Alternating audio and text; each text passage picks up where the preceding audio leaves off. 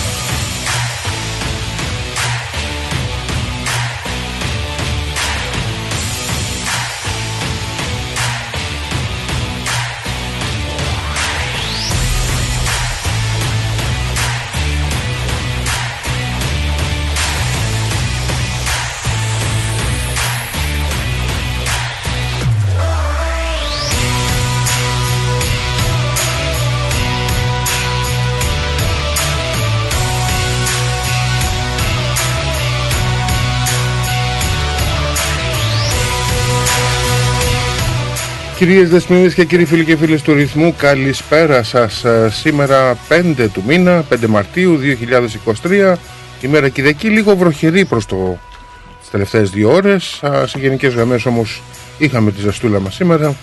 Είστε συντονισμένοι φίλοι μου με το ρυθμό και με την ε, μεγάλη κερκίδα που ξεκινά μόλις τώρα.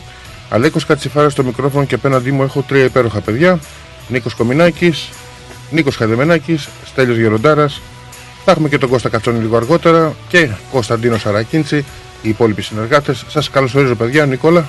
Καλησπέρα Νίκο, καλησπέρα Στέλιο και Νίκο, καλησπέρα και, σε τους, και στους ακροατές του ρυθμού.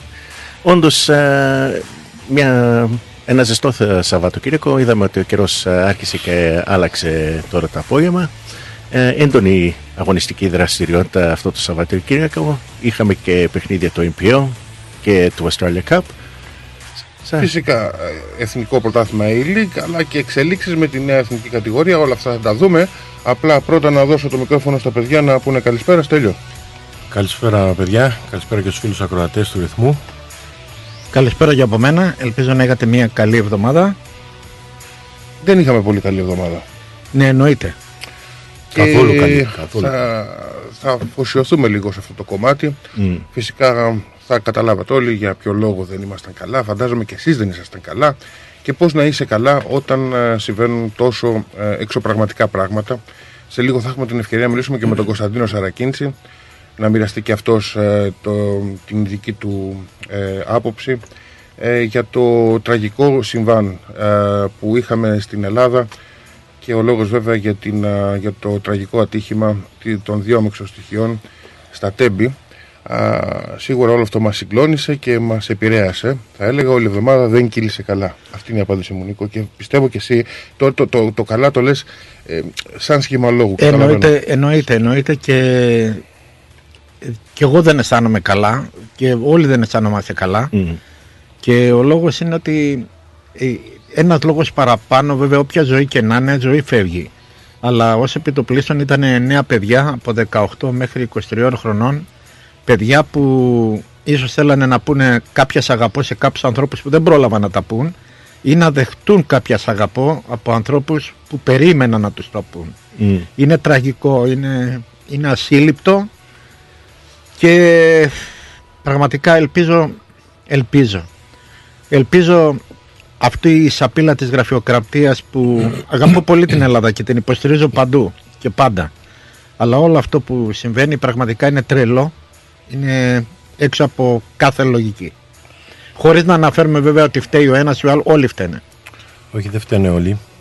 Εγώ πιστεύω ότι για αυτή την τραγωδία ε, κάποιοι την είχαν προβλέψει και κάποιοι είχαν κάνει τα στραβά μάτια. Και αυτοί τώρα που είχαν κάνει τα στραβά μάτια προσπαθούν να ρίξουν τις ευθύνες σε άλλους ενώ είναι οι ίδιοι υπεύθυνοι. Το γνωστό θέμα. Πολύ, πολύ κόσμος. Πολλές, πολλές. Ε, Ο Κωνσταντίνος Σαρακίνητσες είναι ένα από τα πιστά στελέχη της εκπομπής. συνήθως βγαίνει στο τέλος α, της εκπομπής μου ζήτησε να βγει στην αρχή να τον καλωσορίσουμε, να τον βάλουμε στην κουβέντα Κωνσταντίνε καλησπέρα Την καλησπέρα μου σε όλους σας και έχεις, από, και, και έχεις από όλους μας τα χρόνια πολλά για τα πρόσφατα γενέθλιά σου μόνο, ευχαριστώ πολύ Μόνο που όπως έγραψες και στο προσωπικό σου προφίλ αυτά δεν συνδυάστηκαν με ένα μάλλον επισκιάστηκαν υπό μία έννοια γιατί ουσιαστικά ήταν την ίδια μέρα πάνω σε, ένα, σε αυτό το τραγικό γεγονός. Ναι, παιδιά, όπως σου είπα, μάλλον Αλέκο, όπως μιλήσαμε την ε, Παρασκευή, αν θυμάμαι καλά, σου είπα ότι δεν έχω κανένα σκοπό να βγω σήμερα στην εκπομπή και να μιλήσω για επικαιρότητα, να μιλήσω για ελληνικό ποδόσφαιρο, να μιλήσω για, ε, για εφέσεις, για το ποιος θα παίξει, με, αν παραταχθεί με απουσίες ή οτιδήποτε. Ε, θα είναι, εγώ το βρίσκω προσωπικά άστοχο το να κάνω τέτοιου είδους ε, αναφορές όταν αυτή τη στιγμή στην Ελλάδα ε, βιώνουμε καταστάσεις τραγικές, ε, βιώνουμε μια εθνική τραγωδία. Είναι όντως μια εθνική τραγωδία. Ε, ξέρεις τώρα, 57 νεκροί τουλάχιστον, υπάρχουν και πολλοί α, τραυματίες και κάποιοι σε πολύ σοβαρή κατάσταση. Το πιο. Τρα... Έλα, πες μου, Νίκο. Ναι, να σε διακόψω γιατί το έχω ακούσει πολλές φορές αυτό το 57 νεκροί. Υπάρχουν 57 ε, νεκροί οι οποίοι είναι σωματικά νεκροί. Υπάρχουν και άλλες χιλιάδες γονείς, πατεράδες, μανάδες, αδέρφια που έμειναν και αυτοί νεκροί. Mm, Άδειασαν. Ζωντανοί νεκροί. Αυτό που θέλω να πω όμως. Αυτό. Δεν είναι μόνο οι 57 νεκροί. Επειδή, δεν έκλεισαν 57 σπίτια. Ναι, αυτό που θέλω να πω, επειδή δεν ξέρω τώρα πόσοι άνθρωποι σκοτώνονται στους δρόμους ε, με μοτοσυκλέτες ή αυτοκίνητα κάθε εβδομάδα, αυτός ο αριθμός μάλλον συμπληρώνεται κάθε τρεις εβδομάδες. Δηλαδή, χάνουμε 57 άτομα στους δρόμους. Το τραγικό εδώ της υπόθεσης είναι ότι υπάρχουν περιπτώσεις που α, δεν υπάρχουν οι νεκροί για να, να θαυτούν. Δηλαδή με την έννοια ότι κάηκαν γιατί ήταν, ήταν στα πρώτα βαγόνια. Εξαϊλώθηκαν τελείως. Εξαϊλώθηκαν, ναι. Αυτό είναι το πιο τραγικό, Κωνσταντίνε, νομίζω. Τραγικά είναι πάρα πολλά πράγματα. Τώρα το τι οδήγησε σε αυτή την κατάσταση εγώ προσωπικά δεν θα γίνω δικαστής, ούτε θα πάρουν τα χέρια μου φωτιά πηγαίνοντας στα μέσα κοινωνικής δικτύωσης για να καταγγέλω τον έναν και τον άλλον. Εντάξει, μιλάμε για καταστάσεις οι οποίες παιδιά είναι τραγικές. Ό,τι και να πούμε, είναι η μεγαλύτερη τραγωδία που έχει βιώσει η Ελλάδα ε, όσον αφορά αριθμό νεκρών ε, και τη φύση του ατυχήματος τέλος πάντων. Το, το τι συνέβη. Τι να πει κανείς. Ε, Σίγουρα, εντάξει, τα, τα, τα γεγονότα τρέχουν, αλλά έρχονται σε δεύτερη μοίρα. Σε καταλαβαίνω, θα έχουμε την ευκαιρία να τα πούμε πάντως την άλλη εβδομάδα, σίγουρα με αθλητικό ρεπορτάζ, γιατί όπως και να έχει πρέπει να επιστρέψουμε και στους uh, ρυθμούς. Όσο σκληρό και να είναι ναι, αυτό. Ναι. Όσο σκληρό και αυτό. Αλλά εγώ δεν διαφωνώ. Είναι αυτό που λένε ότι είναι η ζωή συνεχίζεται. Αλλά όπως είπαμε, εγώ σήμερα τουλάχιστον αυτή την εβδομάδα το να μιλάμε, να δίνω εγώ ρεπορτάζ για την ΑΕΚ π.χ., για τον Ολυμπιακό του Παναθηναϊκό και στην Ελλάδα να βιώνουμε καταστάσεις τέτοιες, εγώ προσωπικά το θεωρώ άστοχο. Γι' αυτό, όπως σου δήλωσα την Παρασκευή, δεν έχω σκοπό τουλάχιστον σήμερα να κάνω κάποιο είδους τέτοιο ρεπορτάζ. Τώρα εντόπισα ε, στο διαδίκτυο μέσα από το facebook εδώ ένα, ένα τραγούδι που γράφτηκε σχεδόν πολύ γρήγορα Δημιουργός είναι ο Σπύρος Μακρύς και θέλω να το ακούσουμε. Μείνε στη γραμμή και να κλείσουμε να έχουμε επίλογο δηλαδή σε όλα αυτά που λέμε. Ας ακούσουμε αυτό που ανέβηκε στο διαδίκτυο φίλοι μου και επιστρέφουμε. Μία λάθος στιγμή τόσες μίζες Τόσα πυρούνια χρυσά Ανενεργές μαύρες πρίζες. Έργα που μείναν μισά Μία λάθος στιγμή τόσα χρόνια. Κανείς μας δεν βγάζει μιλιά Ας θυσιάσουμε πιόνια Για το χρυσό βασιλιά. Άλλη μια λάθος στιγμή του πλανήτη Και να ξέρω που βγει. Μάνα δεν θα έρθω στο σπίτι Κι είναι πολλά τα γιατί. Άλλη μια λάθος στιγμή λάθος ώρα θα ξεχαστεί στο καιρό μες στην πελώρια πόρα μοιάζει πουλάκι μικρό. Το τρένο σε πήρε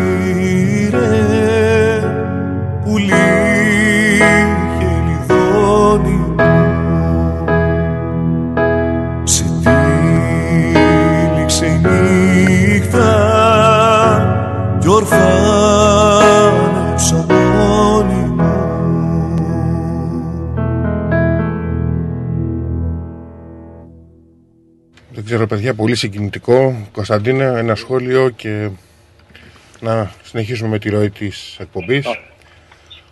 σχόλιο, τι σχόλιο να πω, Αλέκο, σε αυτά τα πράγματα δεν. ε, Εντάξει, ένα τραγούδι το οποίο το στίχη καμιά φορά. Ε, Πώς λένε η γλώσσα κόκαλα δεν έχει και κόκαλα τσακίζει, τσακίζει μέ- μέσω των στίχων. Τι να πω, παιδιά, δεν, δεν ό,τι και να πούμε. Ε, ε, είναι κάποιο, κάποια πράγματα τα οποία είπαμε. Μερικές ψυχές έφυγαν άδικα και οι ζωντανοί πλέον από εδώ και πέρα είναι ζωντανοί νεκροί. Ο χρόνος σταμάτησε για αυτούς το δυστύχημα των τεμπών. Δεν θέλω να συνεχίσω, παιδιά, να σας πω κάτι άλλο. Να έχετε καλή μέρα. Σας εύχομαι καλή εβδομάδα, μάλλον συγγνώμη. Συνεχίστε εσείς με το ρεπορτάζ σας και θα σας ακούω εγώ και θα τα πούμε την άλλη Κυριακή. Έγινε Κωνσταντίνε, να είστε καλά και πάλι χρόνια πολλά από όλους μας. Να είστε καλά, ευχαριστώ. Να είστε καλά. Καλή εβδομάδα να έχετε. Γεια σας. Γεια σου. Α, Αυτά λοιπόν από τον Κωνσταντίνο Σαρακίντσι. Ε, η ώρα είναι 6 και 10 και εμείς να περάσουμε στη ροή της ε, εκπομπής και να δούμε τι θα περιλαμβάνει σήμερα αυτή η εκπομπή. Είχαμε αγωνιστική δραστηριότητα στο e η οποία ολοκληρώθηκε πριν από λίγο ο Νίκο. Ναι, πριν από λίγο ολοκληρώθηκε το παιχνίδι Μεκάθα Brisbane Raw, όπου κέρδισε η Μεκάθα την ε, Brisbane Raw με 3-2. Να δώσω και την ε, υπόλοιπη ε, αγωνιστική δραστηριότητα. Ξεκινήσαμε Παρασκευή βράδυ Adelaide United Melbourne City 4-2. Το Σάββατο στις 1 ώρα Wellington Phoenix Newcastle Jets 2-1. Στις 5 Western Sydney Wanderers Central Coast Mariners 2-0. Νίκη για τους ε, Wanderers. Ε, Στις ε, 5 την ίδια ώρα είχαμε Western United Perth Glory ε, 2-1 νίκη για την ομάδα της ε, Western United και στο Σαββατιάτικο derby εχθές το Big Blue που λένε Sydney FC Melbourne Victory 1-0.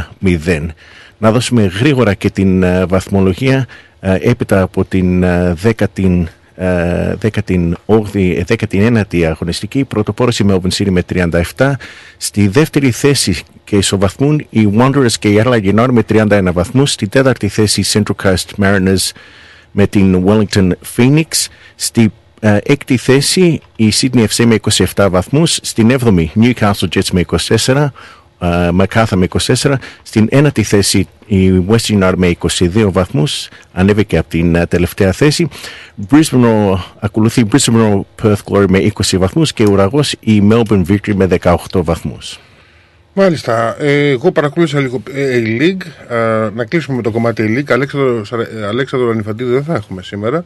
Να ολοκληρώσουμε με το κομμάτι και μετά να πάμε στο τι άλλο θα περιλαμβάνει η εκπομπή. Και δεν ξέρω, παιδιά, να μπείτε και εσείς στην κουβέντα. Ε, εγώ παρακολούθησα παιχνίδια και είχα την ευκαιρία να παρακολουθήσω ένα πολύ ωραίο παιχνίδι ανάμεσα στους Wellington Phoenix και τη Newcastle Jets. Οφείλω να πω ότι ο, Πάπας, ο Άθα Πάπας έχει κάνει μια καταπληκτική δουλειά. Α, δηλαδή ουσιαστικά είδα πολύ καλό ποδόσφαιρο από την Newcastle παρά την ήττα της. Είχε πρωτοβουλία κινήσεων σε όλο το δευτερομήχρονο και αδικείται από το σκορ. Θα μπορούσε να έχει α, πάρει το match. Α, από εκεί πέρα είδα και καλή τη victory στο derby, το Big Blue Derby στο Sydney που είχε και αρκετό κόσμο. Η victory τελικά που ιτήθηκε με γκολ του Κασέρας 1-0 α, και εκεί είδαμε από τη Victory να αποδίδει καλό ποδόσφαιρο στην ε, επανάληψη ε, και πιστεύω ότι δικαιούται όμως τη νίκη αλλά ε, έφυγε ε, με ήττα. Πολύ καλή νίκη για την Adelaide United ε, οπωσδήποτε. Α, αυτά ξεχώρισα από την A-League. Αν θέλεις Νίκο να δώσουμε και την εικόνα της επόμενης αγωνιστικής για να κλείσουμε με το εθνικό πρωτάθλημα. Ναι, η επόμενη αγωνιστική είναι η 20η ε, αγωνιστική. Ξεκινάμε ε, ε, Παρασκευή βράδυ στις ε, 10 Perth Glory Western Sydney Wanderers. Το Σάββατο στις 5 Central Coast Mariners ε, Macarthur. Στις 8 παρατέταρτο Newcastle Jets Adelaide United και την ε, Κυριακή στις 1 η ώρα έχουμε Wellington Phoenix Sydney FC. Στις 3 Melbourne City Brisbane Raw και στις 6 Melbourne ε, Victory Western United. Ε, αυτό γίνεται τη Δευτέρα στις ε, 6 το παιχνίδι της ε, Melbourne Victory. Αυτά λοιπόν με την, ε, με την A-League ε, και εμείς ε, να πούμε τι θα περιλαμβάνει σήμερα η εκπομπή μας. Θα έχουμε όπως είπαμε και τον Κώστα Κατσόν λίγο αργότερα να μπει στην κουβέντα του NPL. Ε, ολοκληρώθηκε η τρίτη αγωνιστική. Α, Θα έλεγα ότι από τα παιχνίδια α, κερδισμένη της ε, αγωνιστικής ήταν το Όκλι, το οποίο πέρασε νικηφόρα από το α, George Andrews, κερδίζοντας την Deadon Thunder με γκολ στο 90 μάλιστα, με 2-1. Λίγο αργότερα και βρέθηκε ο Νίκος Καδεμενάκη, αλλά θα γίνει και κουβέντα και με τον Σέλιο Γεροντάρα, αλλά και τον Κώστα Κατσόνη που παρακολούθησε το μάτς. Α, από εκεί πέρα είχαμε κακό αποτέλεσμα για τη Νέα Ελλάδα. Δηλαδή το 1-1 εμένα ουσιαστικά μου προκάλεσε έκπληξη. Η Μόρλαν City έχει κάνει μια ιδανική αρχή. Ναι. Καλή εμφάνιση στην Πρεμιέρα κόντρα στην Κιανόλευκη. Α, δι, ε, νίκη α, στο δεύτερο μάτς α, απέναντι στους Bentley Greens και α, απέσπασε ισοπαλία στο Τζέιλ Μέρφυ. Κατάφερε να αποσπάσει, αποσπάσει βαθμό από την α, Μια, φιλόδοξη δύσκολη, μια δύσκολη έδρα για, για, τους, α, για τις ομάδες που πηγαίνουν εκεί στο Joe Murphy Reserve. Α, α, Παρ' όλα αυτά η Νέα Λάς 1-1. Είχαμε και ε, την Παρασκευή το βράδυ μια, Κακή την- ημέρα. μια κα- κα- κα- κακή βραδιά για, τα- για την ομάδα του Αλεξάνδρου που ιτήθηκε στο St. Albans, ε, από το St. Albans στο Churchill Reserve με 1-0. Α, Και εδώ να πω μια στατιστική. Ο σκόρερ του γκολ ήταν ο George Oat, ο οποίος μάλιστα στο 22, ο οποίος μάλιστα 8 λεπτά αργότερα έχασε και πέναλτι. ναι, Και είναι ο παίκτης που είναι στην κορυφή των πίνακα, του πίνακα των σκόρες. Έχει σημειώσει γκολ σε όλα τα παιχνίδια. Έχει τέσσερα τέρματα στο NPL. Αυτό κρατάω. Βέβαια, για ό,τι αφορά την, ε, το περιεχόμενο, μάλλον το επιπλέον ρεπορτάζ, που εκεί βρέθηκαν ο Νίκος Χαδεμενάκη με τον Νίκο Κουμινάκη, θα το εξετάσουμε αργότερα. Και βέβαια, άσχημη ημέρα και για τους Bentley Greens, οι οποίοι δεν κατάφεραν να πετύχουν τίποτα απέναντι στην Green Galley. Τήθηκαν 2-0 και τα δύο γκολ των Cavaliers σημειώθηκαν στο δεύτερο μήχρονο από τους Hop και Waring. Από εκεί πέρα στα υπόλοιπα παιχνίδια ξεχώρισε η νίκη της Altona Magic με 1-0 κοντά στην North Geelong και ε, η νίκη, έστω και δύσκολη, της Avondale με 3-2 επί της ε, Hume City. Και αύριο ολοκληρώνεται η τρίτη αγωνιστική με, τον, ε, με το μεγάλο παιχνίδι derby μεταξύ της ε, South Melbourne Ελλάς και της ε, Melbourne Knights. Αύριο λοιπόν στο Lakeside, South Melbourne, Melbourne Knights, δύο ομάδες από το παλιό εθνικό ποτάθημα, α, θα κοντραριστούν α, για να ολοκληρωθεί η τρίτη αγωνιστική μέρα. Εμείς όμως ας δούμε συγκεντρωτικά τα αποτελέσματα για να περάσουμε και στα αποτελέσματα της NPL 2 και να δούμε και τι συνέβη για ό,τι αφορά το ελληνικό ενδιαφέρον στο Australia Cup. Ναι. Ε, είχαμε Παρασκευή βράδυ ε, Παγκύπριος ε, Green Gully 0-2, St. Albans Αλέξανδρος 1-0. Το Σαββάτο στις 3 ε, είχαμε Avondale Hume City 3-2. Στις 6 Port Melbourne Dallas Moreland City 1-1. Ε, και χθε το βράδυ είχαμε Altona Magic North Geelong 1-0 και Dandenong Thunder Oakley Cannons 1-2.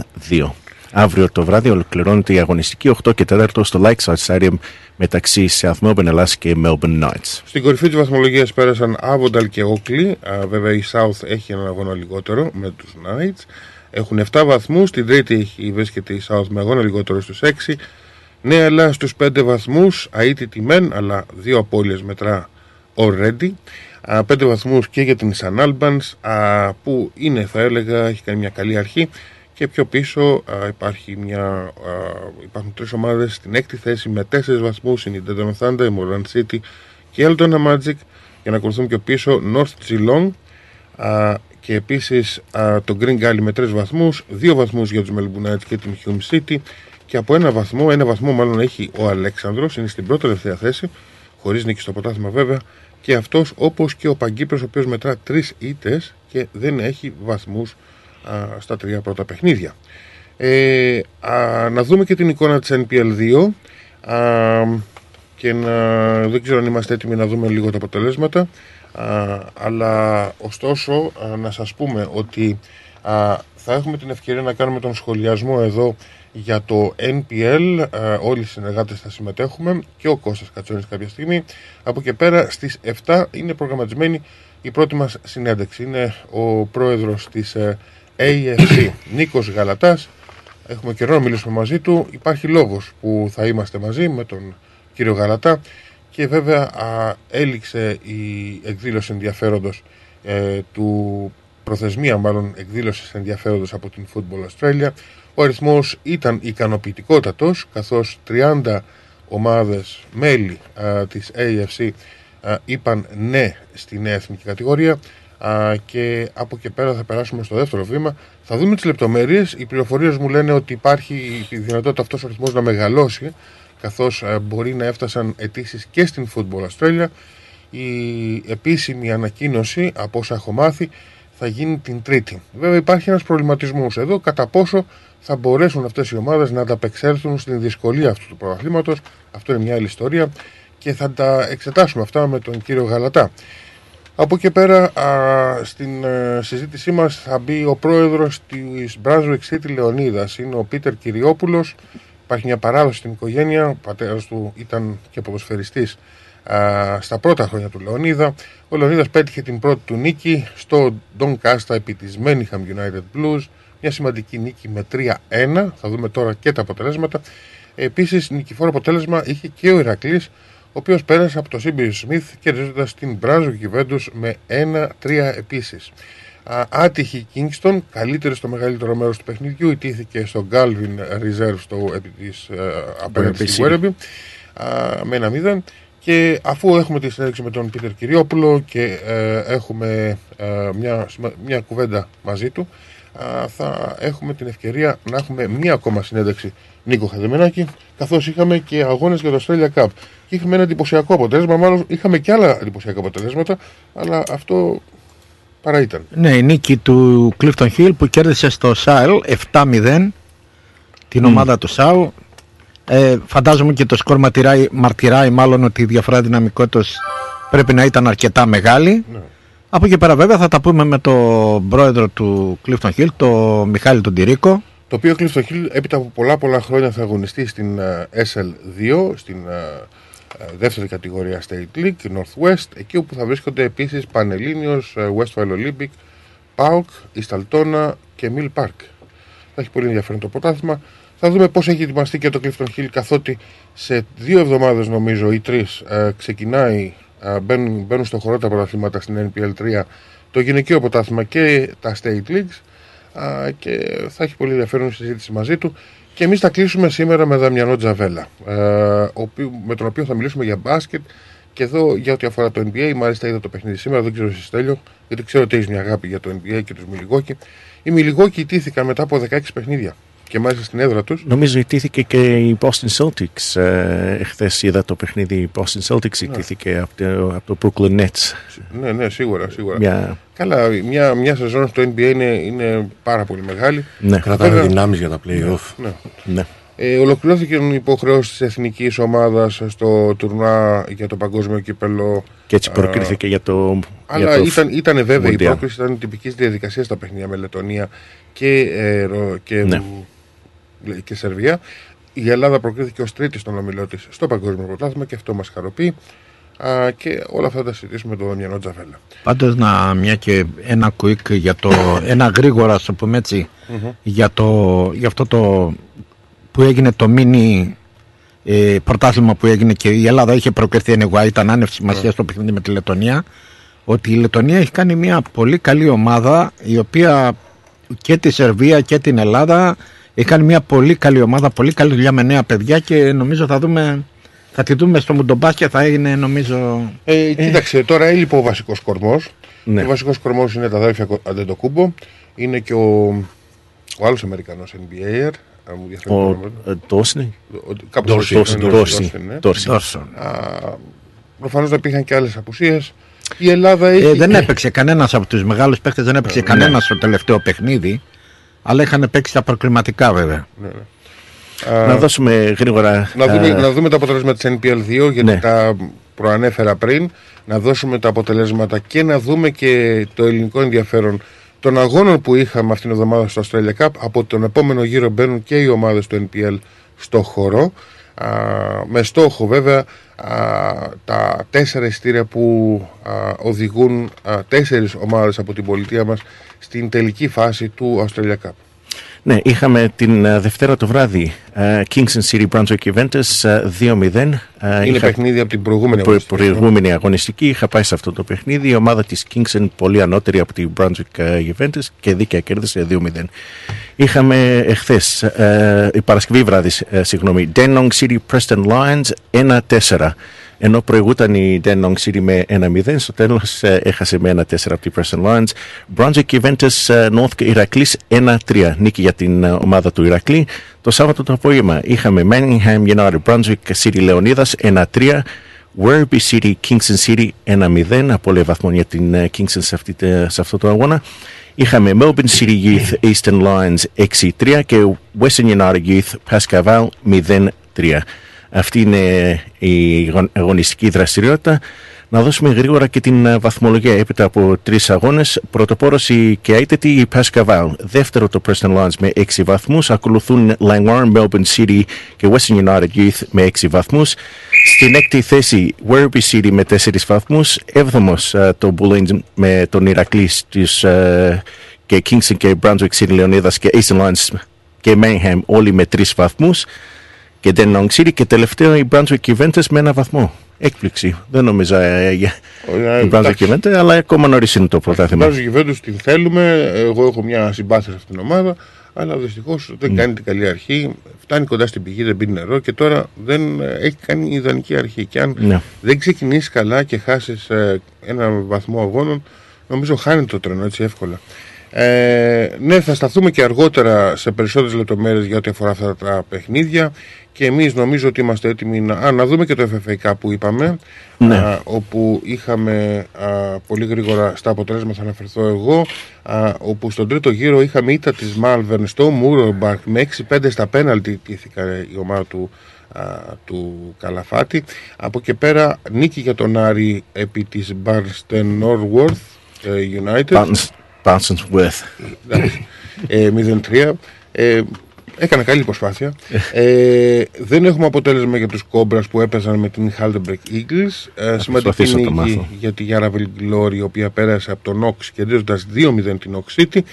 Από εκεί πέρα αίσθηση προκάλεσε η εύκολη νίκη της Clifton Hill επί της Sale United με 0-7 μεγάλη νίκη όμως ε, πέτυχε και, α, η, και το Τσίσλομ κόντρα στην Τατούρα με 8-5 ήταν ο Στέλιος Γεροντάρας εκεί και θα αναφερθούμε σε λίγο και στα άλλα παιχνίδια είχαμε ισοπαλία 3-3 στην κανονική διάρκεια της Brandon Park με την Altona East Pauk.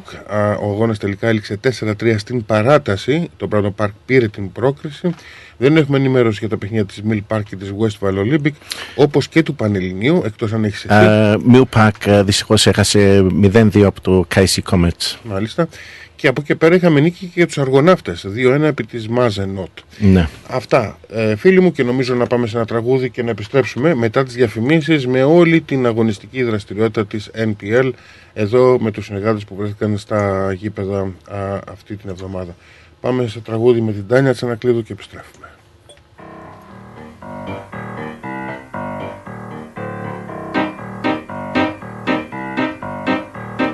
Είμαι φτωχός, κουρασμένος, σκυφτός, ανθρωπάκος.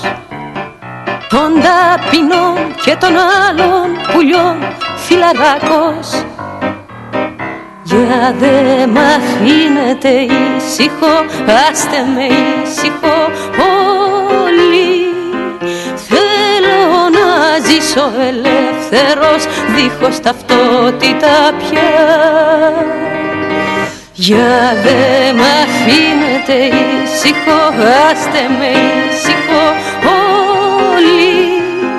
Θέλω να ζήσω ελεύθερος, δίχως ταυτότητα πια. Μια ζωή με κρατάνε κουνάν με ένα σπάγκο Λόγια, σχολιά, μέρα νύχτα, δουλειά και στον πάγκο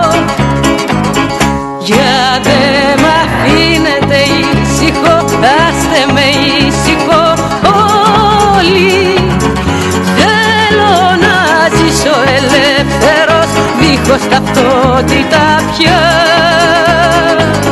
Για δε μ' αφήνετε ήσυχο, άστε με ήσυχο όλοι. Θέλω να ζήσω ελεύθερος, δίχως ταυτότητα πια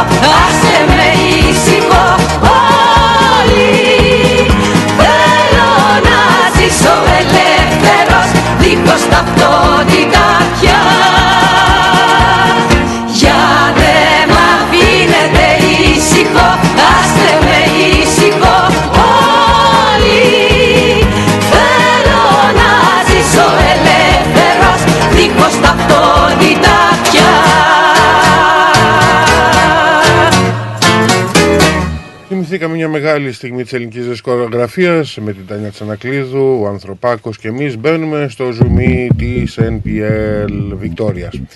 Και βέβαια να αναλύσουμε λίγο, όπως είπαμε το Όκλι πέρασε νικηφόρο από τον Τζορτζ Άντριους, εκεί βρέθηκε ο Νίκος Καδεμενάκης, παρακολούθησε το παιχνίδι και ο Στέλιος Γεροντέρας, θα έχουμε και εμείς ε, α, α, θα έχουμε και εμείς κάποιο λόγο στη συζήτηση. Να ξεκινήσετε εσείς παιδιά και να πείτε τι είδατε σχετικά με το Όκλι. Ε, ξεκίνησε το παιχνίδι. Στο πρώτο ημίχρονο του Όκλι η ομάδα του Ντέντινγκ είχε υπεροχή, πολύ υπεροχή. Υπήρχε ένα τεράστιο πρόβλημα από την αριστερή μεριά της επίθεσης του Ντέντινγκ με δεδομένο ότι ο Καμαρά αρκετές φορές πλαγιοκόπησε ε, την ομάδα του Όκλι και δημιούργησε τεράστια προβλήματα.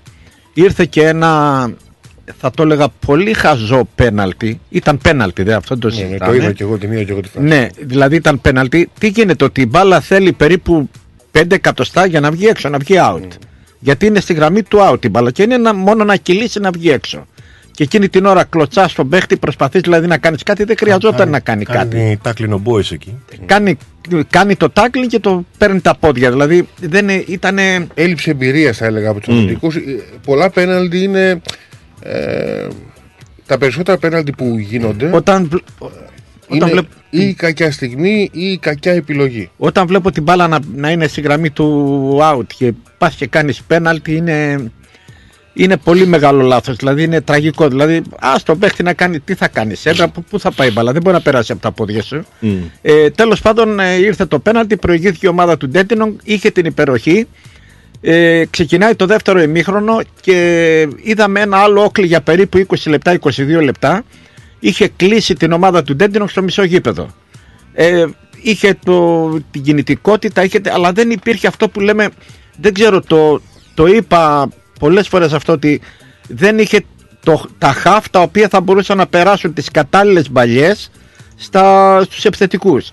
Και το γκολ της Σοφάρης ήρθε από μια σέντρα που έγινε και μια πολύ καλή κεφαλιά σχεδόν από τη μικρή περιοχή.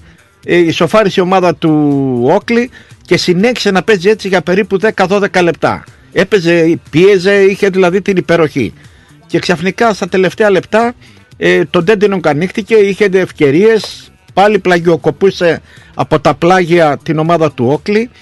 Το δυσκόλεψε το Όκλι πολύ και νομίζω ότι αυτό που ο λόγος η γνώμη μου είναι ότι ο λόγος που γίνεται όλο αυτό το πράγμα είναι ότι μπροστά από τα δύο center back δεν υπάρχει κανένας κόφτης. Δηλαδή δεν είδαμε σε όλη τη διάρκεια του αγώνα, εγώ προσωπικά, δεν είδα ένα αμυντικό, ένα half το οποίο, ε, πώς το λένε, Ένα να εξάρι. κόψει. Να Ένα κόψει, εξάρι. ναι, δεν υπήρχε. Δεν υπήρχε, ήταν δηλαδή... Ε, με άλλα λόγια, λες ότι επειδή μιλάμε τώρα για ένα ολοκένουργιο σχήμα, ε, κατά 80% στέλνιο νομίζω, έτσι.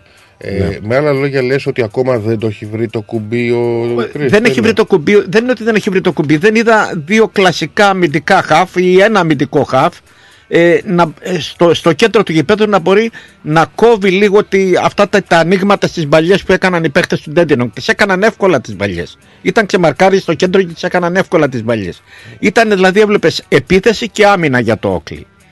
Ε, βέβαια η, η πείρα και το, η πείρα που είχαν οι παίκτες του Όκλι μπόρεσαν και κράτησαν το αποτέλεσμα στο 1-1 και ήρθε το κόρνερ στο 90 και εκεί πάλι με κεφαλιά ο Χέμψον έκανε το 2-1 και λύτρωσε κατά κάποιο τρόπο και πήρε και τους τρεις πολίτες βαθμούς η ομάδα του Όκλι αλλά έχω την αίσθηση ότι ε, δεν είναι ότι εντάξει δεν υπάρχουν κόφτες δεν υπά- αλλά νομίζω ότι ο Τέλαρ θα βρει τη, θα βρει τη σωστή τομή και να μπορέσει να κλείσει αυτό το κομμάτι αυτή την τρύπα που υπάρχει δηλαδή μπροστά από τα δύο center back και την επίθεση. Και βέβαια όλα αυτά που λες δεν πρέπει να μας ξαφνιάζουν και δεν ξέρω, πεί- πείτε και εσείς παιδιά, γιατί ουσιαστικά καμία δεν έχει βρει το κουμπί μέχρι τώρα. Ναι, έτσι. καμία, ναι, Δεν νομίζω υπάρχει αρκετές μια ομάδα- ομάδες, καμία ναι. ομάδα. Εγώ είδα και το Άβοντα, ας πούμε, και στο λιμάνι που ήμασταν μαζί Νικόλα, αλλά και σε λίγες στιγμές που το παρακολούθησα είχε και αυτό έτσι αδυναμίες.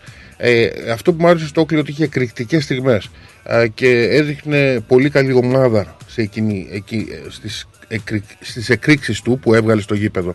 Ε, Στέλιο, είδες και εσύ το μάτς, δεν ξέρω αν συμφωνείς με τον Νίκο, α, αν θέλεις Ναι, να εγώ το προσθέσεις είδα κάτι. πιο αναλυτικά το μάτς γιατί κάθισα σήμερα το πρωί είδα όλο το παιχνίδι πάλι σε επανάληψη ε, με όλες τις φάσεις, με τα replay που έβαζα.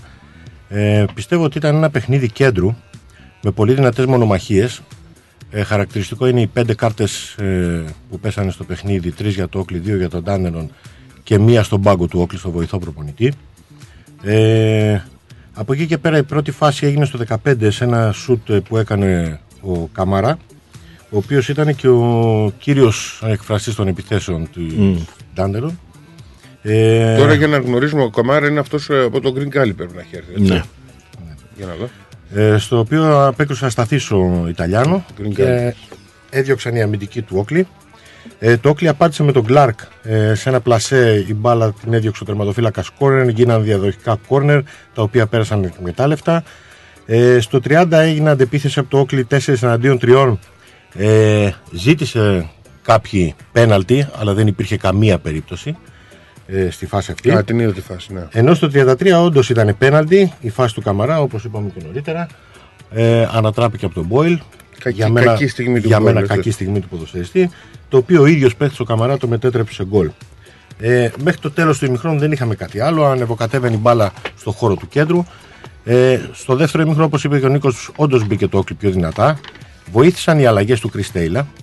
Ε, εδώ θέλω να πω ότι εγώ διαφωνώ με το ότι ε, δεν υπάρχει αμυντικό χαβ.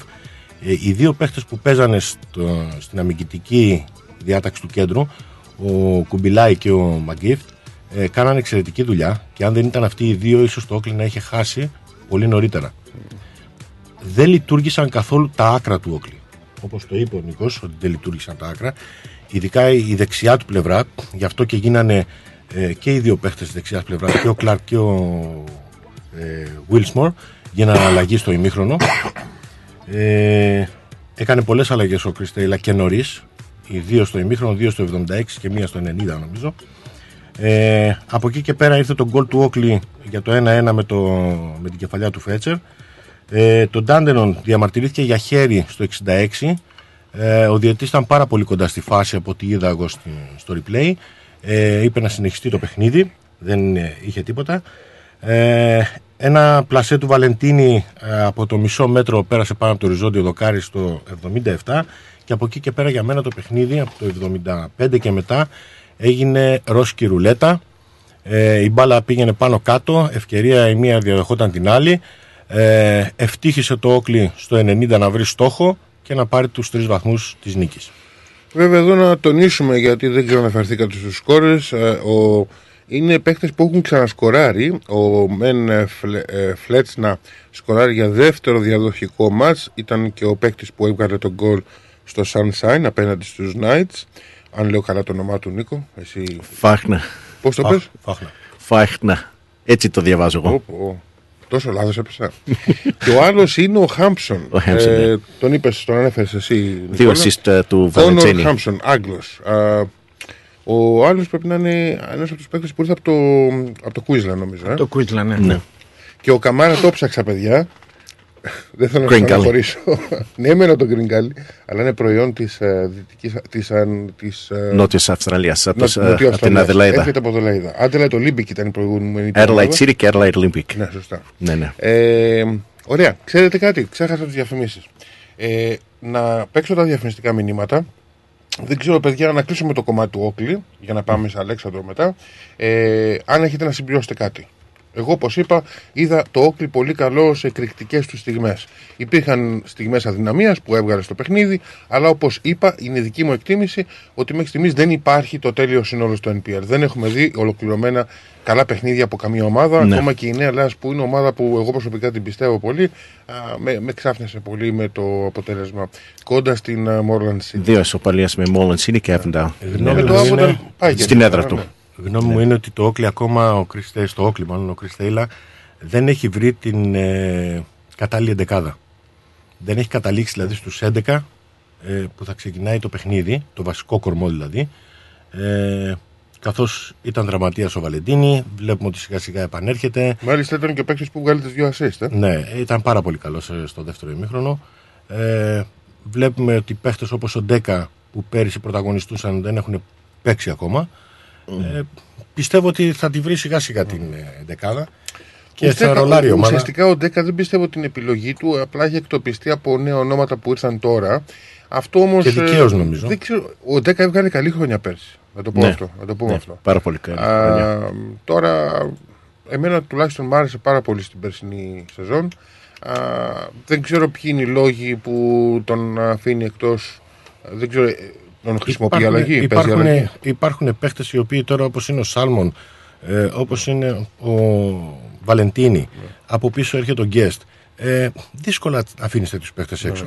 Θα έχει μεγάλη. Έχει μεγάλη... Ναι, Υπάρχει ανταγωνισμός για μια Μεγάλος θέση στην ανταγωνισμός, δεκάδα. ναι. Μεγάλος ανταγωνισμός. Σίγουρα το Όκλι, ε, αυτό το είχα πει νομίζω και στις πρώτες εκπομπές, ότι έχει το πιο δυνατό σύνολο γιατί δεν μιλάς για μια καλή εντεκάδα, μιλάς και για πολύ καλή παρουσία στον πάγκο. Μιλάμε ότι ο πάγκος του Όκλι θα έπαιζε σε οποιαδήποτε άλλη Ναι. ομάδα αυτή τη στιγμή θα έπαιζαν βασική. Σίγουρα, σίγουρα, ναι. Ά- άμα κοιτάξεις uh, τους επιθετικού που έχει το Έκλι, uh, Daniel Clark, White Decker, uh, Neil Goran, Alex Salmon, δηλαδή παίχτες ικανοί να παίξουν. Lucas. στο- yeah, Chris Lucas. Uh, έχεις uh, Joe Guest, Είναι, uh, είναι you know, μεγάλη Tyson πολυτέλεια Himes. να έχεις Είναι- τέτοια ονόματα στο, στο πάγκο. Βα- βα- έχει Νομίζω με- ότι με- ο- μεγάλο ρόστερ, νομίζω βα- ότι ο βαθύ Holmes- ρόστερ, το νομι- νομίζω το οποίο θα παίξει μεγάλο ρόλο ε, κατά τη διάρκεια της σεζόν γιατί εντάξει μέχρι τα τελικά Ωραία. χρειάζεται Εμείς μια ομάδα να έχει ένα βαθύ να, ρόστερ. πάμε, να πάμε σε διαφημιστικά, να Ναι. επανέλθουμε με ρεπορτάζ Αλεξάνδρου, να βάλουμε στην κουβέντα και τον ε, Κώστα Κατσόνη αφού καλύψουμε το ρεπορτάζ για να ακούσουμε και αυτόν τι έχει να πει για τα δύο μάτς αλλά και για τα παιχνίδια α, των άλλων ελληνικών ομάδων της Νέας Ελλάδας και του Παγκυπρίου και επιστρέφουμε σε λίγο φίλοι μου, μείνετε συντονισμένοι με το ρυθμό και τη Μεγάλη Κερκίδα, διαφημίσεις και επιστρέφουμε. Ρυθμός Μελβούρνη. Μερικές στιγμές στη ζωή μας μένουν για πάντα αποτυπωμένες. Όπως η στιγμή που το μεγαλείο του Παρθενώνα είχε καθυλώσει το βλέμμα σου καθώς έπινες ένα μυρωδάτο ελληνικό καφέ στην ταράτσα ενός ξενοδοχείου στο κέντρο της Αθήνας. Η στιγμή που περπάτησε στα ρομαντικά στενά της παλιάς πόλης του Ναυπλίου με ένα παγωτό στο χέρι. Μια μοναδική ταξιδιωτική εμπειρία στο μυθικό νότο της Ελλάδας σε περιμένει. Κλείστε τώρα τη θέση σας για 21 ημέρες περιήγησης σε μοναδικούς προορισμούς, μαγευτικές παραλίες και αξιοθέατα της Πελοποννήσου. Σε υπερπολιτελή ξενοδοχεία με διατροφή όλα σε ένα μοναδικό πακέτο. Επισκεφτείτε το φύλλο pavlaxenia.com.au για να μάθετε περισσότερες πληροφορίες ή καλέστε στο 0411 729 404. Αναφέρετε το ρυθμός radio και κερδίστε έκπτωση. Η προσφορά ισχύει μέχρι 25 Μαρτίου 2023. Φίλο pavlaxenia.com.au Ταξιδεύουμε την Ελλάδα. Δημιουργούμε συναρπαστικές στιγμές. Ω, ωραίο αυτοκίνητο. Ωραίο χρώμα. Καλορίζικο, καλοτάξιτο. Ευχαριστώ πολύ. Cars of Melbourne. Βρήκα επιτέλους το αυτοκίνητο που έψαχνα. Και το χρώμα και η μάρκα που ήθελα. Λίγα χιλιόμετρα και επιστοποιημένο με εργοστασιακή εγγύηση. Και ο Πάνος μόλις πήρε από το Cars of Melbourne το επαγγελματικό βαν που ήθελε. Και από τιμή, Δεν θα βρεις αλλού καλύτερη. Και με δυνατότητα δανειοδότησης. πάνω στην ώρα. Καιρός να αλλάξω αυτοκίνητο. Τι περιμένεις; Cars of Melbourne. Εκεί σίγουρα θα βρεις αυτό που ψάχνεις. Μεγάλες ευκαιρίες μεταχειρισμένων αυτοκινήτων, πάνω από 250 αυτοκίνητα από όλες τις μάρκες. Δεν μου λες, hatchback έχει; Βρε πήγαινε σου λέω αυτοκίνητα επιβατικά επαγγελματικά, SUV, sedan, van, wagon, hatchback, four wheel drive. Cars of Melbourne. Ο Πίτερ και ο Σπύρος Χριστόπουλος πρόθυμοι να σας εξυπηρετήσουν.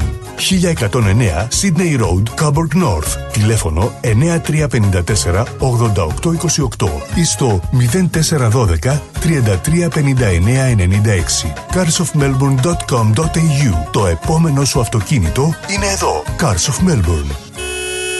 Ρε φίλε, τι τυρί είναι αυτό που ψήνεις και μας έχεις σπάσει τη μύτη; Είναι το Ταλαγάνι Ήπειρος, το ελληνικό παραδοσιακό τυρί χάρας από 100% εγωπρόβιο γάλα και φρέσκο δυόσμο. Δοκίμασε.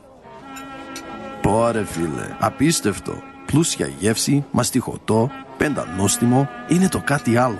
Δεν το συζητώ και μπορεί να το ψήσεις στη σχάρα, στο τηγάνι, στην τοσχέρα ή ακόμα και να το τρίψεις στα μακαρόνια. Τέλεια.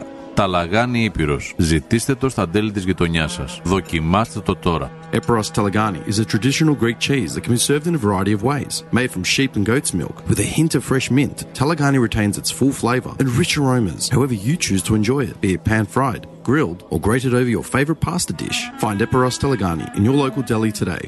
Αν Θέλετε να γευτείτε εξαιρετική μεσογειακή κουζίνα, τέλειο καφέ και γλυκά από τα χέρια Έλληνα ζαχαροπλάστη, τότε η επιλογή είναι Olive Lane. Στο φιλόξενο χώρο μας απολαύστε με την παρέα σας breakfast και lunch με μεσογειακή φιλοσοφία. Olive Lane, 69 Doncaster Road, Baldwin North. Και φυσικά στο καφέ ζαχαροπλαστείο του Olive Lane θα βρείτε τα καλύτερα γλυκά, πάστες και τούρτες για τις ξεχωριστές στιγμές της ζωής σας. Ο χώρος διατίθεται και για τις κοινωνικές σας εκδηλώσεις. Επίσης, αναλαμβάνουμε το catering της εκδήλωσής σας και τροφοδοτούμε καταστήματα, εστιατόρια και deli. Μάθετε περισσότερα στο 9859 5029 και στο olivelane.com.au.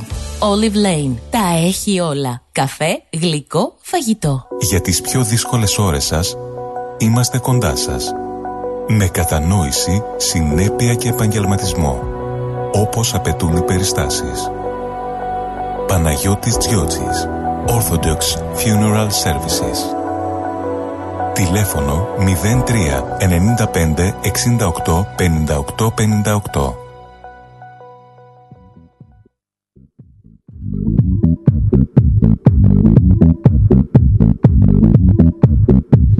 Μάλιστα, το φάγαμε το πρώτο 45 λεπτό, καλύψαμε το ρεπορτάζ του Όκλη, έρχεται η στιγμή του Αλεξάνδρου.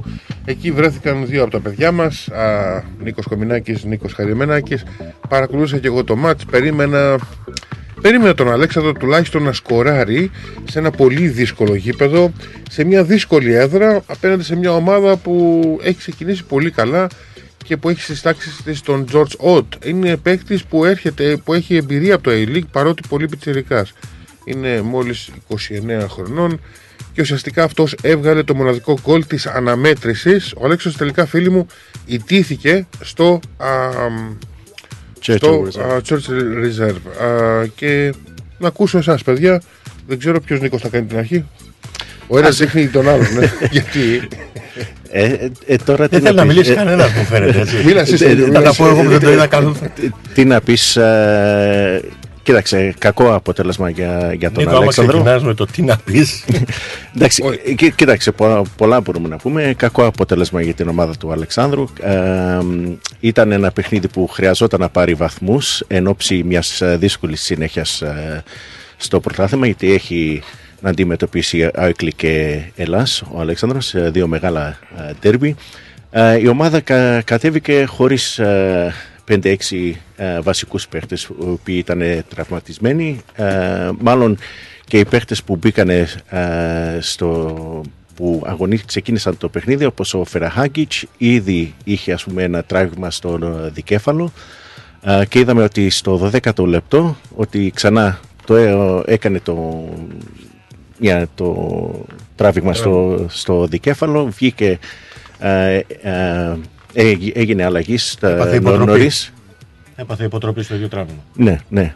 Ε, έγινε η αλλαγή, ε, μπήκε ο Ιάπωνας, ε, ο καινούργιος ο παίκτης, ο Ιάπωνας ε, δεξί μπακ ε, και, στη, και έβαλε ο, ο Γιώργος Ακατσάκης, έβαλε τον ε, Ντένι Ντίξον που έπαιζε δεξί μπακ ε, μέχρι εκείνη, εκείνη τη στιγμή, τον έβαλε στο κέντρο και τα δύο κεντρικά αμυντικά ήταν ο Θεοδωρόπουλος με τον ε, Ντένι Ντίξον. Ε, εκεί εκείνη την περίοδο ο Αλέξανδρος φαινόταν η αστάθεια στα- στην αμυντική της ε, λειτουργία. Εκεί ήταν που δέχτηκε και τον γκολ από τον, ε, από το Σεν Όπενς, από τον Νότ. Α, στο δεύτερο μήχρονο προσπάθησε ο προπονητής του Αλεξάνδρου Γιώργος Κατσάκης να, να αλλάξει την εικόνα της ομάδος. Α, έβαλε, έκανε τις ε, μερικές αλλαγές, έβαλε ε, τον ε, Maxi Milic ε, center back, ε, έβαλε τον ε, Danny Dixon, έβαλε και τον Kenny Athieu να παίξει ας πούμε ε, σαν extreme ε, μπροστά. Ε, ήταν καλύτερος ε, νομίζω ο Αλέξανδρος ε, Το στα τελευταίο τελευταία, μισάωρο το νομίζω τελευταίο ότι- μισάωρο το ήταν τελευταίο πο- πο- μισάωρο. καλύτερος. Ε, Αλλά ε, ο- το δεν- Snowbens δεν- δεν είχε- στάθηκε πάρα πολύ καλά αμυντικά. Νομίζω δηλαδή, δεν είχε ορθόδοξο τρόπο όμως της ε, δεν επιθέσεις είχε, του. δεν είχε γιατί δεν δεν το, δεν το επέτρεψε η ομάδα του Σενόμπεντς για να παίξει α, ο Αλέξανδρος Ή- ή- ήταν καλή, πολύ καλά στημένη αμυντικά η ομάδα του, Αλεξάν, ε, του Σενόμπεντς δυσκολεύτηκε να, να βρει ας πούμε τους χώρους για να, για να, πει, για να κάνει να, ας πούμε, την επικίνδυνη ευκαιρία ε, τελικά δεν του βγήκε ε, του Γιώργου Κατσάκη ε, αυτές οι αλλαγές και Το ξανά άσχημο, ήταν γιατί... το άσχημο Νίκο Χατζεμενάκη είναι ότι ο Αλέξανδρος είχε και αριθμητική υπεροχή για τουλάχιστον 15 λεπτά. Ναι. Γιατί στο 82 ένας πρώην τους παίχτης, ο Κρίστοφερ Ντίμπ, Ναι. αντίκρισε την κόκκινη κάρτα. Α, ούτε και εκεί μπόρεσε ο Αλέξανδρος να πετύχει κάτι. Είχε, μια, είχε, περισσότερο, είχε κάποιες ευκαιρίες που θα μπορούσε να βγάλει γκολ. Α, και για τον Κένι Άθιου, Άθιου θέλω να ακούσω. Ε, που, είναι, που ήταν η πρώτη του συμμετοχή μετά από πόσα χρόνια. Α, φάνηκε ανέτοιμος νομίζω. Ε. Εγώ δεν νομίζω να φάνηκε ανέτοιμος. Ε, εντάξει, γιατί άμα, ε, άμα έβλεπες, ας πούμε, σε ορισμένες φάσεις, βγαίνει ο Κενιάθιο δεξιά, παίρνει την μπάλα και ήταν έτοιμος να, να ρίξει, ας πούμε, να κάνει μια μπάλια, μια σέντρα προς, ε, προς την ε, περιοχή, αλλά ε, σήκωνε το κεφάλι και δεν ήταν, ας πούμε, παίχτες ε, του Αλεξάνδρου έτοιμοι για να παραλάβουν, ας πούμε, την μπάλα ή να, γινόταν ας πούμε ένα αυτό όπως έλεγες εσύ Αλέκο ήταν α, ανορθόδοξα ας πούμε το στυλ παιχνιδιού του Αλεξάνδρου. Δυστυχώς αυτές οι, οι απώλειες των τραυματισμών γιατί α, ήταν α, άμα τους μετρήσεις ας πούμε όλους τους παίχτες είναι Adrian Zara, ο captain, Owen Ashton, ο Ιάπωνας ο, ο, το center back, που Μασούτα. τραυματι- ο Μασούτα. Μασούτα, που τραυματίστηκε μες στο παιχνίδι με το Χιμ City. Uh, Adrian Ferahagic. Ναι, είναι πολλές οι απώλειες. Πολλές Είναι οι πολύ απώλειες ωραίο. α, αυτό. Να ρωτήσω Κοιτούσε τώρα και στο εγώ κάτι. πάγκο. Να κάνω λίγο το Ε, να, συνήγορο πω, του να πω διαβόλου. ότι ο Κώστας Κατσόνης είναι στη γραμμή μας και θα τον ακούσουμε σε λίγο. Κώστα, μείνε στη γραμμή. Στέλιο, έλα. Να κάνω λίγο το συνήγορο του διαβόλου. Ε, πέρυσι, όταν είχα ρωτήσει τον Νίκο το Χαϊδεμενάκη, ίδια εποχή που ο Αλέξανδρος είχε ξεκινήσει πάλι άσχημα, ε, γιατί τόσες απουσίες, γιατί τόσο αυτό, μου είχε δώσει μια πολύ καλή δικαιολογία, την οποία και τη δέχτηκα, λόγω κορονοϊού, λόγω αυτό, α, ε, αρκετοί άρρωστοι, αρκετές απουσίες, δεν γινόταν σωστά οι προπονήσεις κτλ. κτλ. Φέτος, τι έφτεξε πάλι και έχει τόσες απουσίες στο ξεκίνημα της σεζόν; Εγώ, σαν προπονητής ή σαν ε, ε, από την πείρα μου, τόσα χρόνια που ασχολούμαι με το ποδόσφαιρο, ε, δύο πράγματα είναι. Ή ότι δεν γίνεται καλή προετοιμασία ή ότι οι παίχτες είναι πολύ επιρρεπείς σε τραυματισμούς. Κοίταξε. Ο Νίκος, ε, ε, Νίκο. Ναι, ναι, ναι, Μα- μίλα, μα- μίλα, μα- μίλα, Νίκο μίλα, μου, μίλα, πρέπει να ναι, πάρεις ναι. θέση στην Θα- κουβέντα. Μετά θα μιλήσω, μετά έτσι. Ε, έλα, έλα. Οκ, να, πάτε. Έλα, έλα, Νίκο, έλα. Ε, κοί- Κοίταξε, νο- ε, είναι, ε, νομίζω δικαίω είναι μια ερώτηση που κάνει ο Στέλιος ότι και εμείς σαν Και εγώ φίλα- την έχω, δηλαδή συμφωνώ Ο- με αυτό ο- που Όλοι οι λες. φιλα, ο φίλαθλος κόσμος του Αλεξάνδρου λένε καλά τι έγινε σ- στη προετοιμασία της ομάδας και έχουμε τόσους πολλούς ε, μυϊκούς τραυματισμούς. Ε, γιατί, γιατί τώρα όταν λες ο άλλος έχει ε, τετρακέφαλο, ας πούμε, τραύμα στο τετρακέφαλο ή στο δικέφαλο ή whatever, λες γιατί τόσους ε, πολλούς ε, μυϊκούς ε, τραυματούς, τραυματισμούς. Είναι ίσως η ατυχία, είναι ίσως δεν έγινε σωστή προετοιμασία. Εντάξει, Από ό,τι- αυτό από ό,τι νομίζω είναι ξέρω- κάτι που... Από ό,τι ξέρω όμως, αυτή τη στιγμή ο, ο Γιώργος ο Κατσάκης Ναι. έχει βοηθό το Σάββατο Πατήκη, ναι. τον Πατήκη και Το Jeff Alva. τον Jeff Alva. Καλά, ο Jeff Δεν Alva είναι πιο μόνος πολύ του, στα όπως ήταν, ας πούμε, εικοσάρια. Πέρυσι, ας πούμε, ήταν μόνος του κατά γενική ομολογία. Φέτος έχει και βοήθεια. Ναι. Καλά, η βοήθεια πάντα υπήρχε. Ήταν ο Στι- ο Στίβεν Πέις ήταν στο ρόλο βοηθού. Νομίζω ότι φέτος Α, έχει δεν πιο είναι- ουσιαστική Εντάξει, βοήθεια. εντάξει, το θέμα δεν είναι αυτό. Εγώ πιστεύω ότι το, τώρα οι τραυματισμοί προκύπτουν. Καμιά φορά είναι και κακιά στιγμή. Η κακιά αυτό στιγμή. ο, νομίζω και το Όκλι είχε περι, Αυτό παρόμοιο θέλω πρόβλημα να πω πέρσι. ότι εφόσον έχει τέτοια βοήθεια φέτος ο Γιώργος Ναι. ε, κατά 60-70% αποκλείω το ενδεχόμενο κακής προετοιμασίας ή ότι κάποιοι πάνε και κοροϊδεύουν στην προπόνηση. Δεν νομίζω να γίνεται κάτι τέτοιο. Όχι, δεν νομίζω. Δεν νομίζω. Άρα Θέλω όμως είναι πριν, τόσο άτυχη δηλαδή η ομάδα. πριν δώσουμε το λόγο στον Κώστα Ε, κοίταξε Κατσόνη. τώρα ε, μερικούς τραυματισμούς ήταν ε, από χτυπήματα ή κακά α, χτυπήμα- χτυπήματα φάουλ σε προηγούμενους αγώνες όπως είδαμε με τον ε, Ιάπωνα τον αμυ- κεντρικό αμυντικό που έφεγε με τις τάπες ας πούμε χτύπημα στο πόδι Καλά, ο ναι, Μασούρα αυτή είναι αυτά κακιά στιγμή που κακέ- κακές στιγμές Εντάξει, Ε, ο Άθιου ξέραμε εξ αρχής ότι δεν είναι έτοιμος, είχε να παίξει καιρό μπάλα. Α, υπά- υπάρχουν αυτές οι περιπτώσεις. Ναι. Θέλω όμως στην κουβέντα μας να βάλουμε και τον Κώστα Κατσόνη, γιατί σε κάποια στιγμή θα επέμβει και ο Νίκος Χαδεμενάκη, ο οποίος για την ώρα είναι σιωπηλός στο θέμα που αφορά το ρεπορτάζ του Αλεξάνδρου. Και θέλω να ακούσω τη γνώμη. Το Κώστα Κατσόνης όμως είδε και τους κανονιέριδες, είδε και τον Αλέξανδρο. Αύριο θα δει και την Ελλάδα. Ε, βλέπει πολύ ποδόσφαιρο και έχει, μια, έχει και, και αυτό τη δική του άποψη. Ε, να πιάσουμε τον Αλέξανδρο πρώτα έτσι για τον οποίο μιλάμε αυτή τη στιγμή Κώστα και μετά αν θέλεις να προσθέσεις να πεις κάτι που αφορά το παιχνίδι των κανονιέριδων ή τα άλλα μάτς των ομάδων μας ε, Νέα Ελλάς και Παγκυπρίου ε, πολύ ευχαρίστως Κώστα καλησπέρα Καλησπέρα, παιδιά. Λοιπόν, Είστε καλά; ναι, μια χαρά είμαστε. Ε, εντάξει, αν μπορεί να το πεις αυτό με όλα αυτά. Εγώ δεν είμαι πάντως καλά γιατί με αυτό που έγινε στην Ε, Ελλάδα. καλά, ναι, και εμείς. Και αυτό Ε, ήθελα να το, πω κι το εγώ. άκουσα επειδή άκουγα πρωί εδώ και βράδυ στην Ελλάδα την ώρα που έγινε το ατύχημα άκουγα ραδιόφωνο πηγαίνοντας ε, στη δουλειά. Το άκουσα, ε, στην αρχή λέγανε για 5-6 νεκρούς σε ένα απλό το ατύχημα αλλά αποδείχθηκε ότι ήταν τρομακτικό, μεγάλο σφάλμα. Όπως ο Πρωθυπουργός δεν συμφωνώ με τον Πρωθυπουργό που είπε ότι είναι ανθρώπινο λάθος. καλά, Αυτό είναι μια βλακεία μεγάλη. Και Ναι. το ανθρώπινο λάθος βάλανε έναν, έναν άνθρωπο 60 χρονών εκεί που ήταν καθαρι, καθαρι- καθα- καθάριζε σχολεία στο παρελθόν. Είχε μέσω με τη Νέα Δημοκρατία τη βουλευτή από τη Λάρισα και μπήκε εκεί και έπαιρνε μεγάλο μισθό γιατί θα βγει σε σύνταξη. Και ο μεγάλος μισθός θα μετρήσει και στη σύνταξη και θα πάρει μεγάλη σύνταξη. Αλλά δεν φταίει το αυτός μόνο. Φταίει ότι μία γραμμή τώρα, δύο γραμμές. Κώστα, ας μην το αναλύσουμε ε, παραπέρα, μέσα στην Ελλάδα. γιατί είναι τραγικό. Τέλος πάντων είμαι, ναι, έχω- παρακολουθώ και λίγο ειδήσεις και βλέπω τι έχει γίνει. Καμιά Είδα και φορά παιδιά- όμως οι ειδήσεις παιδιά διασταυρώνουν από την Βέρεια, αλήθεια. Μικρά, ορίστε. Καμιά φορά οι ειδήσεις διαστραβλώνουν την αλήθεια. Ε, εντάξει, ναι, γιατί το αντένα είναι λίγο παραπληροφόρηση. Αλλά Α, δεν λέμε, δεν λέμε γιατί για Εγώ- παραπληροφόρηση. Εγώ θα πω κάτι για να τελειώνει αυτή η Τέλος κουβέντα πάντων. λίγο, Κώστα, συγγνώμη. Να την κλείσουμε, να την κλείσουμε, ναι. Επειδή Ε, παρακολουθώ, παρακαλώ. επειδή έχω όλα τα κανάλια και παρακολούθησα από την πρώτη στιγμή με το που έγινε το έκτακτο δελτίο, γιατί αυτή τη βδομάδα ε, δεν δούλευα, ε, παρακολούθησα όλο το τραγικό αυτό συμβάν από την αρχή μέχρι το τέλος σε πολλά κανάλια και διάφορα κανάλια ε, να διαστρεβλώσεις ποια αλήθεια. Τέλος πάντων. Δεν μπορείς Ε, να ναι. διαστρεβλώσεις μια τέτοια αλήθεια. Είναι Ε, οφθαλμοφανές. ναι, ναι, αλλά δεν λένε αυτό που είπα εγώ πραγματικά τώρα και λες και εσύ και λέει όλος ο κόσμος ότι, ότι δεν υπάρχει GPS που δεν τα ξέρω αυτά να παρακολουθούν τα τρένα ρε φίλε. Ε, δεν είναι δυνατόν.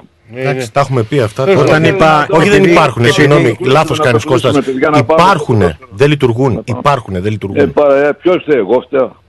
Κανονικά έπρεπε να παραιτηθεί όλη η κυβέρνηση τώρα. Τι, Ο- Ο παραιτήθηκε Σταθμάρχης τώρα, έπρεπε. δεν λειτουργούν. Έλα τώρα. Τέλος πάντων. Τέλος πάντων. Ε, Ευτυχώς για μένα έχω δικούς μου ανθρώπους εκεί. Έχω και μια κόρη η οποία αυτό το διάστημα ταξίδευε και ήμουν λίγο ανήσυχος. Ήταν στην Αμερική, γύριζε Αθήνα και πα, λέω τώρα έχει πλάκα. Τέλος πάντων το ξεπέρασα. Ε, Όλος ο κόσμος έτσι είναι. Είχε παιδιά που φοιτητές πήγανε, πήγανε στα Μπάτρα, που πήγαν στο. Τέλος Ωραία. πάντων, ναι, άρα, Πάμε- παιδιά, πάμε στο δικό μας το και- κομμάτι τώρα, πάμε στο και δικό μας είχα κομμάτι. Και, και δικούς μας εκεί από τη Βέρεια, όπου από όλη της Μακεδονία υπήρχαν άνθρωποι. Τέλος πάντων στο ποδόσφαιρο τώρα εδώ το MPL και το iLink. Ε, Ας ξεκινήσουμε με τον Αλέξανδρο πρώτα και μετά να σου ζητήσω αν θέλεις να πεις Το κάτι μεγάλο- για τις υπόλοιπες. Ναι. το μεγάλο ερωτηματικό Αλέξανδρος. Λοιπόν, ο Αλέξανδρος βασικά ε, θέλω να πω να αρχίσω έτσι ότι ο Αλέξανδρος είναι πάντα Αλέξανδρος και πάντα έχει βαριά φανέλα. Αυτά τα αποτελέσματα ε, είναι αρνητικά, απογοητεύτηκε ο κόσμος, είναι προβληματισμένος και ο προπονητής, προσπαθεί να κάνει ό,τι είναι το καλύτερο γιατί τον έχω λίγο από κοντά, α, συ- συναντιόμαστε συχνά τελευταία. Λοιπόν, ε, μετά τον αγώνα ε, του, της Παρασκευής ο άνθρωπος πήγε έκανε την αποθεραπεία του Σάββατο, κάνει όπως πρέπει για να μπορέσει η ομάδα σιγά σιγά να συνεργαστεί. Τώρα όσον αφορά αυτό που λέτε για τους τραυματίες, δεν άκουσα τη λέξη, άκουσα τη λέξη Κατσάκης, άκουσα τη λέξη Κατσίκης, Πατίκης, πώς είπε ο Στέλιος. Στέλιος. Δεν άκουσα τη λέξη γυμναστής. Γιατί οι τραυματισμοί δεν φταίνε, δεν φταίει η κακή προπόνηση του προπονητή. Ο προπονητής κάνει τακτική. Ο προπονητής βγάζει το πρόγραμμα και αναλαμβάνει την ομάδα μετά το 30 λεπτό του, προ- του προπονητή που γυμνάζει την ομάδα την προθέρμαση και το, στα- το, το στάδιο της φυσικής κατάστασης. Δεν άκουσα υπάρχει ή δεν υπάρχει. Οι γυμναστές από Κώστα, ό,τι ξέρω συγγνώμη, έχουν όλες αλλά, οι ομάδες. συγγνώμη Αλέκο, αλλά όταν είπα, ε, μίλησα για όλο το προπονητικό team, δεν ξέρω αν έχουν γυμναστεί ή δεν, ε, αλλά, Ε, ναι, ε, αλλά- στην προπόνηση λαμβάνει μέρος όλο το, το team, έτσι. Ε, ναι, το πρόγραμμα το βγάζει ο προπονητής, αλλά τη φυσική κατάσταση και αν γυμνάζονται σωστά οι παίκτες σε φυσική κατάσταση είναι του γυμναστή. Αν υπάρχει. Οι μυϊκοί τραυματισμοί, οι Αν μυϊκοί υπάρχει. τραυματισμοί, ορίστε, Αν υπάρχει. τι αν υπάρχει; Αν υπάρχει γυμναστής. Ε, δεν ξέρω, ρωτάω, ρώτησε. Ε, αυτό λέμε ότι εγώ Αν δεν ε, υπάρχει, είναι έπιασα λάθος. όλο το πλαίσιο το προπονητικό. Δεν είπα ο γυμναστής, ο βοηθός, ο προπονητής τερματοφυλάκων. Δεν, άκου- δεν άκουσα εγώ για γυμναστή, γι' αυτό το έκανα την ερώτηση. Είναι, από, είναι ο κύριος υπεύθυνος για τους τραυματισμούς, εάν υπάρχουν μυϊκοί τραυματισμοί. Τώρα αν υπάρχουν χτυπήματα ή παλιά χτυπήματα όπως είναι ο Κένι που έχει το πρόβλημα με το γόνατο του παιδί και προσπαθεί να συνέλθει, δεν φταίει η τωρινή κατάσταση. Αλλά ε, αν γίνανε πολλοί μυϊκοί τραυματισμοί, δεν ξέρω θα μου πείτε εσείς, είστε κοντά στην ομάδα, ε, νομίζω ότι κάτι έχει να γίνει λάθος. Ναι. Έτσι. Ε, Στην εκγύμναση. Αυτό θέλω- όχι του Κατσάκη. Ναι. Τώρα ο Κατσάκης προσπαθεί με την ομάδα που έχει. Αυτό το 5-6 τραυματισμοί, 5-6 τραυματισμοί, 8 τραυματισμοί γιατί μαθαίνω, είναι αρκετοί έτσι. ε. Δεν μπορεί να, σ- να, να στρώσει Η μισή ομάδα είναι. Ε, δεν, μπορεί να, δεν μπορεί να παρουσιάσει τίποτα. Ασχέτα που έχει παίξει ένα παιχνίδι το πρώτο που ήταν με ένα- ένα δυνατό αντίπαλο. Οι άλλες ομάδες με άλλες συνθήκες ο Αλέξανδρος είχε τον τρόπο να τα ξεπερνάει. Λοιπόν αυτή τη στιγμή όμως άμα δεν έχει την ομάδα που θέλει ο προπονητής λοιπόν δεν ξέρω το γιατί ήρθαν αργά οι παίκτες. Ε, δεν έγινε καλή εγύμναση. Ερω, ερωτήσεις κάνω έτσι. Δεν, δεν είμαι το, δίπλα το στην ομάδα. άσχημο αυτό που μας προβληματίζει εμάς Ναι, και αυτό ναι. ήθελε να πει ο Στέλιος πριν ε, Ναι, και νομίζω ότι- ότι είναι fact, είναι γεγονός. Δηλαδή δεν είναι κάτι το οποίο... Είναι ότι αυτό έχει παρατηρηθεί και σε άλλες κοντινές σεζόν. Δηλαδή θέλω να πω ότι και πέρσι είχαμε μια, ένα τέτοιο φαινόμενο. Νομίζω και... Απλά και πέρσι στα- υπήρχε μια απλώς πολύ πέρσι- σωστή και πέρσι καλή φε- δικαιολογία. Απ- Απλώς πέρσι και φέτος ε, ήταν... ήταν Ναι, αλλά πέρυσι αυτό είπα, Μο- ότι είχε μια μόνο πολύ τις καλή δύο δικαιολογία η τελευταίες ομάδα. χρονιές. Ναι. Και όλες οι ομάδες, δεν ήταν μόνο ο Αλέξανδρος, ήταν πολλές ομάδες. Συγγνώμη, να, να κάνω μια λέξη. Πριν 4-3 χρόνια, 4-5, όσα είμαι εδώ δηλαδή και ήρθα στην Αυστραλία, ο Αλέξανδρος ήταν ε, πανηγυρικά η κορυφαία ομάδα του NPL, πήρε, τα σάρωσε όλα. Σίγουρα. Πώς ξεκινούν, μπορείτε να με πείτε εσείς εκείνες τις χρονιές τι διαφορετικό έκανε ο Να σου Αλέξανδρος δώσω... που δεν να κάνει σου- να τώρα; σου- Αυτό ρωτάμε και εμείς Κώστα. Όχι, ε, εγώ, Ε, ναι, έχω δεν την το απάντηση. ξέρετε. Εγώ έχω την απάντηση σε ένα βαθμό βέβαια. Είναι ότι ουσιαστικά από το 16 ως το 19 ο Αλέξανδρος Ναι. πορεύτηκε με έναν συγκεκριμένο κορμό και τον πήγε καλά αυτό το τρένο. Δηλαδή, Άθιου, α, ο Βίλκινς, ε, Ντουμπάλης, α, Ένα ο- μαλλιά μπροστά Stephen σε Pace. Pois Ρε παιδιά, συγγνώμη τώρα, μιλάμε για τέσσερα χρόνια πριν. Είναι άλλος ο κορμός ο, περσ, ο περσινός, άλλο Θέλω να προπέρσινο, σου άλλο πω πριν όμως τέσσερα από το χρόνια. 19 και μετά Ο, ο Γιώργος ήρθε- ο Κατσάκη έχει να διαχειριστεί μια καινούργια ομάδα. Έτσι, έχει τους βοηθούς του, έχει τους γυμναστές του. Ε, ε, όλα, όλοι αυτοί συζητάνε, μιλάνε. Ε, τώρα, αν μιλάμε για ατυχία, όπως λέει ο Νίκος, ε, χτυπήματα ή αυτά, ή κάποιος έπαθε μυϊκό τραυματισμό. Ε, εντάξει, το καταλαβαίνουμε, αλλά ρωτάμε πού οφείλεται. Ε, Μη συγκρίνουμε τώρα πριν τέσσερα χρόνια με τώρα. Έπαιξε λίγο στην κουβέντα, σε παρακαλώ. Ναι. Κάτσε να ακούσουμε και τον Νίκο. Ε, λοιπόν, εν ολίγης δεν θα ασχοληθώ ούτε με τους τραυματισμούς ούτε με τίποτα. Απλώς θα πω ότι η ομάδα για να μπορέσουμε να δούμε κάτι θα το δούμε μετά την... Έχουμε παίξει 3, 7, στην 7η-8η αγωνιστική θα μπορέσω να σας μιλήσω ακριβώς για το τι συμβαίνει. Εσύ το εμπιστεύεσαι το ρόστερ αυτό; Συμφωνώ, συμφωνώ. Συγγνώμη, Το εμπιστεύεσαι αυτό το ρόστερ; κανένα ρόστα δεν εμπιστεύομαι. Όχι, εμπιστεύεσαι το. δι- το Κανένα δηλαδή- ρόστα δεν εμπιστεύομαι σε καμία ομάδα, ούτε στο Όκλι ούτε στην Ελλάδα. Περιμένω να δω 7-8 αγωνιστικές, ούτε με τον Παγκύπρο ούτε με κανέναν. Όταν Περιμένω εννοείς- να δω παιχνίδια. Βλέπω ομάδες, όπως Συμφωνώ. είπα και το Όκλι, που το Όκλι το είδα και ε, μπορεί να διαφωνούμε για τους παίχτε στο κέντρο, αλλά εγώ δεν είδα ούτε μία φορά η μπάλα να αλλάξει από το κέντρο του γηπέδου να πάει στους επιθετικούς. Γινόταν από το αριστερό μπακ, το δεξί μπακ, καραμπόλα μπροστά στον έξω δεξιά, στον έξω αριστερά. Αυτό είπα κι η εγώ. μπάλα δεν πεζόταν καθόλου στο κέντρο του γηπέδου. Νίκο μου, αυτό είπα εγώ. Δεν φταίνει οι παίχτε του κέντρου αν οι, αμυντι... οι, α- οι ακραίοι υπάρχουν. αμυντικοί Μα την δεν έχει- πετάνε μπροστά. Δεν Ναι, μα φταίνει δεν οι παίχτε είχε- του δεν κέντρου. Ο έχει το- Γκέστ, ο Γκέστ σε πληροφορώ Δεν το πανέλο. ότι είχε τσαντιστεί τόσο πολύ που η μπάλα πέρναγε πάνω από το κεφάλι του που ξέρεις ότι ο Γκέστ είναι ένας παίχτη που θέλει την μπάλα κάτω. Και Μα η γι' μπάλα αυτό, δεν γι' παίχτηκε αυτό το κάτω σε είδε όλο ο το Κριστέιλα παιχνίδι, και βέβαια. το άλλαξε νωρίς. Από το Νομίζω- ημίχρονο έκανε και τους Ναι. δύο ακραίους του Ε, αλλαγή. ε, ουσιαστικά όμως Κώστα δεν ξέρω αν συμφωνήσει σε αυτό που είπα.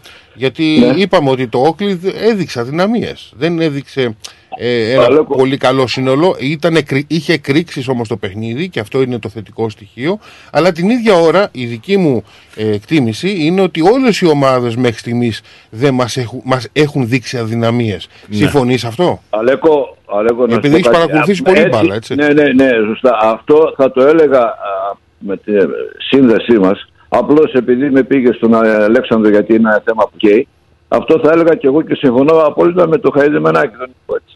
Είναι νωρίς ακόμα. Οι ομάδες δεν δείχνουν το, νομίζω το πραγματικό τους πρόσωπο. Ούτε το Άβονταλ είναι το Άβονταλ των περασμένων χρόνων. Η Ελλάς βλέπουμε ότι ενώ ε, περιμένουμε να δείξει κάτι καλύτερο ακόμα είναι άφτιαχτη. Ίσως ακόμα εδώ στο MPL, δεν ξέρω σε άλλα πρωταθλήματα, ίσως αυτό το, αυτό το διάστημα της προετοιμασίας να μην είναι το, κα- οι ομάδες να έχουν, επειδή οι παίκτες δεν είναι και 100% επαγγελματίες, έτσι, ε, ίσως να μην κάνουν την καλύτερη προετοιμασία που πρέπει να κάνει μια ομάδα για να μπει σε ένα πρωτάθλημα. Γιατί η κανονική προετοιμασία θέλει και διπλές προπονήσεις, θέλει περισσότερες προπονήσεις, ειδικά όταν ομάδες αλλάζουν πολλούς παίκτες θα πρέπει να κάνουν περισσότερες προπονήσεις για να μπορούν να δεθούν. Αυτό το κάνει μόνο η Ελλάς και γι' αυτό δείχνει πάλι το περσινό ξεκίνημα, έτσι. Δείχνει, μπήκε δυνατά, γε- πήγε μια, ένα- μια εβδομάδα, ήταν όλοι μαζί οι παίκτες, δέθηκαν, αν και δεν είχε πο- πάρα πολλές αλλαγές η Ελλάς, Δε- μπόρεσαν και έκαναν το σύνολο πάλι καλό, τρέχουν περισσότερο από Ε, τις άλλες Παρ' όλα ομάδες αυτά και όμω μπορούν βγήκαν και εκεί οι παίρνουνε- αδυναμίες. Βγήκαν και εκεί οι αδυναμίες. Κώστα, να σε ρωτήσω Ε, κάτι. γνωστές, Έχεις παίξει αλλά- μπάλα και σου λέω και σένα ότι αυτό που είπα πριν στην αρχή, ε, ε, ότι ε, δεν έχει γίνει σωστή προετοιμασία, δεν έχει, γι- έχει γίνει μάλλον ελλειπής προετοιμασία. Γιατί δεν μπορείτε να μου λέτε τώρα ότι πρέπει να φτάσουμε στην 8η αγωνιστική, 3-8-24 δηλαδή, Ναι, ναι. 24 βαθμούς, για να χάσεις 24 βαθμούς για να δεις αν η ομάδα θα πάει ή δεν θα πάει. Δηλαδή, να τρελαθούμε τελείως. Ξεκινάει το πρωτάθλημα και μου λες ότι η ομάδα δεν είναι έτοιμη, θα είναι σε δύο μήνες. Δεν είναι. 8 αγωνιστικές είναι δύο μήνες, ρε Κώστα. Είδες όλα τα Βλέπεις, βλέπεις μια έκπληξη, βλέπεις το Σεντ Albans που κανένας δεν το περίμενε, έτσι κάνει αποτελέσματα. Άλλο αυτό. Και στην Αγγλία Αυτό- γίνονται αποτελέσματα. Τι αυτό θες να μου πεις σημαίνει, ότι και στην αυτό- Αγγλία ή στην- σε όλο τον κόσμο οι ομάδες δεν είναι έτοιμες που φέρνουν αποτελέσματα ή εκπλήξεις; Ναι, αυτό είναι το καλό Πού θέλει να παράδειγμα. καταλήξεις, Στέλιο, για να δούμε πού, πού συμφωνείς και πού διαφωνείς. Εγώ διαφωνώ, Οι ομάδες- διαφωνώ οι- στο ότι ναι. ακόμα οι ομάδες δεν είναι έτοιμες. Άλλο το είναι. ότι ο Γιώργος δεν Ναι. είχε, ο Κατσάκης δεν είχε πέντε παίχτες, δηλαδή με τη μισή του ομάδα, τι να κατεβάσει και τι σύστημα να κάνει από αυτά που έχει βγάλει στο μυαλό του. Δεν μπορεί, ακυρώνονται όλα. Και άλλο να μου λέτε ότι δεν είναι έτοιμη η ομάδα δύο μήνες μετά από, το, από την έναρξη του πρωταθλήματο. Ε, με άλλα λόγια, ε, Κώστα, ο Στέλιος θέλει να πει ότι δεν. Ας δεν- ξεκινήσουν δεν από το- τον Αύγουστο. Δεν τη δέχεται αυτή τη δε- δικαιολογία. Ε, να δεχτεί μία-δύο αγωνιστικές, ναι, αλλά οχτώ αγωνιστικές είναι ένα μεγάλο διάστημα. Τώρα Κοίταξε, ο 8 το- είναι το ένας οκτώ ενδεικτικός είπε- αριθμός που ανέφερε ο Νίκος πριν. Το είπε, ναι, Ο Νίκος εντάξει, είπε σε ε, 8 συμφωνώ αγωνιστικές και θα στο σα οκτώ. πω. Θέλω να δω την ομάδα. Όχι μετά από 8 αγωνιστικές που λέει ο Κώστας η ομάδα θα ρολάρει. Δεν γίνεται αυτό. Δεν, λέω, δεν, λέω, δεν είπα εγώ μετά από 8, έτσι. Το 8 δεν το είπα εγώ. Τέλος πάντων. Απλώς να λέω μιλήσει. οι Ναι, ναι, ναι, ομάδες, Νίκο, ναι, τι; οι ομάδες, από ό,τι παρακολουθώ, να σε πω κάτι. Εσύ παρακολουθείς το Όκλι. Πόσα Όχι φιλικά μόνο. έκανε Όχι το μόνο. Όκλι; Όχι Ναι, μόνο. Πόσα, φιλι, πόσα φιλικά έκανε, μπορείς να μου πεις; Αρκετά. Πόσα, έκανε 8. Έκανε. Το Όκλι; Ναι. Ο, ε, Νίκο, ο Αλέξανδρος, ο Χαϊδεμενάκης, Συγγνώμη, Πόσα φιλικά έκανε ο πόσα Αλέξανδρος; φιλικά έκανε; 4-5-6, ξέρω εγώ, κάπου εκεί. 5-6. έκανε εκ, πόσες εβδομάδες έκανε προετοιμασία; Ε, αυτό θα ρωτήσουμε τον Γιώργο, τον Κατσάκη. Ακριβώς; Ναι, έκανε 7 εβδομάδες. Ε, να πω το εξής. Ε, Κοιτάξτε να σας πω να, να ολοκληρώσω, να ολοκληρώσω τη Ε, σκέψη.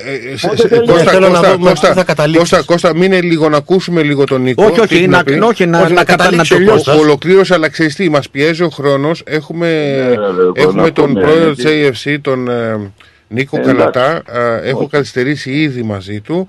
Ε, Οκ. Θέλω να δώσουμε δύο λεπτά στην κουβέντα αυτή για να κάνουμε επίλογο, να αναφέρουμε και την επόμενη αγωνιστική και Ναι. να πάμε στη συνέντευξη που είναι πολύ σημαντική γιατί αφορά κάτι καινούργιο που έρχεται στο ποδόσφαιρο της Αυστραλίας. Κλείς, ε, ολοκλήρωσε να ακούσουμε και τον Νίκο τον Χατζεμενάκη και να κλείσουμε. Να ολοκληρώσω, δηλαδή τι να πω τώρα; Αυτό που ήθελες Λοιπόν, να πεις. Ο Αλέξανδρος, ο Αλέξανδρος ξέχωρα από την... Γιατί ξε, οι ομάδες ξε- τελειώνουν Σεπτέμβριο, πότε τελειώνουν; Η ομάδα, το πρωτάθλημα τελ- τελειώνει μέσα Σεπτέμβρη. Τότε παίζεται το τελικό. Σεπτέμβρη. Αρχές, αρχές Έτσι. Σεπτέμβρη. Και Κάποιες αρχίζουν- τελειώνουν και νωρίτερα, βέβαια, που δεν μπαίνουν στα Και τελικά. κάθονται δύο, δύο μήνες οι παίκτες. Α, Ξεκινάνε περίπου α, μέσα Νοεμβρίου. Περίπου δύο μήνες, ναι. Λοιπόν, πότε ξεκινάνε; Περίπου μέσα Νοεμβρίου. Μέσα Νοεμβρίου. Ναι, είναι, είναι διαφορετική η αρχή της κάθε ομάδας με την άλλη. Γιατί 15, με- γιατί 10, μετά 20, έχεις, 25 ε, αναλόγως. ε, Έχεις και το διάλειμμα των ε, Μεσο- εορτών. Μεσολαβούν όμως και οι γιορτές, εκεί σταματάνε εκεί έτσι δεν είναι; Ναι, ναι, Όχι ναι. όλοι. Και Και όχι Ο- όλες τις ο- μέρες. ο- Όλοι σταματάνε τουλάχιστον ένα δεκαήμερο. τουλάχιστον ένα Είναι δεκαήμερο. άλλες ομάδες που δεν σταματάνε, ενδιάμεσα κάνουν κάποιες προπονήσεις. Να πούμε για τον Αλέξανδρο, ε, ε, ξέχωρα που ε, ε, είναι, ε, είχε καινούριους παίκτες. Ε, ε, ε, πα- πάμε για επίλογο, Κώστα. Ε. ναι, για ναι, επίλογο, ναι, ναι. ε. Μην, μου- μην Ναι. μου πάρεις χρόνο, σε παρακαλώ.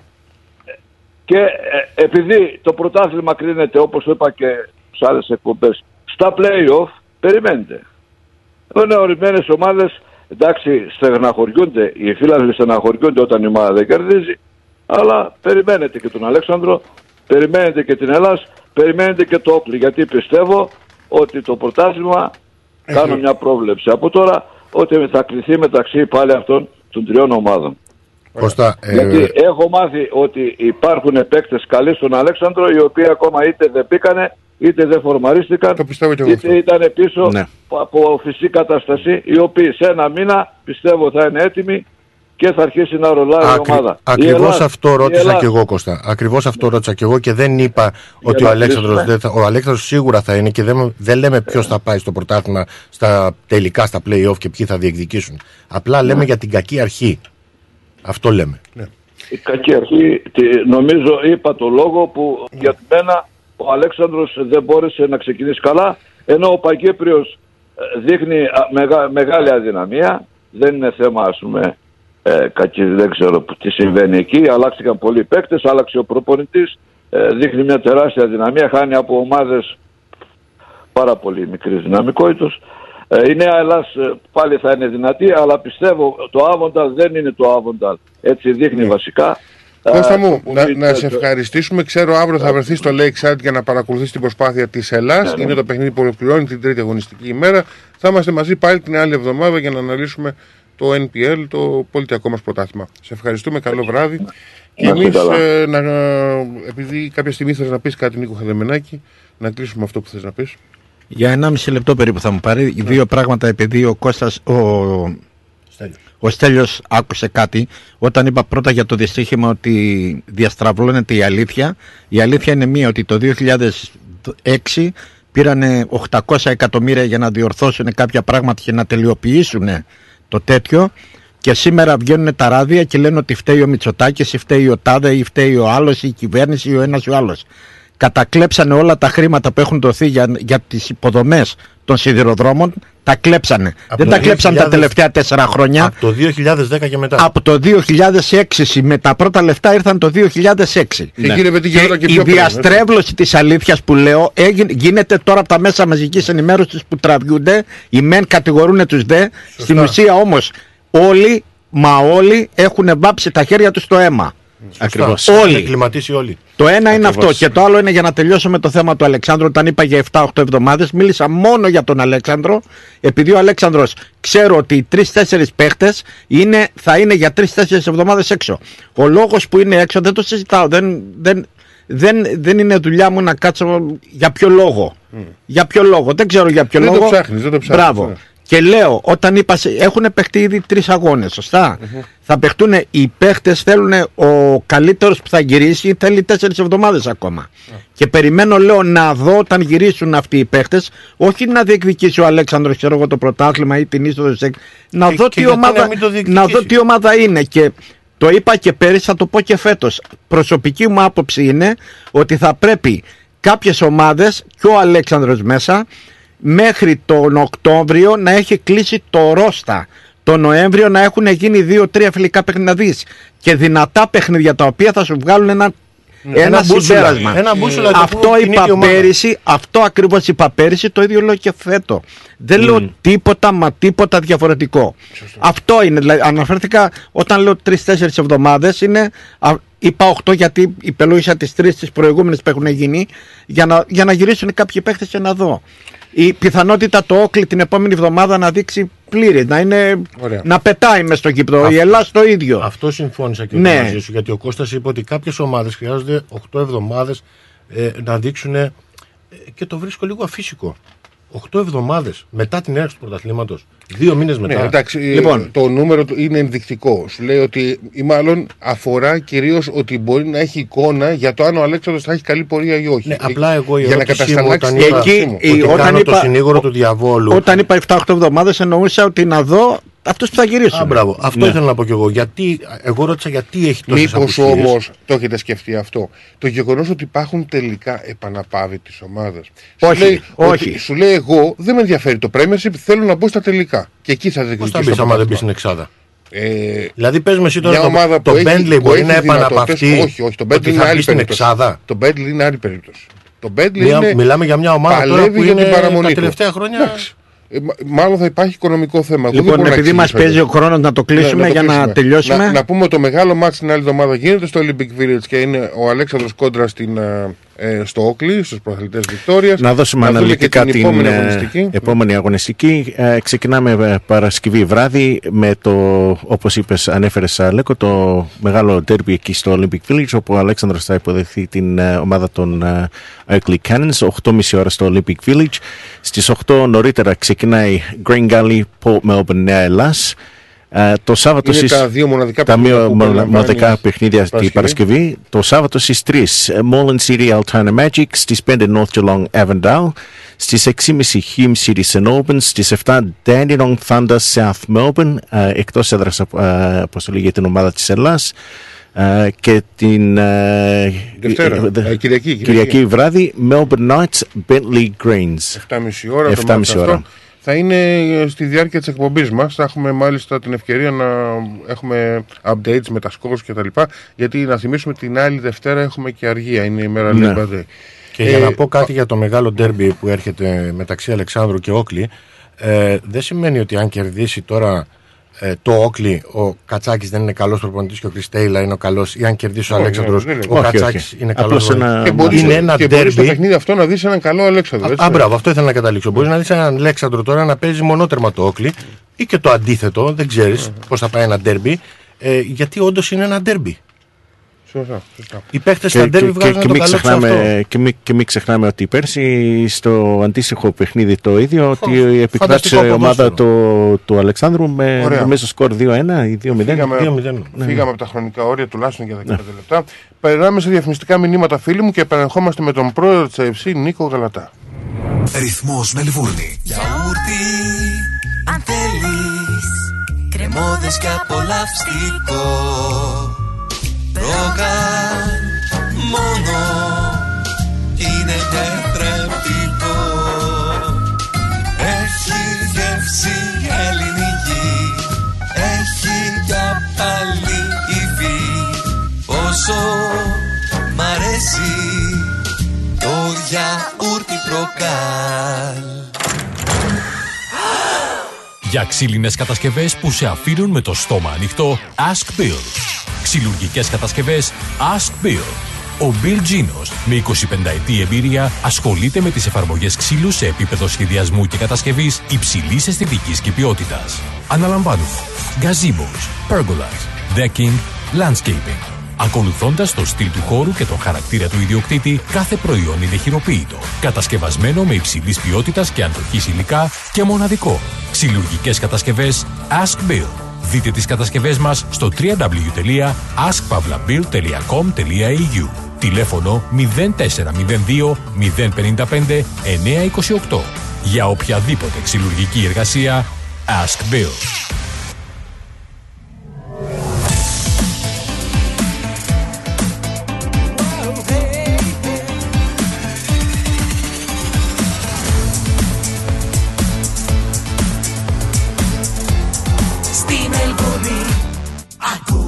Ρυθμό Στη Μελβούνια ακούς ε, ρυθμό φίλα Κροατή. Αυτή την ώρα είσαι συντονισμένος με το ραδιόφωνο του ρυθμού και την εκπομπή Μεγάλη Κερκίδα με τον Αλέο Κατσιφάρα, Νίκο Κομινάκη, Στέλιο Γεροντάρα, Νίκο Χάιδεμενάκη, τον Κώστα Κατσόνη που μόλις ακούσαμε και τα υπόλοιπα μέλη της εκπομπής.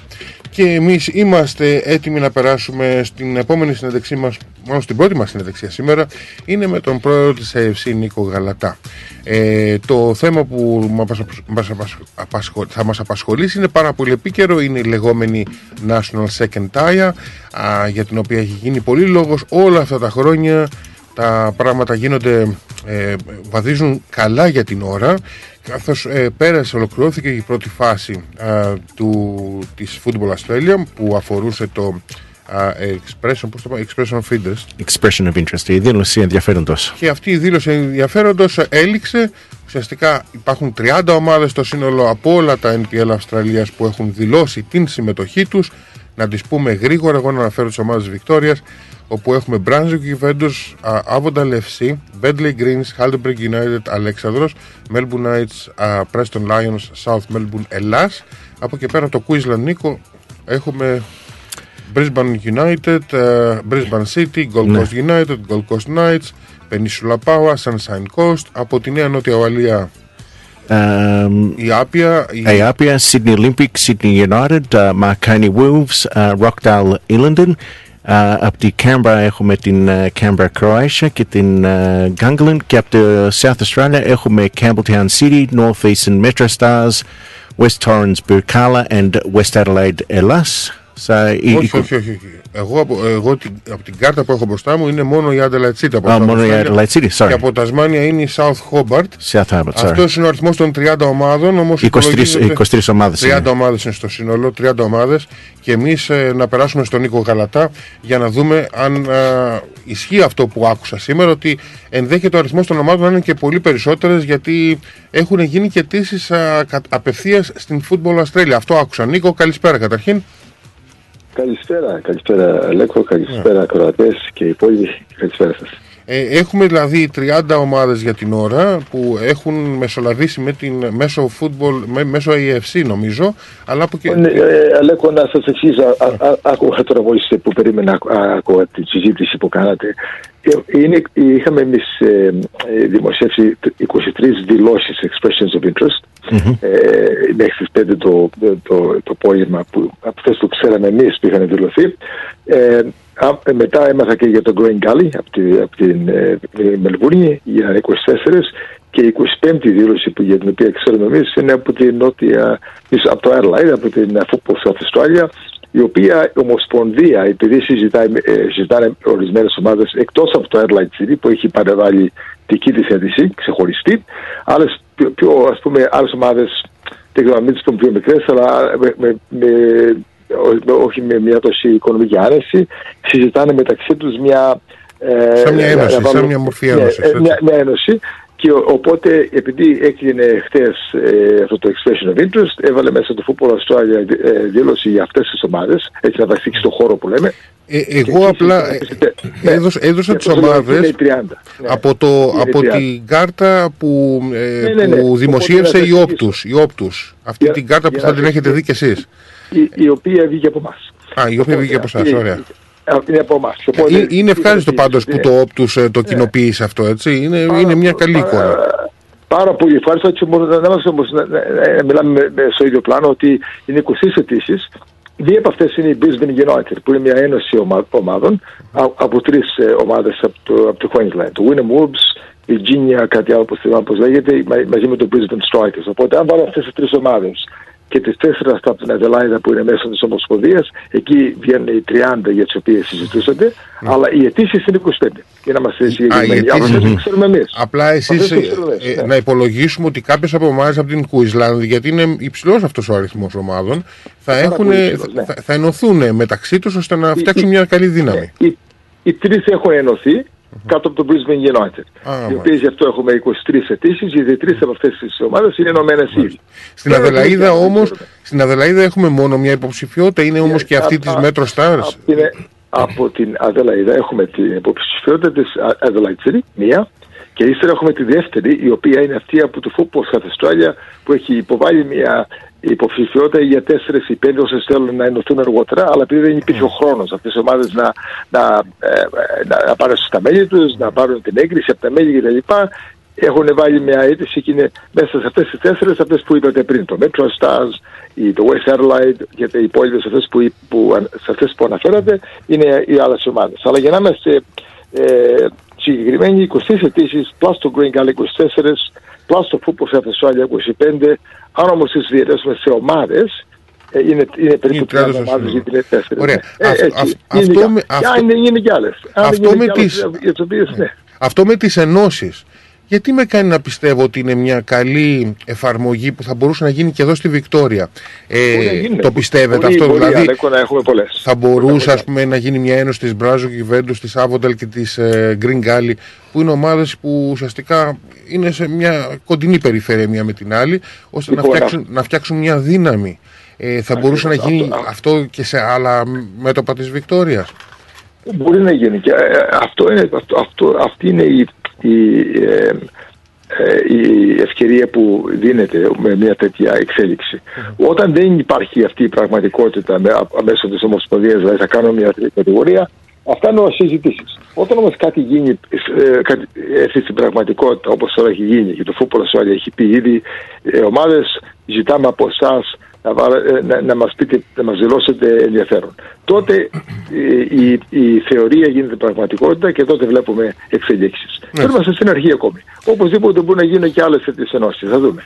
Εγώ προσωπικά αλλά και οι συνεργάτες μου όλοι ήμασταν ταγμένοι ε, υπέρ αυτής της επαναστατικής κίνησης κάτι που σ- σ- ουσιαστικά ε, γίνεται λόγος για πολλά πολλά χρόνια και το οποίο πήρε σάρκα και οστά πλέον είναι στη ζωή μας η National Secretariat δεν είναι official δεν ξέρω όμως ότι εγώ ε, προσωπικά παρότι είμαι, είμαι οπαδός αυτής της ιδέας δεν ξέρω αν πραγματικά αυτή η προσπάθεια βρει εμπόδια εφέτος γιατί ε, γίνεται και λίγο αρνητικός λόγος ε, στο, του τύπου ε, θα μπορέσουν οι ομάδες να ανταπεξέλθουν στο υψηλό κόστος μιας τέτοιας λίγκας. Ε, εσείς τι, Θα δούμε, τι έχετε Αλέκο. να απαντήσετε σε Θα αυτό; δούμε, Αλέκο. Είναι, πάντα υπάρχουν εμπόδια. Η ζωή είναι όλα εμπόδια. Λοιπόν, άμα δεν προσπαθήσουμε, δεν, δεν κατορθώνουμε τίποτα. Βεβαίως θα υπάρξουν και, ε, θα, και θα αντιμετωπίσουμε εμπόδια. Αυτό είναι, αυτό είναι σίγουρο. Αλλά, ε, αλλά πρέπει να, και να, να προ- προσπαθήσουμε. Αυτές οι ομάδες θέλουν να, να, να αναδειχτούν περισσότερο από εκεί που παίζουν τώρα στο NPL. Τώρα, ποιες από αυτές τις ομάδες θα διαλέξει το φούπολο Australia μέσω αυτής της δηλώσης να, να προχωρήσουν στο επόμενο στάδιο, το λεγόμενο request for proposal, δεν ξέρω. Είναι, Αυτό θα είναι στα χέρια της φούπολο Australia. Από εκεί οι πιο ισχυρές 10, 12, 14, θα δούμε πόσες από αυτές τις δηλώσεις είναι πράγματι ε, ρεαλιστικές και ισχυρές. Από εκεί θα προχωρήσουμε και θα, από ό,τι έχουμε συζητήσει με το φούπολο Australia, θα, δημιουργη- θα δημιουργηθεί το τελευταίο αυτό το μοντέλο, το οποίο πρέπει να ανταποκρίνεται. Αυτό λέμε, έχουμε πει εμείς τώρα που πάνε από για, για 5 χρόνια, 6 χρόνια, να ανταποκρίνεται στις δυνάμεις και τις ικανότητες των ομάδων. Άμα κάνουμε κάτι το, στο ακέραιο και λέμε, Να, αυτό θέλουμε να κάνουμε, είμαι ένα 25χρονο ε, α, ε, παιδί με την πρώτη μου δουλειά και θέλω να αγοράσω σπίτι στο, στο Turek, ε, εντάξει, μπορώ να το θέλω. Αλλά μπορώ, το, το κατορθώνω. Ρεαλιστικά. Ε, με άλλα λόγια λέτε ρεαλιστικά αν είναι, είναι βιώσιμο όλο αυτό. Έτσι.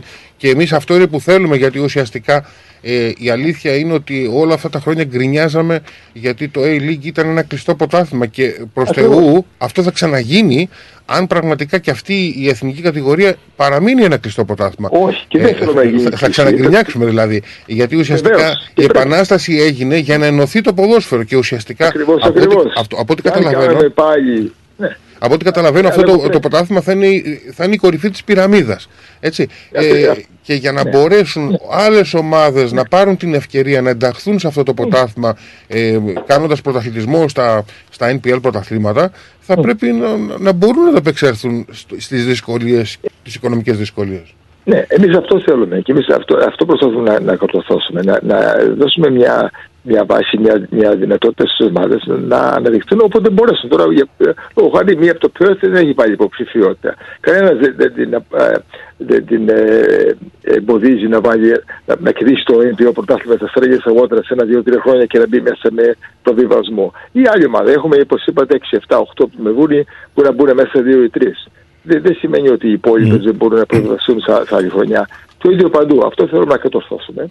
Και πρέπει να έχουμε ένα μοντέλο το οποίο είναι από τη μια άποψη κάτι το καλύτερο από ό,τι έχουμε τώρα, να, να, να, ανε- να ανεβεί το ποδόσφαιρο που έχουμε, να μην έχουμε μια δεύτερη κατηγορία που είναι ακριβώς η ίδια με το NPL. Απ' την άλλη όμως, δεν θέλουμε να κάνουμε κάτι το οποίο πρώτον δεν μπορούν να το κατορθώσουν οι ίδιες ομάδες που θα, που θα συμμετέχουν στην αρχή και δεύτερον να αποκλειστούν οι υπόλοιπες ομάδες που δεν είναι μέσα γιατί δεν μπορεί ποτέ να, να, να ανέβουν σε εκείνο το, το, το, το σημείο. Οπότε έχουμε αυτό. Είναι, είναι, είναι δύσκολο, αλλά πηγαίνοντας και βλέποντας, δεν μπορούμε να το φτιάξουμε στο ακέραιο χωρίς να ξέρουμε ποιες είναι οι ομάδες, ποιες είναι οι ικανότητές τους. Αυτή είναι η δική μας η, η αρχή. έχουμε, έχουμε γράψει και στο report. Ναι. Ε, κύριε Κάνεις Νίκο, εκείνο που μπορείς. κύριε Ναι. Νίκο, Στέλιος ο Γεροντάρας είμαι. Ε, ήθελα να ρωτήσω κάτι σε σχέση με αυτό που λέτε, γιατί είδαμε πρόπερση, πότε ανέβηκε το Western United, ότι είχε, ε, όταν μπήκε μαζί με το South Melbourne, την Ελλάς, ε, για το ποιος θα ανέβει στο A-League, ε, υπερίσχυσε η Western United. Ε, Είδαμε όμως στη συνέχεια ότι η Western United υστερεί και σε κόσμο και ακόμα δεν έχει γήπεδο. Θα υπάρξουν τέτοια φαινόμενα, πιστεύετε ότι μπορούμε να τα προβλέψουμε τέτοια φαινόμενα για, το, Δεν, για αυτήν την δεν- κατηγορία; δεν νομίζω να υπάρξουν, δεν νομίζω να υπάρξουν τέτοια φαινόμενα. Μην ξεχνάμε, χρησιμοποιήσατε τη λέξη υπερίσχυσε το Western United. Δεν υπερίσχυσε, απλώς διαλέχτηκε. Άλλο το ένα και άλλο το άλλο. Μμ. Το- ε, Εννοώ το- στις το αιτήσεις που ποδοσφαίρο- είχαν κάνει ήταν καλύτερη Ξέρω της εγώ- Western United. Όχι, όχι, δεν, ξε- δεν- δεν- δεν είμαι σίγουρος ότι είναι καλύτερη. Δεν, δεν, μπορώ- δεν ξέρω αν είναι καλύτερη. Ξέρουμε ότι τη διαλέξαν. Εγώ τώρα δεν ξέρω ποια. Εγώ δεν, εγώ δεν είδα ούτε τη μία ούτε την άλλη και δεν νομίζω ότι και εσείς να, να έχετε δει τη μία και την Όχι, άλλη. φυσικά Απλώς όχι. διαλέξει. Ναι, όχι, εννοείται. Ακριβώς. Ξε- ξέρω- εκείνο που ξέρουμε είναι ότι διαλέξανε την Western United. Για ποιο λόγο δεν ξέρω. Εγώ, αν, θέλω, αν, α- αν θα μπορούσα να προσθέσω πριν περάσω σε, σε ερώτηση ο Νίκος Κομινάκης, είναι έτοιμος να ρωτήσει, αν θέλω να προσθέσω, αν είναι να προσθέσω κάτι σε αυτό και να απαντήσω στο Στέλιο, θα έλεγα ότι ουσιαστικά δεν, δεν υπάρχει τέτοια ε, περίπτωση γιατί η Western United είναι μια ομάδα νεοσύστατη που ιδρύθηκε το 18 χωρίς κόσμο, οργανώθηκε ώστε να έχει κόσμο.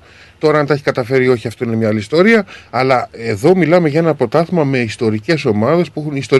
με ομάδες που έχουν ιστορική καταβολή ε, και, επί... Αλλά επειδή και που το- στην πλειοψηφία τους έχουν παίξει στο παλιό εθνικό πρωτάθλημα. Εγώ το λέω Αλέκο επειδή ε, έγινε πριν κουβέντα για ενώσεις ομάδων. Που Α, σημαίνει ναι. νεοσύστατες Α, ναι, αυ- ομάδες. Σε αυτό το κομμάτι, ε, αυτό είναι μια εύλογη ερώτηση. Είναι μια ερώτηση που, α, αν ας πούμε, ξέρω εγώ, έχουμε μια ένωση της Μπέντλεϊ με το Άβονταλ, την Μπράζο Κιβέντους, αν αυτό θα αποφέρει καρπούς, δηλαδή να φέρει κόσμο στο γήπεδο, αυτό ουσιαστικά παραμένει ερωτηματικό και για μένα. Ε, αλλά να μην είναι, δώσουμε είναι τροφή. ερωτηματικό. Είναι ερωτηματικό, σίγουρα. Αλλά μην δώσω περισσότερο τροφή σε αυτό, να περάσουμε σε ερώτηση από τον Νίκο ε, Κομινάκη και αμέσως μετά και ο Νίκος Χαϊδεμενάκη έχει να σας ρωτήσει κάτι. Ε, καλησπέρα Νίκο. Καλησπέρα, καλησπέρα σας. Ε, να- να ήθα- θα ήθελα να κάνω μια ερώτηση. Αναφέρεται ότι εφόσον ε, γι- ε, δηλώσανε ε, συμμετοχή 25 ομάδες, ε, την απόφαση θα την πάρει η Football Australia. Ποια Ναι. θα είναι τα κριτήρια που θα κοιτάξει η Football Australia για να διαλέξει τις 12-14 ομάδες ε, που θα συμμετάσχουν στο ε, νέο πρω- πρωτάθλημα; Είναι αυτό που είχε κάνει στη δήλωση ότι θα κοιτάνε ας πούμε ε, την ιστορία ενός ε, σωματείου, ε, τις γηπαιδικές εγκαταστάσεις, ε, τα οικονομικά, τα memberships. ε, Ποια ακριβώς είναι τα κριτήρια που θα κοιτάξει η Football Αν το Australia; θυμάμαι καλά, Νίκο, αν το θυμάμαι καλά, δεν το έχω μπροστά μου, αλλά εκεί αυτό, σε αυτό που, που δημοσιεύσανε στο, στο, στο, στο δικό στο ίντερνετ, στο, στο Football Australia, στο website, είχαν γράψει, νομίζω, στο 6,4 το πράγμα, δεν θυμάμαι καλά. Ναι, ναι. Το έχω διαβάσει τόσες φορές και είχε νομίζω 5-6 κριτήρια εκεί. Είχε, όπως είπατε, να, να, να δείξει μια ομάδα ότι έχει μια, μια σχέση, μια με την, κοινο- με την κοινωνία της, μια παράδοση στο ποδόσφαιρο. Οπότε πρώτα απ' όλα εκεί ξεκινάμε με μια αρχή ότι δεν υπάρχει πολλά με μια καινούργια, μια Western United. Υπάρχει μια, μια ομάδα που ήδη υπάρχει, που ήδη έχει μια ιστορία, που ήδη έχει, έχει κάποια σωστή επαφή με την κοινότητά της. Το πρώτο. Το άλλο ήταν βέβαια τα οικονομικά της. Να δείξει ότι πρώτα απ' όλα μπορεί να, ε, ότι έχει ε, μια οικονομική δυνατότητα, μια άμεση, ότι μπορεί να, να, να, να, ε, ε, να- να έχει ε, τροφές κεφαλαίου, ότι ε, έχει ε, στο, στη διάθεσή της γήπεδα για 12 μήνες ε, που να παίζει και να προπονείται και δεν γίνεται τα 5-6-7 κριτήρια. Μμ, Mm. εκεί μμ. δεν θυμάμαι βέβαια απ' έξω τώρα όλα, αλλά Ναι, είναι, ναι. είναι όλα εκεί γραμμένα. Ε, και ποια είναι η, ε, η ε, γνώμη της και η, και, και η βλέψη της για την, ε, η- την πορεία της δεύτερης κατηγορίας, το λεγόμενο vision, ήταν 5-6 κριτήρια. Ναι, ναι. Και τώρα οι ομάδες αυτές με τον τρόπο που θα απαντήσουν και θα, δει- και θα αποδείξουν, βέβαια, γιατί πρέπει να αποδείξουν κιόλας στο φούπολο Σάλια ότι α, με- τα, τα καλύπτουν όλα αυτά τα κριτήρια, θα διαλέξει το φούπολο Σάλια τι δεν ξέρω πόσες, γιατί δεν μιλάμε πρώτα απ' όλα, δεν θα προχωρήσουμε μέσα στην ε, έναρξη της, της, ε, αυτής της ε, ε, κατηγορίας, αλλά θα, θα προχωρήσουμε στο, στο επόμενο στάδιο, το οποίο είναι αυτό το request for proposal, το RFP που το έχουμε γράψει στα αυτά, και από εκεί θα δουλέψει μετά το football story μέσω θα βάλει κάποιον, κανένα Deloitte, κανένα KPMG με τέτοια μεγάλη εταιρεία, για να- να έχει βέβαια και κάποια ε, να μην είναι α- α- κάποια απομάκρυνση το φούπολο ασφάλεια για να μην ε, υποθεί ότι ε, προ- προτίμησε μία ομάδα από την άλλη να, κάνει, να έχει κάποια, κάποια απομάκρυνση και από εκεί θα συζητήσει με τις ομάδες μέσω και με εμάς αλλά και, με- και μέσω της ομάδες για να διαλέξει από εκεί ε, ποιες από αυτές τις ομάδες μπορούν να προσυμμετέχουν στο, στο πρωτάθλημα όταν ξεκινήσουμε τον χρόνος και από πού θα είναι και πώς και με, ακριβώς με ποια, ε, ποια θα είναι τα πλαίσια και τα στοιχεία του, του μοντέλου της, α, του, συνα- του συναγωνισμού αυτού της δεύτερης κατηγορίας. Και Αυτό είναι, και σα- ε, είναι, θα γίνει ακόμη λίγη δουλειά. Και, και, και, σε αυτό, και σε αυτή τη διαδικασία, ε, τι ρόλο θα μπορέσει να προσφέρει το IAFC, ο οποίος είσαι εσύ ο chairman του IAFC, ε, δηλαδή σαν βοήθεια σε, σε ομάδες που θέλουν να κάνουν ε, το, το request for proposal, δηλαδή Osborit or AAFC, or oh, uh, I can ask it in English, you know, how will the AAFC help, you know, NPL clubs, uh, you know, with their request for proposal, uh, you know, uh, and in their communications with uh, Football Australia? Is that something that you guys are willing to help uh, these clubs yeah. out with? Yeah, yeah, Nick, and I can answer it in English or Greek. Uh, yeah, in English, whatever's easier for you. Um, both in um, representation um, and in um, direct assistance, so both. Um, and the clubs, as of Wednesday night, the ones that we represent, and, and actually a couple, even a few more that have joined us more recently and Mhm. joined the, um, the, the the approach, the joint approach, including Brisbane City, Gold Coast Knights, Brunswick Juventus. They weren't part of our original um, partner group, but they're now with us in the announcement. Um, these clubs are very keen for AAFC to play a direct role in um, uh, jointly um, discussing with Football Australia and the uh, consultant uh, the development of uh, the model that best suits their capability. So now, obviously, we can't, as AAC, impose ourselves, and we won't seek to do that. Um, football, it's Football Australia's um, competition; they're going to implement it, but we think we can assist. And our role, in a way, we see our role as one of assistance and facilitation. Yep. So what I would say, that's what we've done so far. We've done it for six years, and we think we can do it. We can continue to do it. I've had encouragement and direct direct requests from various um, Football Australia people to remain involved and to be consulted. Uh, and what we think we can do in a very productive way is to bring together those clubs who would like us to do that. I mean, it might not be that every representative wants to, every applicant wants to. Some might not to but at the moment, the, uh, all the ones that I'm aware of who've applied would like us to do that. Yep. If there's one or two that I'm not aware of, well, then that's okay.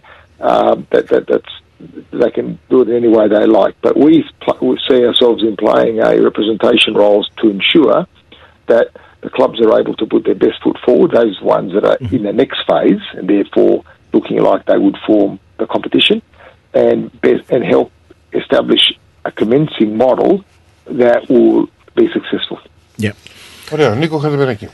Όχι, μήπως να εξηγήσει ο Νίκος τι, Α, ναι. αυτό που συζητήσατε για τον κόσμο. Ναι, ναι, για τον κόσμο. να Ναι, το για πω. τους ακροατές. Δεν τα λέω και πάλι στα ελληνικά. Ε, μπορεί- Δηλαδή, μπορεί να τα πεις στα ε, ελληνικά. συνοπτικά. Όχι, όχι, όχι, συνοπτικά γιατί. Ε, συνοπτικά είναι ότι ε, Πιεζόμαστε. ε, μπορεί το AFC να αντιπροσωπεύσει τις ομάδες αυτές, αυτές το Βαγγετησί που είναι μέλη μας, ε, για να βοηθήσουμε το, το Football Australia Ομοσπονδία να ε, δημιουργήσει αυτό το, το τελευταίο το μόντουλο, αυτό το οποίο θα ανταποκρίνεται στις ικανότητες των ομάδων.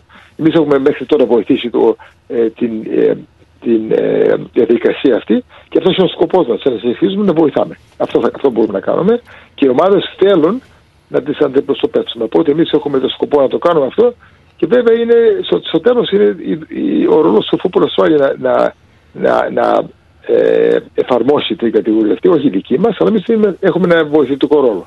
Σίγουρα. Ε, Νίκος Σαϊδεμινάκης τώρα, τελευταίος των Μοϊκανών που λέμε.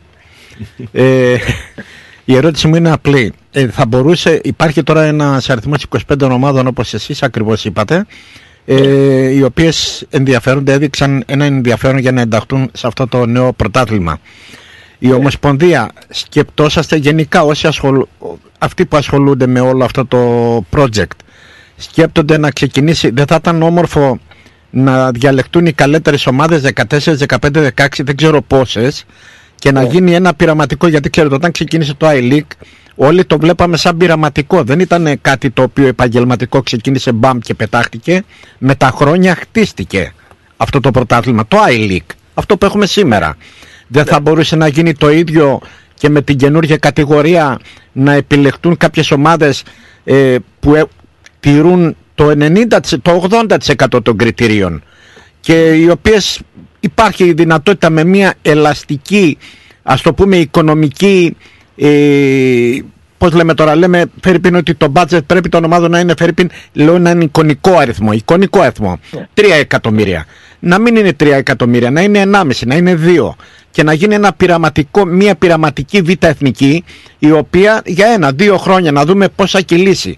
Θα μπουν τηλεοράσεις μέσα; Γιατί αν μπουν τηλεοράσεις και έχουν και ένα, ένα ποσό, η κάθε ομάδα η οποία θα το, θα το παίρνει το χρόνο, και αυτό φαίνεται ότι θα βοηθήσει τις ομάδες. Δεν ξέρω αν με καταλαβαίνετε τι θέλω να πω. Δηλαδή, να μην είναι ένα ξερό, ένα ξερό, αυτά είναι τα κριτήρια, αυτά μπαίνουν, αυτά γίνονται, αυτά ξεκινάμε. Ακριβώς αυτό, αυτό, ακριβώς αυτό έλεγα Νίκο και σας είπα και όταν ξεκινήσαμε τη συζήτηση. Αυτή η ελαστικότητα είναι ακριβώς εκείνο το οποίο θέλουμε εμείς να, ε, να, ε, να πετύχετε. να, να, να, να, να, Να, να επιβληθείτε, να επιβληθείτε με κάποιο τρόπο. Ακριβώ αυτό θέλουμε. Γιατί δεν, ξε- αυτό, αυτό σα είπα και αυτό σα ξαναλέω, ότι δεν ξέρουμε ακριβώ ποιες θα είναι αυτές οι ομάδες. Έχουν... Αφού ξεκινάμε από την αρχή και λέμε τώρα φτάσαμε στο, στη, στο σημείο των δηλώσεων. Ξέρουμε λοιπόν ότι έχουν βάλει αυτές οι ομάδες μία, μία αντίρρηση. Από- Όταν το, το φούπολο από εκεί προχωρήσει στις 10, 12, 14, όσες θα είναι, δεν ξέρουμε, να δούμε πόσε θα διαρθούν για, το, για την πρώτη χρονιά. Μετά βλέποντας μαζί τι μπορούν να κάνουν αυτές οι ομάδες. Μπορούν να κάνουν ένα εκατομμύριο, δύο, τρία, δεν ξέρουμε. Να- Για να δούμε. Και όπως είπατε μετά, μπορεί μετά αφού ξεκινήσουμε ε, να, να έχουμε κάποιον δαπάνη μέσα στο, τον Απρίλιο, τον Μάιο, τον Ιούνιο που βάλει κάτι θύματα. Δεν ξέρουμε ακόμη. Μπορεί, όπως είπατε, να μπουν τηλεοράσει από την αρχή, μπορεί να μπουν από τον χρόνο από την άλλη χρονιά. Δεν ξέρουμε ακριβώς. Λοιπόν, είναι βλέποντας. Και αυτό το έχουμε πει εμείς από την αρχή. Και, ε, ε, έχουμε, όπως ξέρετε, κάνει ένα, ένα report τώρα, το οποίο το, το δημοσιεύσαμε πριν το- δεν ξέρω, δύο χρόνια σχεδόν, το οποίο αυτό ακριβώς λέει, ότι θα ξεκινήσουμε κάπου εκεί που μπορούμε και ύστερα βλέποντα. Θα, θα οριμάσει αυτή, αυτό το Αλλά, πρωτάθλημα. αλλά όμως, Όπως προχωράμε. ε, αλλά όμως στην ουσία εδώ έρχεται σε αντίθεση αυτό που θέλετε εσείς με αυτά που θέλει η Football Australia. Έχω Όχι, κάνει, δεν- όχι, έχω δεν κάνει, είναι, όχι, δεν έχω είναι. κάνει λίγο Όχι, τακτικές αυτό λέω. συζητήσεις με τον Ντόμ και ουσιαστικά αυτός διαφωνεί με τον τρόπο που προσεγγίζει το, την Β' Εθνική για, ό- για ό,τι αφορά το υψηλό κόστος της συμμετοχής που Ε, αγγίζει ε, τις ε, 600.000 ε, διαφωνεί σε αυτό και εγώ διαφωνώ, προφανώς να διαφωνείτε και εσείς. Αυτό ήθελε με άλλα λόγια να πει ο Νίκος ότι ίσως ένα, ένα, Ναι, ένα αλλά- μοντέλο χαμηλού budget να είναι... Λοιπόν, να είναι... θα φτάσω στο σημείο. Αυτό λέω και εγώ. Θα φτάσω στο σημείο. Όταν μπούμε στο δωμάτιο, όταν είμαστε στην αίθουσα και είμαστε όλοι μαζί και εκεί συζητάμε ακριβώς ποια είναι εκείνα τα έξοδα που θέλουν που ανταποκρίνονται στους 700.000. Για να δούμε. Μπορεί να μην είναι τόσο πολλά, μπορεί να είναι λιγότερα. Α να δούμε λίγο λοιπόν. Αλλά εκείνο που θέλω να κάνουμε είναι να πάμε σιγά σιγά με στα- σταδιακά. βήμα, βήμα, Γιατί βήμα. Αν φτάσουμε σε ένα σημείο, αν φτάσουμε σε ένα σημείο που λέμε σήμερα ε, και λέγαμε πριν 6 μήνες ή 12 μήνες, ξέρεις κάτι, δεν θέλουμε 700.000 εμείς και όλο εμείς τι θέλουμε, τελειώσαμε εκεί. Δεν Και προχωρήσαμε. θα παίξει και πολύ, ο- πολύ σημαντικό ρόλο ε, αν θα έρθει πρόταση από τηλεοπτικό φορέα ε, ή αν θα έρθει μεγάλος χορηγός για, τη, για το League ή αν, ε, αν έρθει κάποιο κονδύλι, κυβερνητικό κονδύλι, δεν ξέρω. Ε, είτε- Σημασία- ε, ε, ναι, πείτε μου. σημασία έχει να φτάσουμε σε ένα σημείο ε, α- άμα, άμα, άμα το δούμε το, το- άμα το δούμε το θέμα ως από τη μια άποψη έχουμε, από τη μια μεριά έχουμε το φούπολο σόλια και από την άλλη έχουμε τις ομάδες. Έτσι. Άμα φτάσουμε λοιπόν ε, και, και, και τα δύο, οι, δύο, οι δύο μας σε μια αίθουσα και συζητάμε και έχουμε από τη μια απο- πλευρά 12-14 ομάδες που μπορούν Μπορούν. Το, το, το τι μπορούν το συζητάμε, αλλά μπο- ότι μπορούν και θέλουν. Και απ' την άλλη έχουμε μια θέληση σωστή από το φούπολο για να κάνουμε κάτι καλύτερο από εκείνο που έχουμε τότε και προχωρήσουμε σωστά και ωραία. Θα δούμε ποιο θα είναι εκείνο το πο- ποσό, αν θα είναι 700.000 ή 600 ή 500 ή αν θα πληρώνουμε τους παίκτες ε, α ή β ποσό ή αν θα έχουμε τόσους επαγγελματίες. Τότε το βλέπουμε αυτό. Αν όμως θα συζητήσουμε όλα αυτά από την αρχή και πούμε από την αρχή εμείς όχι δεν θέλουμε να έχουμε 4-4-5 επαγγελματίες ανθρώπους. Όχι μιλάμε για παίκτες, αλλά για θέσεις που λέμε CEO ή κάτι. Administration Και το πούμε από staff. πέρυσι- Και το πούμε από πέρυσι και από πρόπερσι. Και το φούπολο Σόλια, όχι, επιμένει ότι πρέπει να έχετε εκείνο και το άλλο. Τελείωσε η συζήτηση. Τελειώνει η Δεν- συζήτηση δεν και θα έχουμε νομίζω ότι δεν θα υπάρχει και πολύ μέλλον.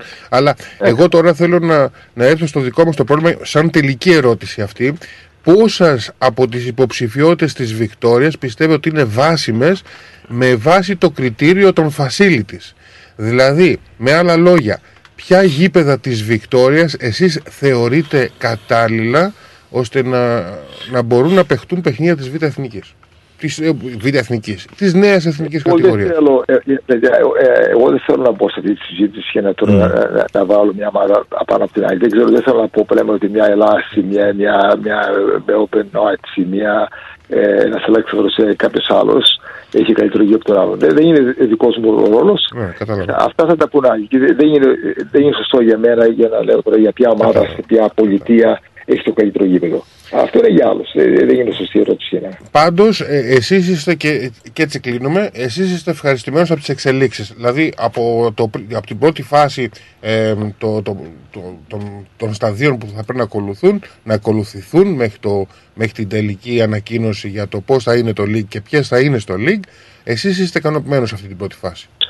Είμαι πολύ ικανοποιημένος γιατί έχουμε φτάσει σε αυτή- σε αυτή τη φάση η οποία είναι μια αναγκαία φάση για να φτάσουμε στο τέλος. Τώρα, αν βρούμε σε, βρεθούμε σε κάποιο εμπόδιο σε ένα μήνα, δύο μήνες, τρεις μήνες και δεν προχωρήσουμε, εντάξει, έγινε. Αλλά άμα δεν φτάνουμε σε, αυ- σε αυτό το στάδιο, σε αυτή τη φάση, ε, ε, ε, δεν θα ήταν τίποτα πιο σίγουρο οπότε δεν θα γινόταν αυτό που πρέπει να γίνει. Οπότε αυτή, αυτό το στάδιο, αυτή η φάση είναι μια αναγκαία φάση στη, στη, στην όλη διαδικασία. Και οπότε είμαι ευχαριστημένος. Ωραία. Κύριε Γαλατά, θα μπορούσαμε να μιλάμε για πολύ περισσότερο. Τρέχουν και άλλα θέματα. Να σας ευχαριστήσουμε πολύ που ήσασταν εδώ σήμερα μαζί μας φιλοξενούμενος και τα παιδιά που ρώτησαν πράγματα. Είχε πολύ ενδιαφέρον η κουβέντα μας. Θα την ξανανεώσουμε, επιβάλλεται, αφού θα παρακολουθούμε τις εξελίξεις και με βάση αυτή την κίνηση θα σας προσεγγίσουμε και πάλι για να έχουμε την ευκαιρία να μιλήσουμε μαζί σας για το μεγάλο αυτό θέμα. Ε, να έχετε ένα καλό βράδυ και, και εύχομαι, εύχομαι να, Να να, πετύχετε. πάνε- να πετύχουμε αυτό ακριβώς, να πετύχει Και εγώ σας όλο αυτό. ευχαριστώ για την ευκαιρία και για το ενδιαφέρον σας. Να είστε καλά. Καλησπέρα. Αντίο. Γεια. Γεια σας.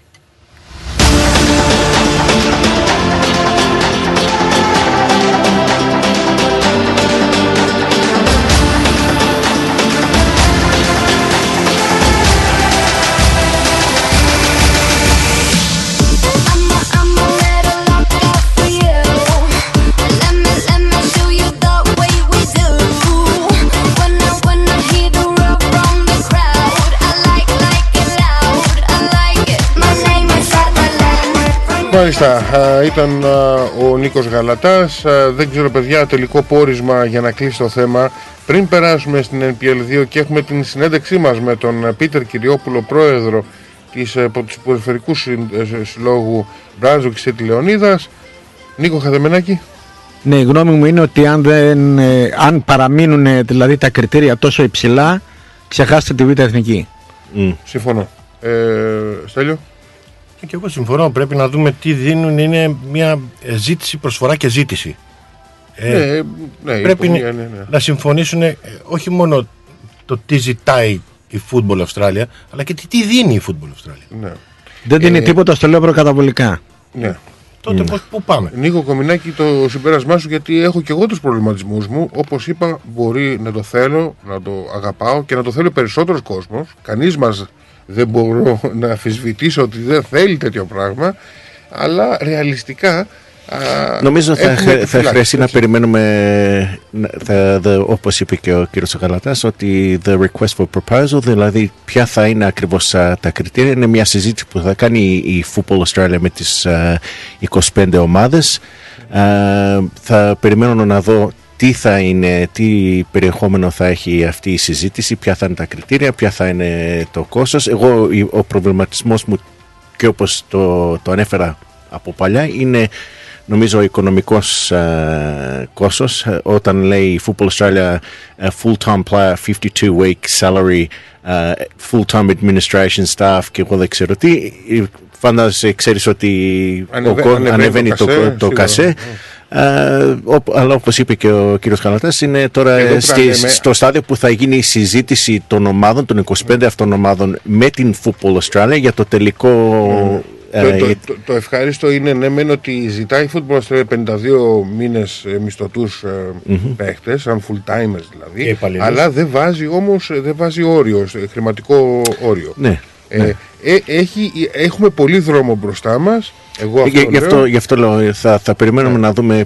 ε, Ε, ποια τις εξελίξεις από τις συζητήσεις των 25 ομάδων με την Football Australia. Η μισθοδοσία είναι το τελευταίο πράγμα που μπορούμε να συζητήσουμε γιατί όπως είχα πει και το λέω και το φωνάζω υπάρχουν παίκτες που είναι 40-50 χιλιάδες, 35 που παίζουν τώρα αυτά τα παιχνίδια παίζουν στο National Premier League Ναι. με τα ίδια λεφτά με μισθό 500-600 ευρώ ε, δολαρίων το μήνα ε, συμμαζεύεται το ποσό Ναι, και με βεβαίως, 700 βεβαίως. οπότε δεν είναι αυτό το πρόβλημα το πρόβλημα είναι τα υπόλοιπα έξοδα τα οποία είναι τεράστια είναι τα ταξίδια, είναι τα αεροπερικά ταξίδια είναι το administration, είναι Ξενοδοχεία. ε, Είναι- ξενοδοχεία και τέτοια Εντάξει, είναι δεδομένο ότι α, οι ομάδες δεν μπορούν να κινηθούν διαφορετικά.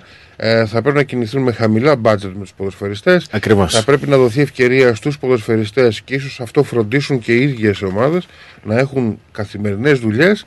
Άρα πάμε για ένα ημιεπαγγελματικό μοντέλο. Δεν γίνεται διαφορετικά.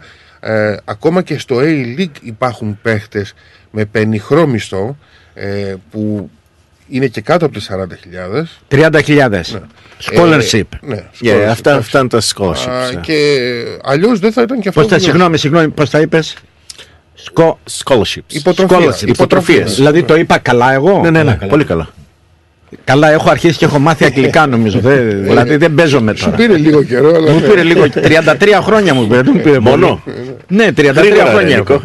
Γρήγορα, ε. Τσακάλι, τα άρπαξες. Λοιπόν, Γρήγορα. για πάμε σε- στο Κυριόπουλο. Διαφημίσεις. Ε, σύντομη, μάλλον σύντομη αναφορά στα αποτελέσματα της NPL2 να σταθούμε με περισσότερες λεπτομέρειες στα τρία παιχνίδια των ελληνικών ομάδων και καλούμε και τον Πίτερ Κυριόπουλο, ε, πρόεδρο της ε, Brunswick City Λεωνίδας, να έχουμε μια συζήτηση μαζί του και να ακούσουμε και την δική του άποψη για την, το μοντέλο της νέας εθνικής κατηγορίας. Επιστρέφουμε σε λίγο. Ρυθμός Μελβούρνη. Η φροντίδα των ανθρώπων σας είναι σημαντική για εσάς. Για εμάς, η φροντίδα των ανθρώπων σας είναι προτεραιότητα. Grace of Mary and St. Andrews Aged Care. Όλοι οι χώροι μας συνθέτουν ένα εξαιρετικά ευχάριστο περιβάλλον, κατάλληλα διαμορφωμένο, ώστε οι αγαπημένοι σας να αισθάνονται σαν στο σπίτι τους. Το έμπειρο προσωπικό μας ασχολείται καθημερινά και υπεύθυνα με την καθημερινή φροντίδα των ενίκων σε ατομικές ανάγκες, ιατρική περίθαλψη, όσο και την φροντίδα των προσωπικών τους χώρων. Φροντίζουμε να γινόμαστε καλύτεροι μέσα από την καθημερινή μας επαφή με τους αγαπημένους σας, μέσα σε ένα ζεστό και οικογενειακό περιβάλλον, διατηρώντας παράλληλα την ελληνική κουλτούρα και παράδοση. Grace of Mary and St. Andrews Aged Care. Για περισσότερες πληροφορίες επισκεφτείτε το northerncypriotagedscare.com.au ή καλέστε μας στο 9408 8169. Founded by the community of Cypriots of the northern suburbs of Melbourne. Δες όλες τις αγαπημένες σου εκπομπές με εικόνα στο website μας. Ρυθμός TV.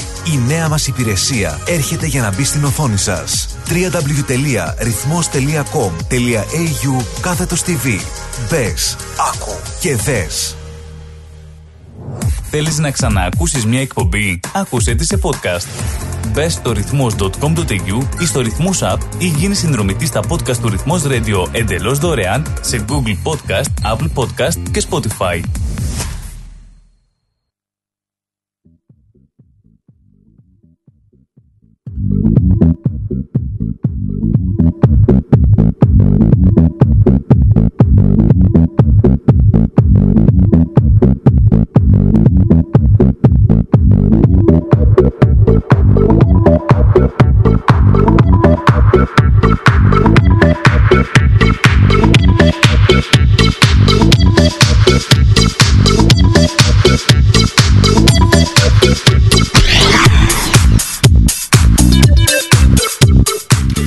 Επιστροφή στο στούντιο, η ώρα είναι 8 παρά 10 λεπτά και να δώσω γρήγορα τα αποτελέσματα της ε, NPL 1 ε, για αυτήν την ε, τρίτη αγωνιστική και για τις ε, ομάδες μας. Είχαμε Brunswick Juventus ε, North Iracklis 1-3, Manningham United Brunswick ε, Leonidas 1-3 και Werribee City ε, Kingston City 1-0. Ε, αυτά για τις ελληνικές ομάδες. Να σταθούμε λίγο και στους σκόρες. Ε, έχουμε, έχουμε, Νομίζω έχεις την κάρτα εκεί Νίκο. Να σταθούμε τουλάχιστον στα παιχνίδια του Ηρακλή και του Λεωνίδα που είχαμε γκολ. Μάλιστα στο Λεωνίδα είχαμε και ελληνικά γκολ. Ε, α, Να βρω λίγο την κάρτα. Α, Είχαμε ελληνικά γκολ καθότι α, ο Λεωνίδας α, κατάφερε να σκοράρει μάλλον ο Δημήτρης Χατζημουράτης δύο φορές α, και να φέρει μπροστά με 2-0 σκορ, ε, με 2-0 μπροστά την Brunswick City. Α, μείωσαν προς στιγμή οι παίχτες της Μένιχα με πέναλτι για να έρθει το νικητήριο γκολ και η επισφράγηση της νίκης από τον Γιούγκα Γουντάμπι. Από εκεί πέρα στο CB Smith η Northcote City είχε ένα ίδιο σκηνικό, προηγήθηκε και αυτή 2-0 με τον Νίκολα Σέτε και Sam Warby, Ward. Sam Ward, yeah. Α, μείωσαν α, οι Juventus με τον Νταλούρι στο 67 ήρθε η νικητήρι, η, το νικητήριο γκολ με τον Steve Σοκόλ ωστόσο η Kingston λύγησε στο δεύτερο μήχρονο από την Werribee City με ένα 0 παρότι ήταν καλύτερη θα σταθούμε σε αυτό το παιχνίδι α, όμως για την ώρα έχουμε τον πρόεδρο της Μπράζοξη Λεωνίδας, τον Πίτερ Κυριόπουλο. Ε, υπάρχει μια παράδοση στην οικογένεια. Ο πατέρας του ήταν από τα πρώτα στελέχη του ποδοσφαιρικού αυτού συλλόγου που μας έχει χαρίσει καλές στιγμές. Έχει μάλλον βγάλει αυτό το κλαμπ πολύ σημαντικά πρόσωπα, έτσι. Ναι. Μην ξεχνάμε, ο Ναμπούτ είναι ένα προϊόν της Της Brunswick Brunswick City. City, ναι. Α, και δεν είναι μόνο αυτός. Α, και έχουμε τον Πίτερ στην γραμμή, τον Παναγιώτη Κυριόπουλο και τον καλωσορίζουμε. Παναγιώτη, καλησπέρα. Καλησπέρα σας, τι κάνετε; Πολύ ωραία και συγχαρητήρια για την πρώτη νίκη του Λεωνίδα. Α, ο Λεωνίδας ο οποίος μάλιστα το 2001 είχε κάνει μια απίστευτη πορεία.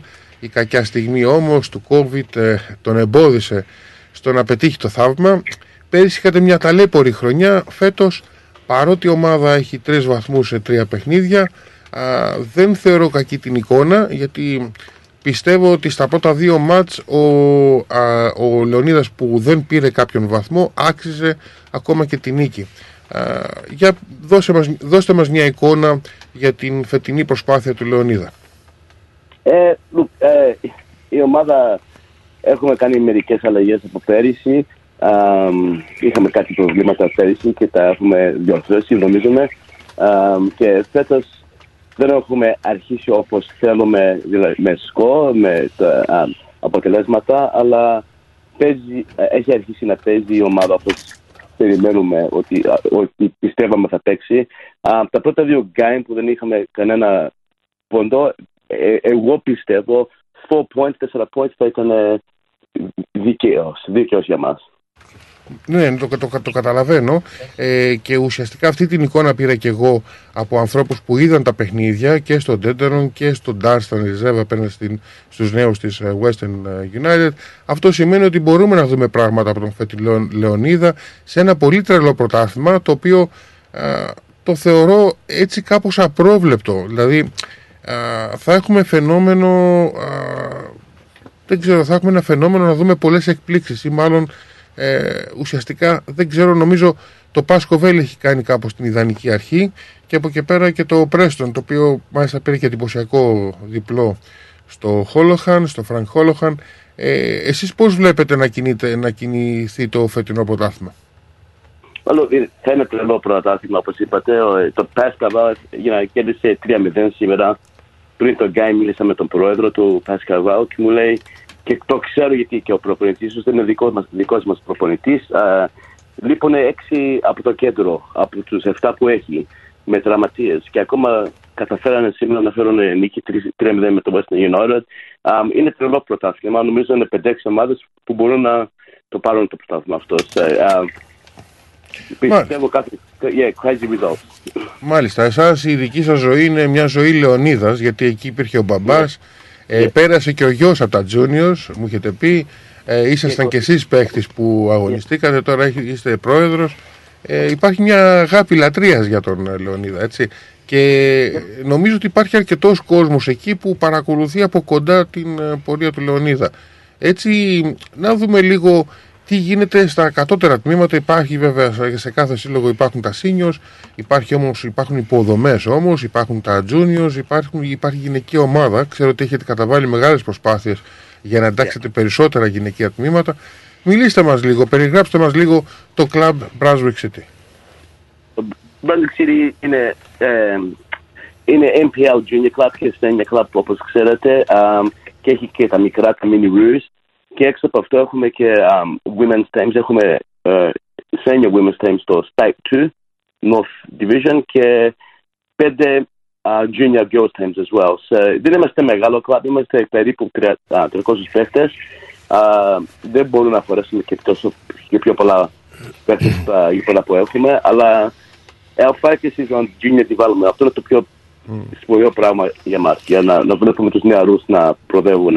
Και είναι, είναι σπουδαίο και αυτό που έχετε πετύχει, γιατί πέρα από τον Αμπούτ, και εδώ θέλω να μου βάλετε καλά το θυμητικό σας και να μου δώσετε άλλα ονόματα, να μου δώσετε ονόματα παιχτών που έχουν αναδειχθεί μέσα από το Λεωνίδα. Ε, you should give me some notice, but um, ο Idris που έπαιξε στο Melbourne City ήταν ένα um, παιδί που άρχισε με εμάς νεαρός, uh, μικρός, ήταν, he lived across the road. Και um, in commission housing και το we funded for him, το εμείς πληρώσαμε να παίξει το παιδί και ήταν ο πιο μικρός παίκτης να παίξει I-League game για το Melbourne City όταν έπαιξε την πρώτη τη φορά για την πρώτη ομάδα. Ναι, ναι, θυμάμαι Α, την περίπτωση του βέβαια. Yeah, και έχει παίξει και για την εθνική. Είναι και άλλοι παίκτες από παλιά χρόνια, σαν τον Μαρκ Τσόλας που είχαν πάει στην Ολλανδία να παίξουν και ήταν και στην εθνική. Αμ, ε, ε, George Mel που παίζει στο, στο Port Melbourne τώρα. Α, και αυτός ήταν junior του Λεωνίδα που πήγε στο Chelsea και στο Southampton πριν, γυ- πριν γυρίσει πίσω εδώ πέρα να παίξει με το Adelaide και το Brisbane και τελικά τώρα με το Melbourne, α, Port Melbourne. Αμ, έχουν περάσει πολλά παιδιά. Ο Mark Τζέρι, Harris ο Τζέρι Σιλάιδος, ο Τζέρι Σιλάιδος, Jerry Salaidas, ο Μαρκέλας που είχε πάει στην... Um, yeah. στη Victory για κάποια λίγα μάτς και έπαιξε Ναι. αρκετά χρόνια στη Hume και στη Βάντα. Ναι, ναι, σίγουρα. Και αυτό είναι, Και ο σας Σπράτης φέρνει... που έχει γυρίσει τώρα στην ομάδα. Ναι. Είχε πάει και αυτός, είχε παίξει στην Κύπρο, είχε παίξει και στο Melbourne Victory. Ναι, ναι. Ε, τώρα και έτσι κάπως να κλείσουμε την κουβέντα μας ε, θα ήθελα έτσι τη γνώμη σας για αυτό που τέλος πάντων είναι και θέμα ημερών είχαμε πριν την ευκαιρία να μιλήσουμε και με τον Νικ Γαλατά α, τον α, chairman της AAFC ε, ποια είναι η προσωπική σας γνώμη ε, για όλο αυτό που έχει ξεκινήσει και που όλοι προς Θεού το θεωρούμε καλό αλλά βάζουμε λίγο και το ρεαλιστικό κομμάτι μέσα και καθόμαστε και λέμε αν στα αλήθεια μπορεί να σταθεί ένα τέτοιο πρωτάθλημα. Ποια είναι η δική σας άποψη; Look, είσαι σωστός, θα λέω ότι όλοι θέλουν με το ποδόσφαιρο να προδέψει εδώ πέρα στην Αυστραλία. Ένα, και αυτό είναι ένα καλό βήμα, um, in theory, είναι καλό βήμα, αλλά πιστεύω όταν έχουμε ένα I-League που δεν προοδεύει όπως πρέπει α, με- μετά από τόσα χρόνια, and in fact going backwards with TV rights και crowd attendances, το, βρε- το βρίσκω πολύ δύσκολο να αρχίσουμε ένα Bay League. Well, I think it's too much pressure και αυτό το κράτος η Αυστραλία δεν είναι έτοιμη να έχει promotion, relegation, όχι τώρα, όχι σε 10 χρόνια. Αυτό, αυτή είναι η πίστη δικά μου. It's, uh, um, I think it's good we're looking for a Bay League, but I think the steps we're taking are not the right ones. Ε, ίσως, ε, γιατί το είχαμε μιλήσει αυτό στο παρελθόν και έτσι κάπως να κλείσουμε και επειδή όπως έμαθα, όπως πληροφορήθηκα, επειδή υπάρχουν έξι υποψήφιες ομάδες από, το, από την περιφέρεια Queensland, εκεί θα υπάρχουν ομαδικές ε, ενώσεις ώστε να, δημιουργηθεί, να δημιουργηθούν δύο ισχυρές ομάδες. Αυτό το μοντέλο το θεωρείτε έτσι κάπως πιο ε, βιώσιμο, δηλαδή θα μπορούσε να συμβεί και εδώ στη Βικτόρια ώστε ας πούμε μια, μια, ενότητα, Yeah. μια, μια κοινότητα πέντε ομάδων από μια περιφέρεια ας πούμε εκεί γύρω από τον Μπράζουικ και θα μπορούσε να ήταν και, και, ο- και η Brunswick City έτσι θα μπορούσαν να ενωθούν αυτές οι ομάδες να ενώσουν τις Θέλω, δυνάμεις yeah, τους. re- uh, regional based teams, ε, ομάδες που έρχονται από την ίδια περιοχή, ε, να τους φέρεις αυτές τις ομάδες μαζί, νομίζω στο μέλλον έχει καλύτερη um, chance να πετύχει uh, uh, instead of relying on ethnic. Το Ναι. Ελλάς, η, το Preston, Mac- που λέ- North Macedonia. σωστά, Um, σωστά. um, αυ- αυτό νομίζω αυ- these crowds are going to die as generations change. We have to rely on our belonging to a region. That's my belief. Ναι, το καταλαβαίνω. Υπάρχουν προβληματισμοί και εγώ έχω τους δικούς μου που καταλαβαίνω τι λέτε. Η, αυτό όμως που συμφωνούμε όλοι είναι ότι πρέπει να γίνει μια αρχή και... Yeah, πρέπει να σπρώξουμε κάτι. Ναι, Γιατί υπάρχουν και κάποιες πιέσεις από τη FIFA, δεν ξέρω κατά πόσο αυτό ισχύει, ότι υπάρχουν Ισχύει, τρομερές πιέσεις ισχύει. από τη FIFA ώστε να... Ισχύει. The Asian League, the Asian Confederation. Από το yeah. AFC, από το AFC κατάλαβα. ναι. Yeah, yeah. Μάλιστα. Ωραία, καλύψαμε πάρα πολλά πράγματα για τη γυναική ομάδα. Μόνο πείτε μου, α, δεν μιλήσαμε για γυναικείο ποδόσφαιρο. Πώς θα πάνε τα κορίτσια εκεί, Uh, πιστεύω ότι φέτος να είμαστε a, a, a little bit better γιατί η πρώτη ομάδα του, των γυναικείων φέτ, uh, πέρυσι είχαμε πολλές τραυματίες αλλά I think this year we're better. The team looks good at the moment. Looks very happy with that. Μάλιστα. Υπέροχα. Ε, να ευχηθούμε καλή συνέχεια στο Λεωνίδα. Εμείς να τα ξαναπούμε κάποια στιγμή. Χάρηκα πολύ που ήσασταν ε, φιλοξενούμενος σήμερα στην εκπομπή. Ο Λεωνίδας, ο οποίος το Σάββατο στις 3 η ώρα στην έδρα του παίζει με την ε, Melbourne City. Ε, καλούμε όλο Correct. τον κόσμο του Λεωνίδα να πάει να υποστηρίξει την ομάδα του Λεωνίδα ε, στις, ε, το Σάββατο στις 3. Και βέβαια να πούμε ότι ο Λεωνίδας είναι, α, αγωνίζεται βέβαια στο Brunswick και το γήπεδο του είναι το Dustin Reserve. Ναι. Παίζει εκεί για πολλά χρόνια.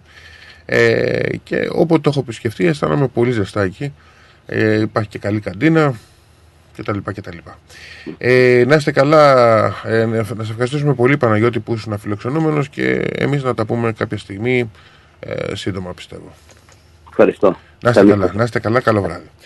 Ε, αυτά λοιπόν φίλοι μου και νομίζω ότι είμαστε έτοιμοι να πάμε σε ένα τραγούδι πριν εγώ καλέσω τον, ε, α, τον, α, Μιχάλη Τυρίκο. τον Μιχάλη Τερίκο, είναι ο πρόεδρος, ε, θα το ρωτήσω για πόσα χρόνια είναι πρόεδρος, εκτός, εκτός αν ρωτήσω εσένα και μου πεις, γιατί ξέρω ότι είστε και καλοί φίλοι. Ε, 40 48 χρόνια τουρκικά θα καθίσει επάνω. Ακόμα. Δηλαδή, ναι, δεν, δεν το βάζει κάτω, κλείει τον χίλια μια ζωή. Θα τα, που- θα τα πούμε στον αέρα. Μην, μην τα λέμε τώρα. Να τα πούμε να τον, τον έχουμε για να τον. ε, Ε, όσο εγώ καλώ τον Μιχάλη Τυρίκο να μας δώσει ο Νίκος Κομινάκης την εικόνα τη- του FFA Cup, ε, το οποίο ξεκίνησε καλά για κάποιες από τις ομάδες μας. Να δούμε λίγο το αποτέλεσμα, τα είπαμε και στην αρχή, δεν είναι άσχημα Ναι. να τα πούμε και πάλι. Ε, και να πω ότι αμέσως μετά τον Μιχάλη Τυρίκο θα κλείσουμε με Δαμιανό Τζαβέλα και έτσι νομίζω πριν τις 8.30 θα είμαστε set. Ε, πάμε. Είχαμε Μούρμπακ, Μόλβεν, ε, η επικράτηση ομάδα της ε, Μούρμπακ ε, 6-5 στα πέναλτι.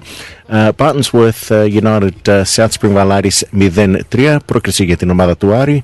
Knox City, Yarville, Glory, Δόξα, Yarville 0-2, πρόκριση για την Δόξα. Sal United, Clifton Hill 0-7, μεγάλη νίκη για την ομάδα των Clifton Hill. Είχαμε ε, Brandon Park, ε, Brandon Park Altana East Park ε, ε, 3-3 κανονικός ε, αγώνας, 4-3 στην ε, παράτηση που ε, προκριθήκε η ομάδα της ε, Brandon Park. Ε, Mazenod Bayside Argonauts 1-2 και Chisholm Tatura 8-5.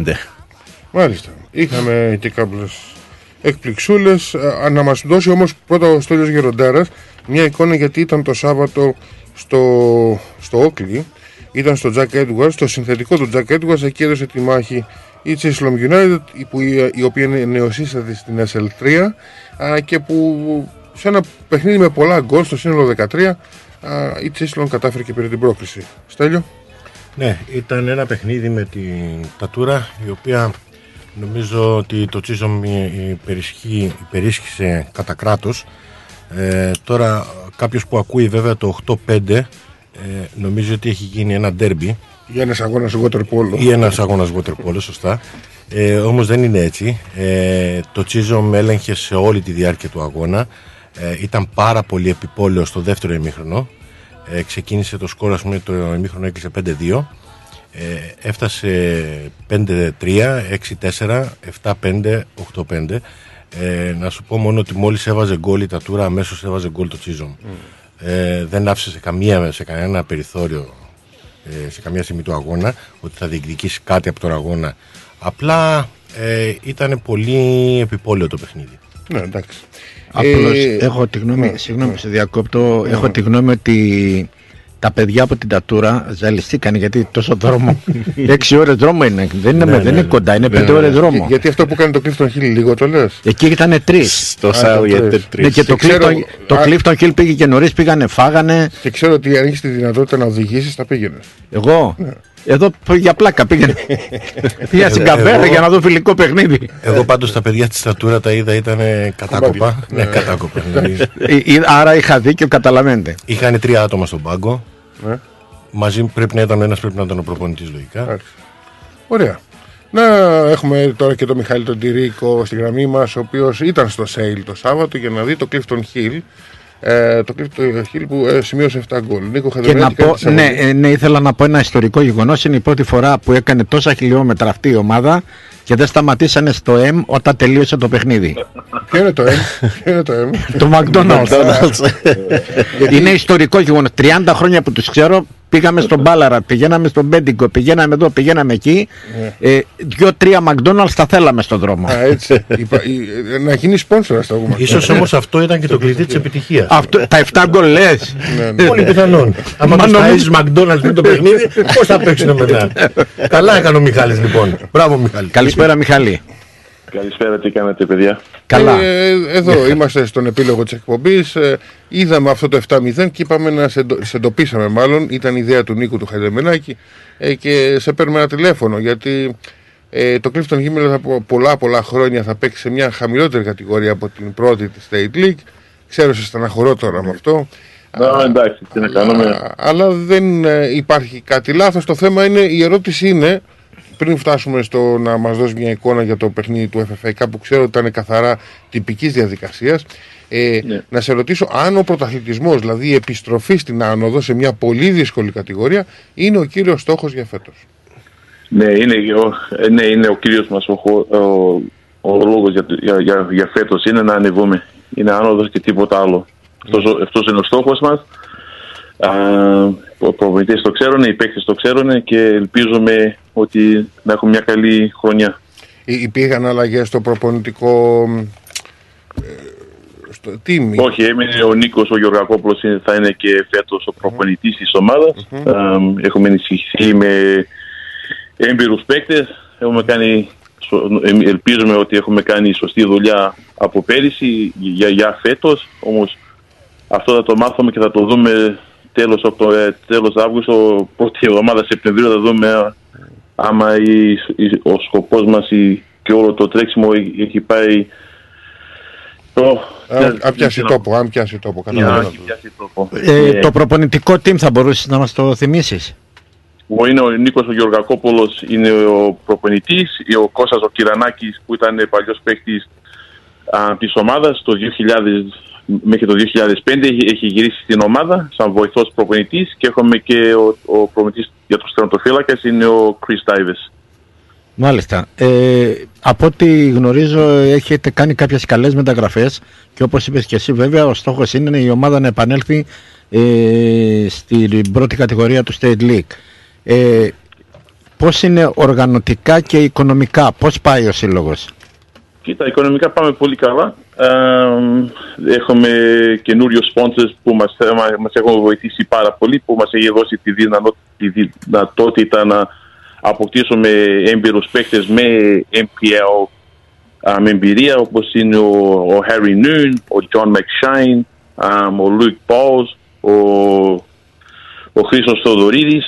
Α, yes, έχουμε αυτοί, αυτοί οι τέσσερις παίκτες που, είναι, που έχουν επιτυχία και εμπειρία στο MPL1. Ελπίζουμε να μας βοηθήσουν. Ε, και εμείς βέβαια το ελπίζουμε. Ε, από ό,τι γνωρίζω βέβαια ε, τις Παρασκευές γίνεται και ένα τσιμπούσι εκεί καλό όπου φαντάζομαι ότι είναι ευπρόσδεκτοι όλοι, ε. Ναι, ναι, όπως ξέρεις, η Νίκο τα τελευταία 10 χρόνια κάθε Παρασκευή έχουμε ή, ή θα βάλουμε αρνί ή ένα γουρούνι ή, ή για μπριζόλες ή για στάικ. Έχουμε. α, Πότε είναι αυτό; Κάθε Παρασκευή. Κάθε Παρασκευή. Μου φαίνεται κάθε Παρασκευή θα είμαστε στο Clifton Hill. Σε κάλεσε αλλά δεν ήρθες. Σε κάλεσε αλλά δεν ήρθες. Έφτασες στο γήπεδο και δεν μπήκες μέσα. Ναι, δεν ξέρω. Α, τώρα με Παρασκευές, όλες οι ομάδες τώρα σχεδόν Παρασκευή παίζουν. Σας δείχνει, Yeah. ε, είναι και λίγο δύσκολο τώρα. σα- Ε, θα βρούμε την ευκαιρία να έρθουμε σαν ε, αθλητικό τμήμα αριθμού. Πιστεύω να μας φιλοξενήσετε καλά. Που είσαστε καλεσμένοι και άμα δεν έχει τίποτα να κάνετε αυτό το Σαββάτο, παίζουμε ε, το τελευταίο μας φιλικό παιχνίδι μέσα στην έδρα μας, που, είναι- που θα είναι και το πρώτο μας φιλικό παιχνίδι στην έδρα μας με το North Sunshine στις 3 η ώρα. Α. Άμα έχετε άμα δεν έχει τίποτα Δυνατό να κάνετε. φιλικό, δυνατό φιλικό. Εγώ θέλω να ρωτήσω, ε, αυτό είναι ευχάριστο το γεγονός ότι έχουμε ένα league με πέντε ελληνικές ομάδες. Πι- Πιστεύω Ναι. να έχει επιτυχία, τα, εντο- να έχουν επιτυχία εννοώ από κόσμο, που λίγο πολύ νομίζω ότι ο, αρι- ο αριθμός των φιλάθλων που επιστέφονται, επισκέπτονται μέσω όρο το Clifton Hill στους αγώνες ξεπερνάει τα 350 άτομα, ε, που είναι, τα λέω καλά, Ναι, τα λες πολύ καλά. ε, θέλω να πω ότι αυτό θα, φ- θα φέρει αρκετό κόσμο γιατί νομίζω ότι όταν υπάρχει ένα, μια ελληνική μάχη ε, αυτό Μμ. ε, φέρνει, φέρνει κόσμο στο γήπεδο. Ναι, λέω και εξαρτάται και άμα έχει και, και καλή πορεία η ομάδα στο πρωτάθλημα για να συνήθως έρχεται και πιο πολλοί κόσμος. Πέρυσι δεν ήταν και τόσο καλή χρονιά.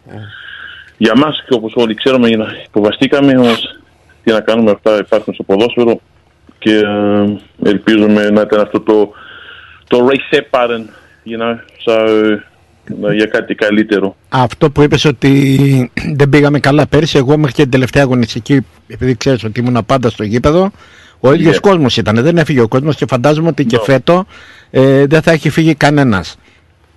No, νομίζω κοίτα, και αυτό είναι ένα καλό σήμα για την ομάδα. You know, ε, έχουμε πόσο loyal, loyal supporters που you know, μέσα έξω, you know, όπως είπες και εσύ Νίκο, you know, έχουμε πάει και δύο-τρεις φορές στο Ballarat πριν δύο χρόνια πηγαίναμε για με, με το FFI Cup, με το Australia Cup είχαμε πάει για και μέσα εβδομάδα έχουμε πάει κάνα 30-40 άτομα στο Ballarat μια, μια βραδιά. So, look, αυτοί οι ίδιοι άνθρωποι είναι πάντα κοντά στο πλευρό μας και ελπίζουμε του, φέτος να τους να χαρούμε και λίγο και γι' αυτό δεν είχαμε πάει και στο McDonald's. Ε, Για να συνήθως στο McDonald's που αφού κάναμε κάθε εβδομάδα πήγαμε και στο McDonald's. Γι' αυτό δεν σταματήσαμε εχθές. Ωραία και ένα τελευταίο πριν κλείσουμε και σε παραδώσω στον Αλέκο για όλο αυτό το advertising την Παρασκευή δεν πιστεύω να μου ζητήσει λεφτά ε, που θα έρθω να φάω. Να, να, εσύ... Είδες, ε, αρχίσανε, ε, ε, αφού, ε, Εσένα σε λέμε τζάμπα και εσύ πα- πάντα πληρώνεις. Να, it's alright. Αλέκο. Ε, ε, κάθε Παρασκευή λοιπόν ε, δεν είναι όμως το κύριο σας γήπεδο, είναι σε ένα βοηθητικό γήπεδο. Γιατί νομίζω Είναι ότι εκεί που, είναι, εκεί που κάνουν προπόνηση α, τα juniors μας. Είναι κοντά στο, στο train station. Στο John Street, εκεί που τελειώνει το John, Street. Κάτω- μετά τη γέφυρα. Μετά Μετά, τη γέφυρα. ναι, μο- μόλις τελειώνει το John Street αριστερά και δεξιά κατευθείαν κάτω από τη γεφυρούλα. Ωραία, λοιπόν, θα έρθουμε από εκεί να, να δοκιμάσουμε τα, τα φαγητά σας και να δούμε και ποδόσφαιρο βέβαια. Ευχόμαστε τα καλύτερα για την Clifton Hill. Θα είναι ένα ανταγωνιστικό πρωτάθλημα. Ε, ο Πάο Κρισταλτόνα ξέρω ότι είναι μία από τις ομάδες που έχει κάνει πολύ δυνατές μεταγραφές. Το Westford Olympic ανέβηκε πανηγυρικά στην κατηγορία και ίσως να θέλει το ίδιο πράγμα να πετύχει και φέτος. Το Mill Park είχε μια πολύ εξίσου πολύ καλή πορεία. Κόντεψε να πάρει την άνοδο, δεν τα κατάφερε. Α, Και ο Πανελλήνιος. και είναι και ο Πανελλήνιος, ο οποίος τελευταία δεν παρουσιάζεται δυνατός, δεν ξέρω πώς θα είναι φέτος, αλλά σίγουρα όλο αυτό θα μας θα, θα μας κρατήσει σε γρήγορση και θα έχουμε ε, την Μμ. προσοχή μας ιδιαίτερα στο State League 2 Northwest. Ε, και πριν κλείσουμε να πούμε ότι αφού θα έρθει και ο Αλέκος, άμα έρθει και ο άλλος από την ΑΕΚ πάνω, ξέρει να μην πω το όνομα, βάλε δύο γουρούνια γιατί το ένα δεν φτάνει. Έλα ρε, εσύ, ε, και το κάνεις αυτό. Τόσο πολύ, ρε, δηλαδή δεν κατάλαβα. Γιατί εγώ πάω πίσω; Ε, ε, ναι, δεν αλλά- κατάλαβα. Ε, τώρα αυτός το άφησες έξω όμως. Όχι, ε, μα Έφερες εμένα σαν εγώ είμαι παράδειγμα. μόνιμος, εσύ είσαι έκτακτος. εγώ είμαι μόνιμος, εσύ είσαι έκτακτος. Κοίταξε, σαν έκτακτος μπορεί να ξεφύγει. Ναι, είναι από αυτή αλήθεια. την άποψη Μπορεί να το λέω. ξεφύγει. Για όνομα του Δηλαδή Θεού. θα ξεκινήσετε τη δίαιτα του Clifton Hill τώρα. με. Μπράβο. Ω, ναι, ναι, δεν- Δεν υπάρχει δίαιτα. Άμα δεις το Διευθυντικό Συμβούλιο, είμαστε άσε. Δεν υπάρχει δίαιτα κάτω. Ναι, ναι. Εκείνη την ημέρα θα κάνουμε τη δίαιτα του ανανά. Που Α, είναι τρώμε τα πάντα εκτός από ανανά. Ωραία. λοιπόν, ε, Μιχάλη, σε ευχαριστούμε. Ε, καλή πορεία στο Clifton Hill. Ευχαριστώ πάρα καλή πολύ. συνέχεια. Το Clifton Hill είναι ένας ιστορικός σύλλογος. Ιδρύθηκε το 1976, αν τα λέω καλά. 75. 75, ε, έπεσε ένα χρόνο έξω. Ε, ανήκει και αυτό στα ιστορικά σωματεία. Ε, Στους συμπληρώσει- τερικαίους ανήκει για να ξέρεις, τα τελευταία 50 χρόνια. Ξέρω ότι είναι. νομίζω οι παππούδες σου ήταν αυτοί που ίδρυσαν το. το... Ο πατέρας μου είχε πρώτο πάει στο Κλειφνίο το 83-84 με μένα. Εγώ σαν μικρό παιδί, από 8 χρονό παιδί, από το 83 είμαι στο Κλειφνίο. Από τότε δεν είχες μυαλό. Και αυτό που είπα στην Ναι. αρχή ότι θα σε ρωτήσω και δεν σε ρώτησα, πόσα χρόνια είσαι συνετά χρόνια, είσαι πρόεδρος στην ομάδα; Από το, 2000, από το Νοέμβρη 2002. Ορίστε, αυτό είναι ρεκόρ, 20 χρόνια. Ε, φυσικά υπάρχει μια μεγάλη βοήθεια από πίσω σου, έτσι. Δεν τα κάνεις Ναι, όλα υπάρχει, εσύ. ναι, ναι, ναι, Θες να ναι. αναφέρεις κάποια άλλα ονόματα που βοηθούν. ε, Ήταν το Διευθυντικό Συμβούλιο. Όχι, έγιναν όλοι πες τα, οι πες τα για να πάρω και από αυτούς κάτι. Λέγε, λέγε, πες ονόματα. Ε, μπο- Μπορώ να ξεχάσω, σαν Νίκο, άμα ξεχάσω κανένα. Είναι- look, Είναι ο Μιχάλης ο Μαλακώνας, ο, ο Παύλος Παπαδόπουλος, ο Μένιο Καστόρης, ο Άθας ο Κάτρες, ο Πίτας ο Λιαλιώτης. Α, έχουμε και... α, το- το- Δεν ξέρω τώρα ποιον άλλο; Ο Α, Νίκος ο Γαϊδεμνάκης είναι. ο Νίκος Αδεμενάκης και Ωραία. κοίτα, με τους χορηγούς και τους φιλάθλους που μας, για να μας υποστηρίζουν κάθε χρόνο αυτή η δουλειά δεν μπορεί να γίνεται χωρίς για αυτή τη βοήθεια και για να, ό- όλος ο σύλλο- για να όλοι σο- τα σύλλογα λένε για, για να κυρίους χορηγούς και όλα αυτά Πα- και εμείς έχουμε μια παρέα εκεί 10-12 άτομα που έρχονται κάθε Παρασκευή και, είναι, και αφήνουν 20, 30, 40, 50 δολάρια, 100 δολάρια κάθε Παρασκευή και σε αυτά όλα μετράνε γιατί τις Παρασκευές και ένα συνήθως για 30-35-40 εβδομάδες τη χρονιά το κάνουμε σα- για να άμα τα μαζέψουμε αυτά τα λεφτά σιγά σιγά λίγο λίγο για να ένα μεγάλο α, ποσο- Mm. για ένα ποσ- α, ποσοστό μαζεύεται κάθε χρόνο από αυτούς τους δυνατούς ανθρώπους που μας υποστηρίζουν κάθε, κάθε εβδομάδα Παρασκευές και Σαββάτο όταν παίζουμε μέσα στο γήπεδο μας. Μάλιστα. Ε, Μιχάλη, σε ευχαριστούμε. Ε, πάμε για, ε, για κλείσιμο, γιατί έχουμε και λίγο να μιλήσουμε και για μπάσκετ και να κλείσουμε την εκπομπή. Ε, καλή αρχή να έχουμε. Το πρωτάθλημα ξεκινάει σε τρεις εβδομάδες, έτσι. Σε τρία 18. Σαββάτα. Στη- 17-18. Α, σε δύο εβδομάδες. Αυτό παίζουμε εκτός έδρας με το Geelong. Σε δύο εβδομάδες. Το ευχάριστο είναι ότι το δίπλωμα το παίρνω στις 15, ευτυχώς. Θα είναι στο Πάμε Τζιλόν. στο Port Arlington. Λοιπόν, σε ευχαριστούμε και θα επισκεφτούμε και, και ο Νίκος. Θα έρθει και εσύ, Νίκο, έτσι. Και εσύ, Εννοείται. Ε; Εννοείται. Ε, θα κανονίσουμε να πάμε από το Πέ, πέμπτες α, θα είμαστε στο. Θα, ξέρετε τι θα κάνουμε; Μια πέμπτη θα πάμε στο λέσχη του Ηρακλή να φάμε εκεί. Α, ναι. Την Παρασκευή πάμε στη λέσχη του Clifton Hill να φάμε εκεί.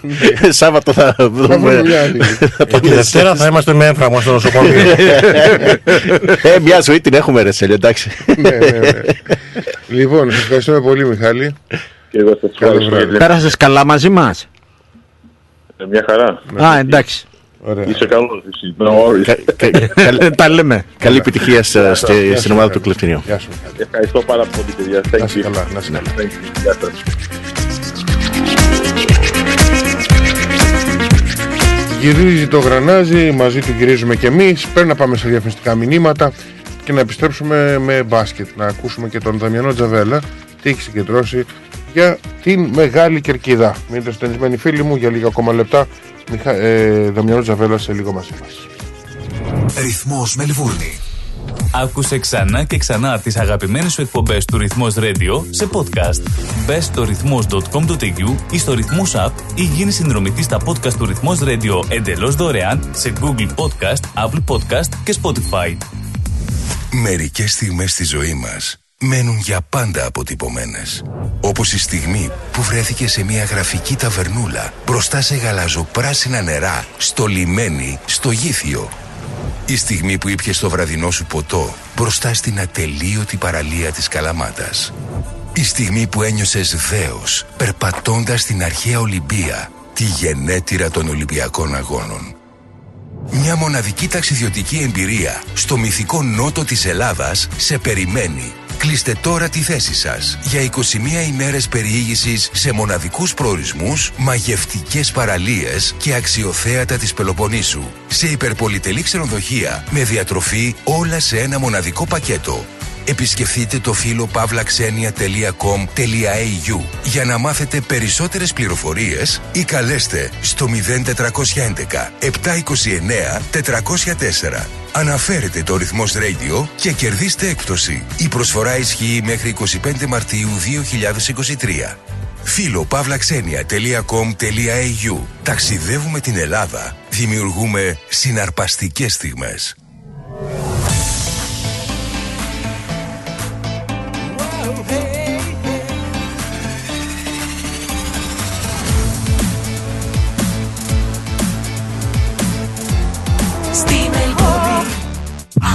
Ρυθμό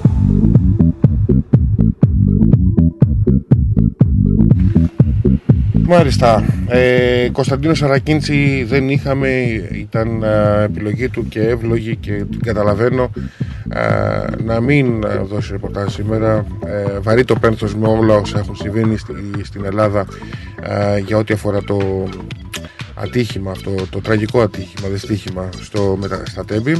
Α, με τον, ε, με τον Δαμιανό Τζαβέλα που έτσι θα κλείσουμε την εκπομπή σήμερα θα μιλήσουμε κυρίως για NBA και εκεί που κυριάρχησε θα έλεγα η πιο κυρίαρχη είδηση είναι η πρώτη ήττα της, ε, των Milwaukee Bucks μετά από 16 νικηφόρο σερί, ένα νικηφόρο σερί αποτελεσμάτων δεν ξέρω τι άλλο έχει προκύψει Υπήρχε και, οι- υπήρχαν και οι τελικές ε, υποχρεώσεις της εθνικής ομάδας που ήταν καθαρά τυπικές για τα προκριματικά του παγκοσμίου κυπέλου θα βρίσκεται εκεί Α, δεν θυμάμαι βέβαια σε ποιες χώρες θα παιχτεί Α, ίσως να θυμάται ο Δαμιανός αλλά νομίζω γίνεται κάπου στην Ευρώπη γίνεται Στις Φιλιππίνες. Α, Στην Ασία γίνεται. Τρεις- στη- σε στην τρεις Ασία. χώρες Σε γίνεται, τρεις σε τρεις. χώρες. Ναι, σωστά, Yeah. σωστά. Και δεν ξέρω αν θα μιλήσει και γι' αυτό, Δαμιανέ. Καλησπέρα σου. Καλησπέρα, καλησπέρα Αλέκο, καλησπέρα α, στους συνεργάτες εκεί και όλους τους ακροατές. Ε, δύσκολη εβδομάδα για εμάς τους Έλληνες με όλα αυτά που αντικρίσαμε μέσα στην εβδομάδα ε, με το τραγικό δυστύχημα στα Τέμπη. Α, δεν ξέρω αν θες να αναφερθείς σε αυτό πριν περάσουμε στο, στο, στο μπασκετικό κομμάτι. Ναι, η αλήθεια είναι έτσι σαν μια παρένθεση και εγώ ε, ε, πραγματικά μας έχει α, α, σοκάρει όλο αυτό το πράγμα. Ε, η αλήθεια είναι ότι πολλοί μιλήσαν ότι δεν είναι και περίοδος τώρα για αγώνες, ε, ειδικά αυτή η εβδομάδα. Στην Ευρωλίγκα λέγανε να αναβάλουν παιχνίδια, τελικά δεν τα αναβάλανε.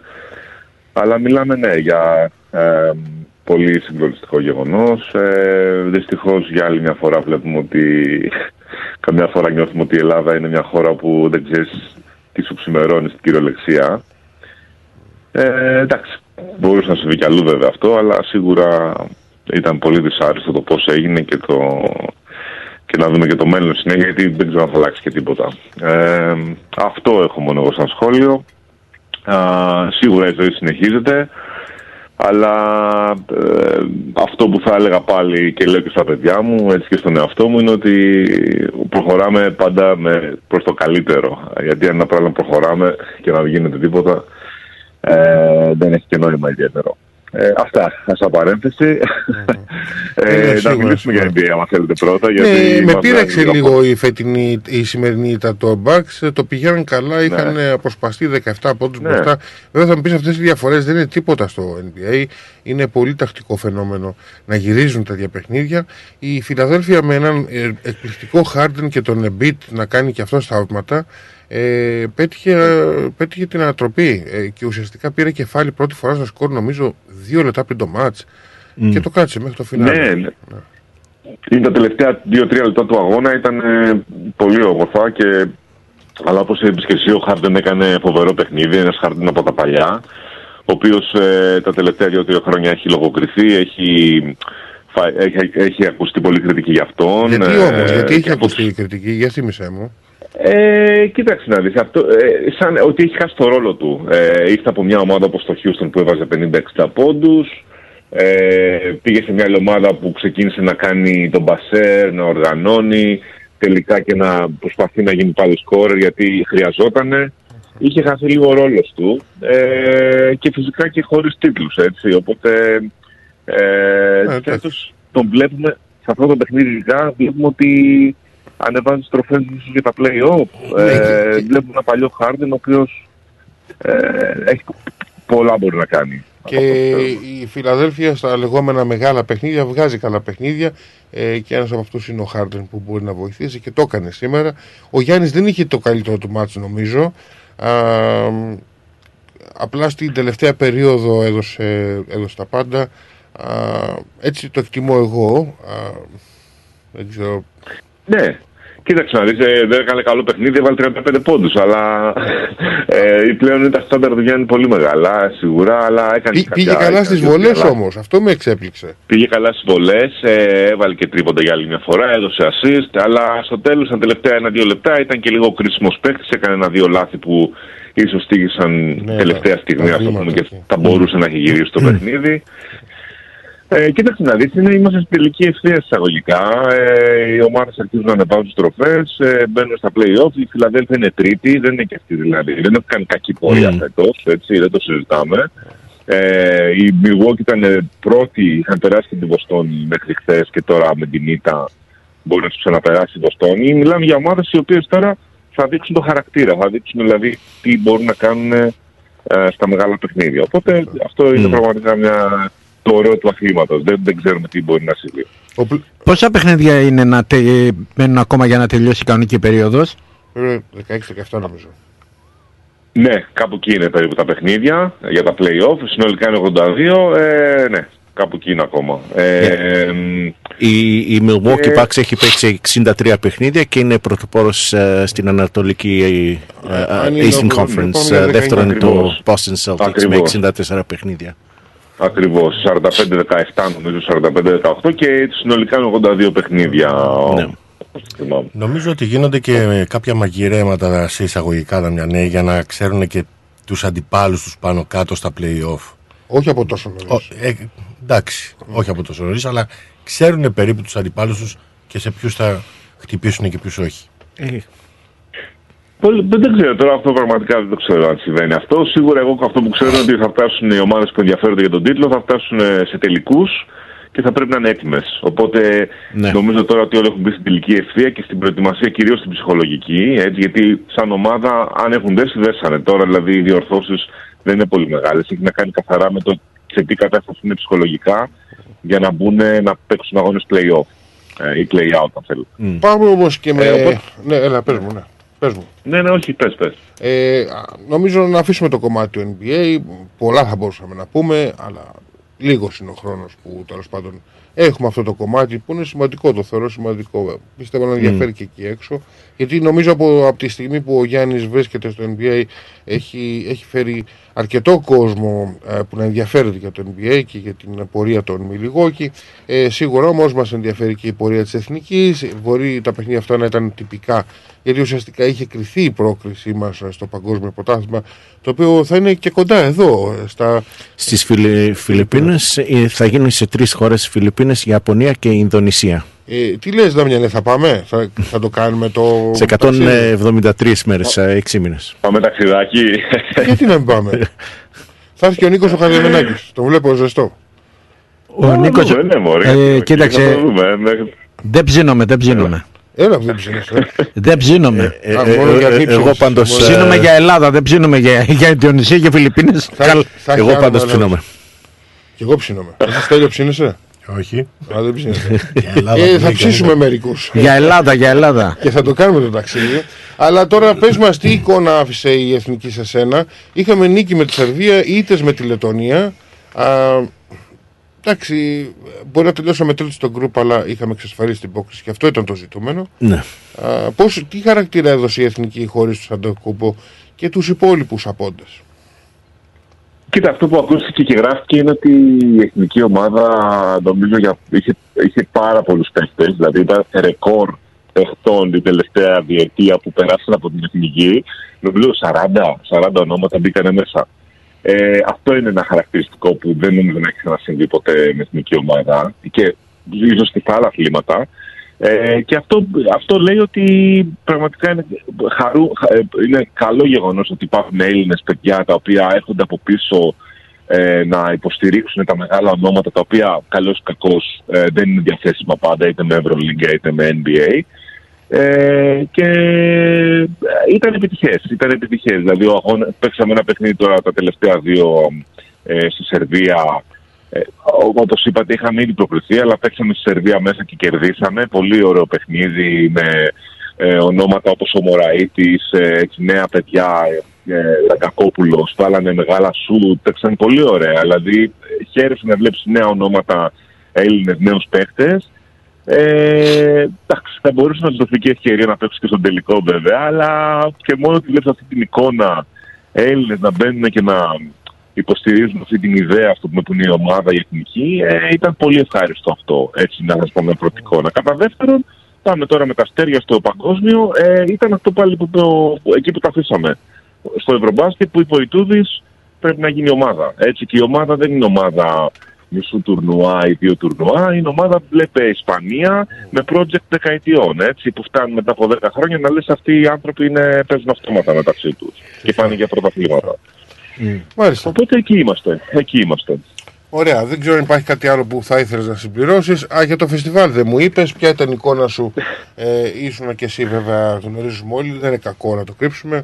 Ε, είσαι ο παδός του φίλου Καθόλου κακό. Ε, Ίσα του ίσα. Άρη, είσαι μέλος αυτού του συλλόγου εδώ μαζί με τον Νίκο τον Κομινάκη. Ούτε, τον, Νίκο- ούτε με τον Νίκο το, το συζητήσαμε, γιατί την περασμένη εβδομάδα βγήκαμε νωρίς ε, ε, από το στ- κτίριο της ελληνικής κοινότητας. Ε, καθότι το, στο στούντιο δεν, δεν υπήρχε η, Η δυνατότητα να βγούμε στο- κάνουμε ναι. εκπομπή. Α, α, πες μας ε, και, και εσύ Νίκο, πώς πήγε το περίπτωρο του Άρη, τι ακούσατε, ε, ο, ο, ο Νίκος μου περιέγραψε ένα περιστατικό ότι τον συνάντησε λέει ένας Αυστραλό, ένας, ένας μη Έλληνας και του λέει θέλω να αγοράσω οπωσδήποτε μια φανέλα γιατί παρακολουθώ τα βίντεό σας ε, στο YouTube ε, με τους φιλάθλους του Άρη που κάνουν μια απίστευτη εξέδρα. ε, κερδίσατε την, ε, θα έλεγα την, ε, ε, την αγάπη του κόσμου που επισκέφτηκε εκεί το, την Lost Stress. Ε, δεν ξέρω, Νίκο, αν θες να πεις εσύ... Όχι, πε, πες εσύ, Δα- Δαμιανέ, εντάξει. Ναι, κοίταξε να δεις, Αλέκο, κοίτα, θεωρώ ότι κάθε επαφή με το ελληνικό στοιχείο, την κουλτούρα, με ναι, ανθρώπους ε, από Ελλάδα που μένουν εδώ, που ήρθαν από Ελλάδα πρόσφατα, είναι πολύ σημαντικό. Δηλαδή, εγώ, εμείς, εμείς σαν κλαμπ τώρα δεν το μετράμε σε, δεν ξέρω το τι θα πάμε, θα πουλήσουμε μπλουζάκια ή θα κάνουμε πιο πολλά μέλη, που σίγουρα και αυτό είναι ευχάριστο. Εμείς το μετράμε ότι είμαστε εκεί, ε, βλέπουμε με τον κόσμο, μοιραζόμαστε εμπειρίες. Όπως είπε και ο Νίκος, μια εμπειρία που μοιράστηκε μαζί σας. Άλλη εμπειρία, ε, ζευγάρι πάλι Αυστραλών ήταν για διακοπές στην Ελλάδα, βρεθήκαν στο Χαριλάου, δεν θα το ξεχάσουν ποτέ. Φέρνουν και μια μπλούζα γιατί είναι μοναδική εμπειρία αυτή που έζησα και θέλω κάτι να έχω πάνω μου να το θυμάμαι. Ε, ε, σε κάποια φάση βρήκα τον εαυτό μου να έχουμε, είχαμε μια μεγάλη οθόνη εμείς στο περίπτερό μας και δείχναμε γκάλι, δείχναμε το Χαριλάου, δείχναμε τους φιλάθλους. Έτσι ώστε τον εαυτό μου να μην κοιτάω τι γίνεται γύρω μου, μόνο την τηλεόραση. γιατί αυτό, γι' αυτό είμαστε εκεί, γιατί μας αρέσει, γιατί έχουμε αγάπη και η αγάπη που έχουμε για το κλαμπ μας βγαίνει και στον κόσμο που ήταν και εκεί και ήταν πολύ ωραία πραγματικά να Ε, μοιραστούμε η, όλα άλλη, η άλλη, μάλιστα, το άλλο περιστατικό που αξίζει να το αναφέρω και δεν το γνώριζα, ε, ο Νίκος ε, τον γνωρίζει τον Πάρδο Μαργαρίτη, επιχειρηματίας, Parthenon Marble, είναι η Ναι, επιχείρησή ναι, ναι. του. Τον βλέπω εκεί πέρα και μου λέει Αλέκο το ξέρεις ότι έχω παίξει για τον Άρη Θεσσαλονίκης. Του λέω Τότε ε, το 69-70 με, Στα αλήθεια. με, με Σιρόπουλο, Ναι, με μου λέει, Χρυσίδη. Πριν έρθω Αυστραλία, μου λέει ήμουν Ναι, ναι, ναι. παίκτης του Άρη. Και μας έλεγε τις ιστορίες που έπαιζε τότε με Σιρόπουλο, με Χρυσίδη, με, με αυτή την ομάδα. Με που- Αλεξιάδη. Με Αλεξιάδη. Ε, να συνεχίσω. Εντάξει, ξέρεις, σε συνέχισε. δεν ξέρεις Ε, τώρα. ε, κοίταξε, εσείς είσαστε, εσείς είσαστε παιδιά μου, δεν δεν είναι δυνατόν. Ναι, ναι. Ε, αλλά ήταν, ήταν, ε, ήταν μας έλεγε τις ε, προσωπικές του εμπειρίες, αυτά που έζησε ε, παίζοντας για την, ε, για την ομάδα του Άρη. Ήταν ε, όμορφα να καθίσεις να συζητήσεις ε, Μαζί. με ανθρώπους ε, που σίγουρα. σου λέγαν τις ιστορίες του, ξέρεις. Να σας πω και κάτι που δεν το έχω πει ποτέ. Το πρώτο Ναι. παιχνίδι που είδα εκτός Αθηνών, εκτός Αθηνών, Ναι. στη Θεσσαλονίκη, Χριστούγεννα. ενώ είμαι Παναθηναϊκός όλοι το γνωρίζουν, το πρώτο παιχνίδι που είδα, Άρης Ολυμπιακός. Πότε; Είχα πάει με πούλμαν, το 69. Το 69. Ναι. Ναι, ναι. Είχα πάει με πούλμαν και έφαγα το ξύλο της αρκούδας μετά από τον πατέρα μου. Όλοι μας ήμασταν αγέννητοι τότε. Έφαγα ξύλο που όπου ακόμα το θυμάμαι. Όλοι μας ήμασταν αγέννητοι. Επειδή πήγες σε παιχνίδι του Άρη. Ναι. Και δεν πήγες σε Έφαγες παιχνίδι ξύλο. του Πάρου. Ξύλο, Από το ποιους; ξύλο της αρκού από τον πατέρα μου. Α, εγώ νομίζω ότι το έφαγες από Αριανούς. Όχι. Ε, όχι. Εκεί τα χρόνια δεν υπήρχε. Δεν υπήρχε τίποτα. τε- τέτοια- Παιδιά, αυτά τα χρόνια ήταν να ξέχασα, να σας πω κάτι. Και φωνάζαμε και κάναμε και ράναμε. Χέρι δεν άπλωνε κανένας σε Ναι, ναι. κανέναν. Α, γι' αυτό έγινε. Χέρι Ναι, ναι. δεν άπλωνε κανένας σε κανέναν. Με το στόμα φωνάζαμε, ξέρω εγώ, τραγουδάγαμε, ξέρω εγώ. Ομάδα τη φωνάζαν την Ολυμπιακάρα, μα φύγαν τα Ολύμπια και μείνανε τα κάρα. Γινότανε αυτή. η- Νίκο, θα σου πω τώρα μια έτσι, σύντομη ιστορία. Ε, επειδή έμενα στου Αγίου Αναργύρου, κοντά μας ήταν η Νέα Φιλαδέλφια. Εγώ λοιπόν μικρός ε, πήγαινα και παρακολουθούσα παιχνίδια της ΑΕΚ. Κάποια στιγμή μας κάναν την πρόταση, ε, δούλευα σε μια εταιρεία security, μας κάναν την πρόταση ε, μέσω του Ντέμι Νικολαίδη να αναλάβουμε τα επίσημα της ΑΕΚ, να φρουρούμε τα επίσημα της ΑΕΚ. Κάποια στιγμή λοιπόν βρέθηκα σε ένα παιχνίδι ε, ΑΕΚ Coffee να είμαι μπροστά στους, πίσω από τους επίσημους μάλλον και να στέκομαι σαν security και να φυλάω τους επίσημους μαζί με άλλα παιδιά. Κάποια στιγμή λοιπόν νιώθω να μου πετάνε κέρματα. Γύριζα πίσω δεν έβλεπα κανέναν. Ξανά πέφταν κέρματα στην πλάτη μου. Γυρίζω ξαφνικά βλέπω τον Μιχάλη τον Βλάχο ο οποίος ήταν και φίλος μου και ε, συμμαθητής μου και μου λέει ρε κολόγα βρε μου λέει τι κάνεις εδώ; Καταλαβαίνεις λοιπόν ότι ήταν αθώα αυτά τα χρόνια Ε, εντάξει. Το 65 πρωτοπουλούσα. τα ψιλοπρόλαβα, Το τα 65 ψιλοπρόλαβα. πρωτοπουλούσα. ε, ε, το 65 πρωτοπου, ε, πρω- πρώτη φορά πουλούσα. Ε, έλεγα ότι πάω να πουλήσω λεμονάδες στο Καραϊσκάκι γιατί έμενα δίπλα. Ε, εγώ έμενα στην Καστέλα. Και πήγαινα με τα πόδια στο Καραϊσκάκι και έμπαινα με τους μεγάλους για να πάω να πουλήσω και καλά πορτοκαλάδες μέσα. Γιατί πουλάγανε πορτοκαλάδες σε κάθε θύρα. Είχαν αυτά με τον πάγο και πουλάγες τις πορτοκαλάδες. Νομίζω ότι όλα άλλαξαν Δαμιανέ από- για ό,τι αφορά το ποδόσφαιρο βέβαια γιατί η οπαδικότητα είναι είναι προϊόν του ποδοσφαίρου, ε, μετά μεταπίδησε και στο μπάσκετ, ακόμα και σε άλλα σπορ και σε σπορ που δεν μπορεί να φανταστείς. Έτσι. Μπορεί και στο χάρτη. Την οπαδικότητα τη, Ναι. τη δημιούργησαν άνθρωποι που ήθελαν να έχουν το στρατό. Για να μπορούν να Υπάρχουν και εκμεταλλεύονται, επεισόδια στο handball. για να εκμεταλλεύονται τις, τις υγιές, Ακριβώς. για να εκμεταλλεύονται τις στιγμές και να Ε, μπορέσουν να... Νομίζω ξεκίνησε από την ένταξη της επαγγελματικής κατηγορίας 1980 ουσιαστικά. Δεν ξέρω αν υπήρχε. Από εκεί περίπου ξεκίνησε η σαπίλα. Η σαπίλα εννοώ και στην πολιτική και στον αθλητισμό, έτσι, γιατί αυτά πάνε μαζί. Ε, ωστόσο να ρωτήσω Δαμιανέ. Όχι, δεν το σχολίασες. Τι να σχολιάσω; Αυτό Να που σχολιάσω είπα. Λίγο, συγγνώμη, συγγνώμη, μια και το πέταξε τώρα αυτό. Έχεις απόλυτο δίκαιο και εσύ, Αλέκο και ο Νίκος. Ε, ότι ήρθε μετά όλο αυτό και μετά όταν έγινε επαγγελματικό το πρωτάθλημα. Ε, εμένα όλο αυτό μου θυμίζει την ταινία Οι Hooligans. Δεν ξέρω αν την έχετε δει. Ναι, ναι. 80, Ναι. Που η- με την κλασική ατάκα ε, η αλήθεια βρίσκεται στους Sex Pistols. Α, μπράβο. Που, σ- που σημαίνει τι, ότι δεν υπάρχει κανένα νόημα σε όλο αυτό. Είναι όλα από πίσω ε, τα, τα, τα χειραγωγούνε. Και τα συμφέροντα. Φτάσαμε τώρα στο σημείο να μην μπορούμε να πάμε στο γήπεδο με την αντίπαλη ομάδα ε, και καμιά φορά και εμείς οι ίδιοι, δηλαδή με τη δικιά μας ομάδα με απαγορεύσει κτλ. Και αν και ο χουλιγανισμός Οπότε- είναι προϊόν της Αγγλίας, τουλά- νομίζω έχω μια τέτοια εντύπωση ότι από εκεί ξεκίνησε το ρεύμα, έχει εξαλειφθεί από την, τουλάχιστον έχει εξαλειφθεί εντός γηπέδων, ενώ στις εξέδρες, ε, μπορεί να υπάρχουν, να, να υπάρχουν συναντήσεις κατά ομάδες και να γίνονται συγκρούσεις μεταξύ οπαδών ε, εκτός ε, γηπέδων. Α, κάτι που δεν είναι καλό αλλά οι Άγγλοι κατάφεραν να, α, να κρατήσουν υγιές το πρωτάθλημά τους σε αυτό το κομμάτι. Εμείς νομίζω χρόνο με χρόνο γινόμαστε χειρότερα όχι προς το, προς το volume των εντάσεων που παρατηρούνται ως προς το κομμάτι ότι ο κόσμος όλο ένα και απομακρύνεται από τα γήπεδα. Αυτό είναι που με προβληματίζει εμένα. Ε, γιατί δεν, δεν, δεν υπάρχει ασφάλεια.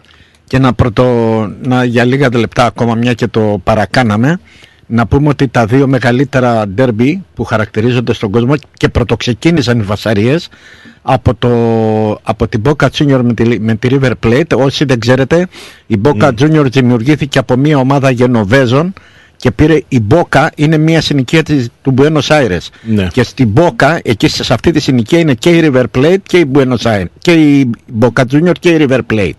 Η, μία ομάδα από τη Γένοβα δημιούργησε την Boca Juniors και μία ομάδα Εγγλέζων που ήταν στην Boca, που μένανε στην περιοχή της Boca, δημιουργήσανε τη River Plate. Και το μεγαλύτερο, το μεγαλύτερος κόσμο σε ντέρμπι που παγκοσμίως που έγινε 1963 Φλα Φλό στη Βραζιλία 194.603. Το θυμάμαι, δεν νομίζω να κάνω λάθος. Φλα Φλό είναι Φλαμέγκο Φλουμινένσε.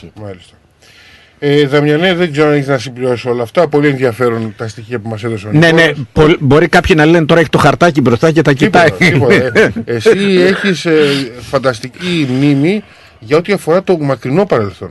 Κυρίως παρά το κοντινό παρελθόν. Τα έχει ζήσει. Ε, γέρασα γι' αυτό. Τα έχει ζήσει αυτά. Λέγω, τα έχει Ε, ζήσει. εντάξει, και εγώ να σου πω ε, πράγματα από τα παιδικά μου χρόνια τα, τα θυμάμαι πιο εύκολα. Είναι και έγινε νομίζω το 63, έτσι. Το 63 έγινε το παγκόσμιο ρεκόρ. Έτσι, μην μας πείτε την ηλικία, πάλι δεν 194.603. χρειάζεται. Ναι, Το ναι, 63, όχι. Ε, το 59 είμαι γεννημένος Φεβρουάριο. Ε, ε, ενώ το μπάσκετ νομίζω το παγκόσμιο ρεκόρ το έχει η Ελλάδα. Στο τελικό του Καλιμάρμαρου. του Καλιμάρμαρου. Είναι έτσι, Δαμιανέ, πιστεύεις; Α, δεν δεν- δεν είμαι σίγουρος. Ναι. Ε, 70, 60.000 δεν είναι. Σε αγώνα 60.000, μπάσκετ, ναι. Ναι, ναι. 60.000 δεν, είναι, δεν έχει. Πολύ ΑΕΚ πιθανό, Σλάβια βέβαια, δεν υπάρχει Πράγας γήπεδο. ΑΕΚ Σλάβια Πράγας το ξε... παιχνίδι ξεκίνησε 8 η ώρα το βράδυ 7, 7, 8 η ώρα ξεκίνησε το βράδυ ήταν 64.000 κόσμος στο Ναι, γήπεδο ναι, ναι, ναι, ναι. Μάλιστα. Μακάρι να ζούσαμε σε εκείνη την εποχή, πιο αγνή ε, και να ήμασταν κι εμείς εκεί. Να τα ζήσουμε όλα αυτά. ακριβώς Βέβαια ζήσαμε άλλα μεγαλεία εμείς, ζήσαμε Ευρωμπάσκετ το 87, ζήσαμε Euro 24, 2-4. Κάλλη Γιαννάκη. Γάλλη Γιαννάκη βέβαια. με τη Σλάβια Πράγας το θυμάστε το σκορ; Ε, 70, ε, 6 ε, κάτι 7 πόντους διαφορά, 7-8 πόντους. 76-73 νομίζω Αν δεν κάνω Όχι, λάθος. όχι τόσο λίγο. Ήταν πιο άνετη η νίκη. Ε, Δαμιανέ, δεν ξέρω αν θέλεις σε όλα αυτά. Πήραμε λίγο το μικρόφωνο παραπάνω, σε είχαμε έξω. Ε, αν Όχι, θέλεις να όχι, κλείσεις- ίσα ίσα, μ' αρέσει και Ναι, ναι. μ' αρέσει πολύ η κουβέντα που Ε, κάνετε, εντάξει, γιατί αν- πάει- αν- πάει- αν επίκαιρη- Μας, έ- μα, ε, Δαμιανέ, μας έπιασε αυτό με το χουλιγκανισμό. Θυμήθηκα εγώ τη River Plate με την Boca. θυμήθηκα το Φλου Φλόκερ, Φλουμινέντες, ε, Φλαμέγκο. Καταλαβαίνεις. Εγώ πραγματικά, παιδιά, ε, μου δίνεται εντύπωση και μου νομίζω και στους ακροατές σας, μου δίνεται εντύπωση ότι άμα σας αφήσουν εσά να, μι- να μιλάτε, δεν θα σταματήσετε. Να σας βάλω και δύο τσιπουράκια εκεί πέρα. Όχι, θα σας αυτό, πάρω ένα αυτό, αυτό είναι το ταλέντο το έχουμε όλοι μας. Το έχουμε. Τελειώσουμε αύριο το πρωί. Και και βγαίνει νομίζω. Αυτό το Κατευθείαν, ταλέντο- αυτό το κατευθείαν ταλέ- στη δουλειά πάμε. αυτό το Κάνουμε ταλέ- και μουσική εκπομπή μετά, δεν έχουμε πρόβλημα. Αυτό το ταλέντο το έχουμε όλοι μας.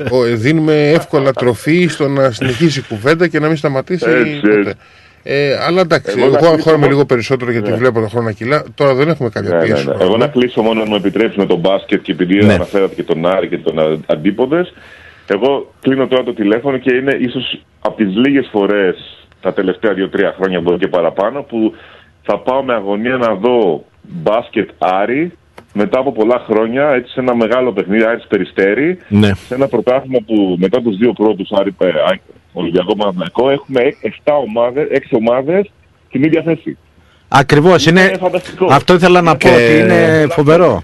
Να, να δώσουμε τα. Μιλάω- απο- Μιλάμε, εγώ πιστεύω ότι μπορεί και δεκαετία να, να έχω πει στον εαυτό μου. θα Παραπάνω, πάω τώρα παραπάνω. Μεγάλο παιχνίδι μπάσκετ. Να δώσουμε και τα αποτελέσματα αυτής της ε, αγωνιστικής όπου ο Παναθηναϊκός κέρδισε την Καρδίτσα 91-75 ε, Ιωνικός ΑΕΚ 79-98 Λαύριο Απόλλων Παντρών 74-68 και Προμηθέας ΠΑΟΚ 90-69 ε, αυτή, σήμερα ε, το πρωί να βγάλω Κολοσσός Ρόδος Ολυμπιακός και Άρης Περιστερή. Δηλαδή με νίκη ο Άρης μπορεί να διεκδικήσει τη τρίτη ή τέταρτη θέση. Έχει ενδιαφέρον. Ναι. Είναι πολύ ενδιαφέρον το πρωτάθλημα φέτος. Πολύ. Τι ώρα παίζει ο Άρης ρε παιδιά; Ε, 5.30 ώρα το πρωί. Νταμιανέ θα σηκωθείς; Έτσι το βλέπω. Έτσι το βλέπω, σου λέω και μετά από καιρό. Έτσι το βλέπω. Δεν δουλεύω. Ωραία, αύριο. θα, θα, πάρω, θα πάρω το τηλέφωνο του Αλέκου να σε πάρω. 5.30. έγινε. έγινε. Απομάκρυνε τα παιδιά από το τηλέφωνο γιατί είναι αμαρτία. τα παιδιά θα κοιμούνται. ναι, ναι, ναι, έγινε. Δαμιανές, σε ευχαριστούμε. Ε, και Εγώ ευχαριστώ. θα τα ξαναπούμε πάλι την άλλη εβδομάδα. Ε, Πώς ωστότε, είστε σήμερα εκεί πέρα, 4-5, πώς έχετε μαζευτεί. Ε, Τέσσερις είμαστε Για σε... πόσους μας κάνεις εσύ; τέσσερις, τέσσερις, Τε- τέσσερις. Νομίζω τέσσερις έχω ακούσει. Τε- Τέσσερις διαφορετικές φωνές σίγουρα. Τέσσερις. Με εσένα, κάποιος που δεν με, μιλάει. με, με εσένα κατεβάζουμε ομάδα μπάσκετ. Playmaker θα είναι ο Χαδεμενάκης, Λέω, το λέω, ξέρεις. έχω αρχίσει και ζηλεύω τώρα. Ε, κοίταξε, Δεν το σου, νομίζω κοντά. σου ορκίζομαι δεν έχουμε πιει τίποτα σήμερα, έτσι. Ακόμα. Σε- Σέντερ θα παίξει ο Δαμιανός, ο οποίος είναι ψηλός, Εγώ θα παίξω τεσάρι. Περιφερειακός. Όχι τεσάρι. Και Τεσσάρι. θα παίξεις εσύ; Και μετά γουρνοπούλες, κάτι για Εγώ θα αναλάβω- Εγώ θα αναλάβω το κηλικείο, παιδιά. Όχι, ρε, εσύ. θα, είσαι, θα παίζεις ε, στα άκρα μαζί με το Α, θα Χαδεμενάκη. παίζω κιόλας. Δεν έχουμε αλλαγή. Στη- Εμείς, ε, Στέλιο, εμείς στην περιφέρεια. Πολύ περιφέρεια όμως. Λοιπόν, Δαμιανέ, σε χαιρετούμε. Έγινε καλή εβδομάδα σε όλους. Καλή εβδομάδα, Δαμιανέ, να είσαι καλά, αγόρι μου. Καλή εβδομάδα. Χαρά.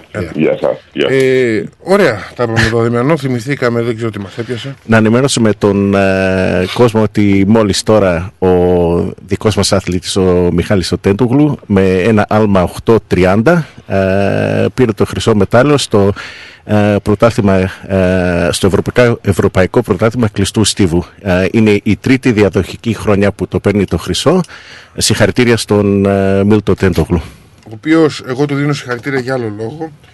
Ε, σ- αναφυσβήτητα είναι ένας, μαζί με τον Πετρούνια πιστεύω ότι είναι και την ε, Στεφανίδη, ότι είναι οι τρεις σημαντικότερες, οι σημαντικότεροι αθλητές που έχει αναδείξει η Ελλάδα τα τελευταία Ναι. χρόνια ε, στον κλασικό αθλητισμό. Ε, ο Τεντόγλου με έχει κερδίσει όμως για την απλότητά του σαν παιδί. Α, δεν ξέρω όταν τον ακούω, δεν ξέρω εσύ Στέλιο τι λες, α, όταν τον ακούω έτσι σε κερδίζει αυτό το παιδί. Ναι. ειλικρινά. Ναι, Με είναι την πολύ απλότητά του, μετρημένο έτσι. παιδί, είναι πολύ σοβαρό και αυτά που λέει είναι μετρημένες κουβέντες. Σίγουρα. Λοιπόν, πάμε για τραγούδι και επειδή πριν δύο εβδομάδες τέλειος σου ζήτησα τραγούδι είναι και ο Νίκος μου έκανε παράπονο, μου λέει: Εμένα δεν μου έχεις πει. ε, Κομινάκη, έχεις ευκαιρία τώρα. να- Ξέρω ότι δεν είσαι, δεν είσαι έτοιμος καμιά φορά, σκέφτεσαι, σκέφτεσαι, σκέφτεσαι. Αν δεν απαντήσεις γρήγορα, θα μου επιλέξεις ο Χατεμενάκη. Ε, να σου πω ένα τραγούδι του Ρέμου, η καρδιά μου πηγαίνει εμένα. Πώς, η καρδιά μου, Πηγαίνει εμένα. υπάρχει το τραγούδι, δεν το ξέρω. Ε. Για να το περιμένω. Να το ψάξω. Ε, μέχρι να το ψάξεις να πω την καλησπέρα στο Βασίλη το Σπανό τον οποίο βέβαια τον βλέπω πολύ συχνά, πιο συχνά από τη γυναίκα μου. Ο Βασίλη είναι Ύποπτο αυτό. αξιαγάπητος. Λέω τον βλέπω πιο στα κήπεδα, όπου πάω τον βλέπω μπροστά μου. Είσαι μέσα από την εισαγωνία. Πού- Πώς το είπες τον τίτλο, Ε, Άστο δεν υπάρχει. Πάμε παρακάτω. μάλλον το λες αλλιώς. Όχι, πώς, πώς λέτε... ε, Η, κα- η καρδιά με πηγαίνει εμένα. Η καρδιά με πηγαίνει εμένα. Αντώνη Η Σερεμός. καρδιά μου με πηγαίνει σε σένα μολ Με μάλλον. πηγαίνει, με πηγαίνει εμένα. Με πηγαίνει εμένα. Ότι η καρδιά μου, ρε παιδί μου. Με πηγαίνει με το βρήκε δηλαδή. Ναι, το βρήκα, ναι, το βρήκα. Εβάλτο, εβάλτο. Λοιπόν, το βάζω την καλησπέρα μου επίσης και ξέρω ότι ο Βασίλειος Ισπανός ακούει και είναι ένας υπέροχος άνθρωπος, γλυκύτατος άνθρωπος, φίλατος του Αλεξάνδρου αλλά και άλλων Ελληνικών. Μα δεν με αφήνεις να τα πω εγώ, είδες; Έλα, πες τα ναι, εσύ, ε, ορίστε. πες τα εσύ, ορίστε. Όχι, Τώρα όχι, έχω πάρει- Κάποιος παιδιά. Τώρα μου την είπες, άντε. Όχι, είναι πραγματικά ένας χαρακτήρας που από τους λίγους. Ναι, ναι. Ναι, Τίποτα άλλο. όντως. Ε, Τα χαιρετίσματα μας ε, στον Βασίλη. να είναι καλά και θα τον δούμε γιατί την Παρασκευή νομίζω θα είμαστε όλοι εκεί. Θα γίνει αυτό το. ε, θα είμαστε όλοι στο Olympic Village. Ε, φαντάζομαι, μάλλον, μάλλον. Μα, φαντάζομαι, ναι. Μια πρόβλεψη για αυτό το μάτς 6-4. Τι μας λες, Ρεάλ, εδώ τώρα; Ξέρω. Πήρατε. Γίνεται πρόβλεψη σε τέτοια Ε, να σας παιχνίδια. θυμίσουμε όμως ότι αύριο έχει μπάλα να πάτε στο Lakeside 7.30 ώρα και Ανόλευκη αντιμετωπίζει τους Melbourne Knights α, βράδυ Δευτέρας λοιπόν η μάχη αυτή που ολοκληρώνει και την τρίτη αγωνιστική ημέρα αυτά λοιπόν φίλοι μου ήταν μεγάλη κερκίδα θέλαμε δεν θέλαμε Χάσαμε και το μισό τραγούδι, δεν πειράζει. Κάναμε, όχι θα το ξαναπέξω εντάξει. Θα το. Εντάξει, έπαιζε χαλή, εύκολο αυτό. Ναι. Ε, θα, θα είμαστε μαζί πάλι την άλλη εβδομάδα. Αύριο, όπως είπαμε, Lakeside 7.30. α, Και... 8 και 4 ναι. 8 και 4. 8 και 4. 8 και 4. Άρα Οκτώ δεν και θα τέταρτο. είμαστε. Δεν ξέρω γιατί τόσο αργά. Γιατί τόσο αργά. Α, ε, για τον Αλέξανδρο. Να, να, για την Για Ελλάδα την αύριο. Αύριο, 8 και 8 και 4. Ε, η Καλά, Ελλάδα δεν που, δεν πειράζει και ο κόσμος να πάει που λίγο είναι η νωρίς. μοναδική που αν κερδίσει θα διεκδικήσει το 3 στα 3. Θα έχει το 3 στα 3 στο χέρι της Ακριβώς. και θα περάσει πρώτη στη βαθμολογία. Α, δεν θα είναι εύκολο το παιχνίδι, έτσι τουλάχιστον βλέπω εγώ. Να ευχαριστήσουμε και τον Κώστα Κατσόνη που ήταν μαζί μας και τον Κωνσταντίνο Σαρακίνηση, ο οποίος δεν, α, α, δεν θέλησε και δεν θέλησε. Ήταν α, ε, με Επιλογή βάση όλα δική- αυτά που επιλογή συνέβησαν, δική του να μην να βγάλει δώσει ρεπορτάζ, και- ε, και στο το ελλαδικό καταλαβαίνω, χώρο. και Το καταλαβαίνω. Με αυτά που έχουν γίνει αυτή την εβδομάδα και το καταλαβαίνουμε. Ναι. Θα είναι μαζί μας όμως την ερχόμενη εβδομάδα. Να πούμε ότι και ο Αλέξανδρος Ανιφαντή θα είναι μαζί μας, ο άλλος συνεργάτης. Και να ευχαριστήσουμε και τον Κώστα Κατσόνη, ο οποίος έχει συμμετοχή στην κουβέντα. Εκεί είναι με τον Κώστα που το πράγμα μπορεί να, να πάρει και δύο ώρες και τρεις. Με τον Κατσόνη βγάζει. Καλή σας εβδομάδα πέντε να ώρες είσαστε εκπομπή να καλά. Καλή σας εβδομάδα να είσαστε καλά. Εύχομαι να είσαστε υγιείς και πα- να είμαστε πάλι μαζί την επόμενη Κυριακή. Καλή σας νύχτα από είστε μένα. καλά, Καλό βράδυ φίλοι σε μου. όλους. Καλό Ε, βράδυ η σε όλους. καρδιά με πηγαίνει εμένα, επιλογή του Νίκου Κομινάκη για όλους εσάς. Καλή, καλή νύχτα σας, καλή εβδομάδα και για όλους ε, τους φίλους ε, του Άρη. Εφηρωμένο. Να είστε καλά, γεια σας. Γεια.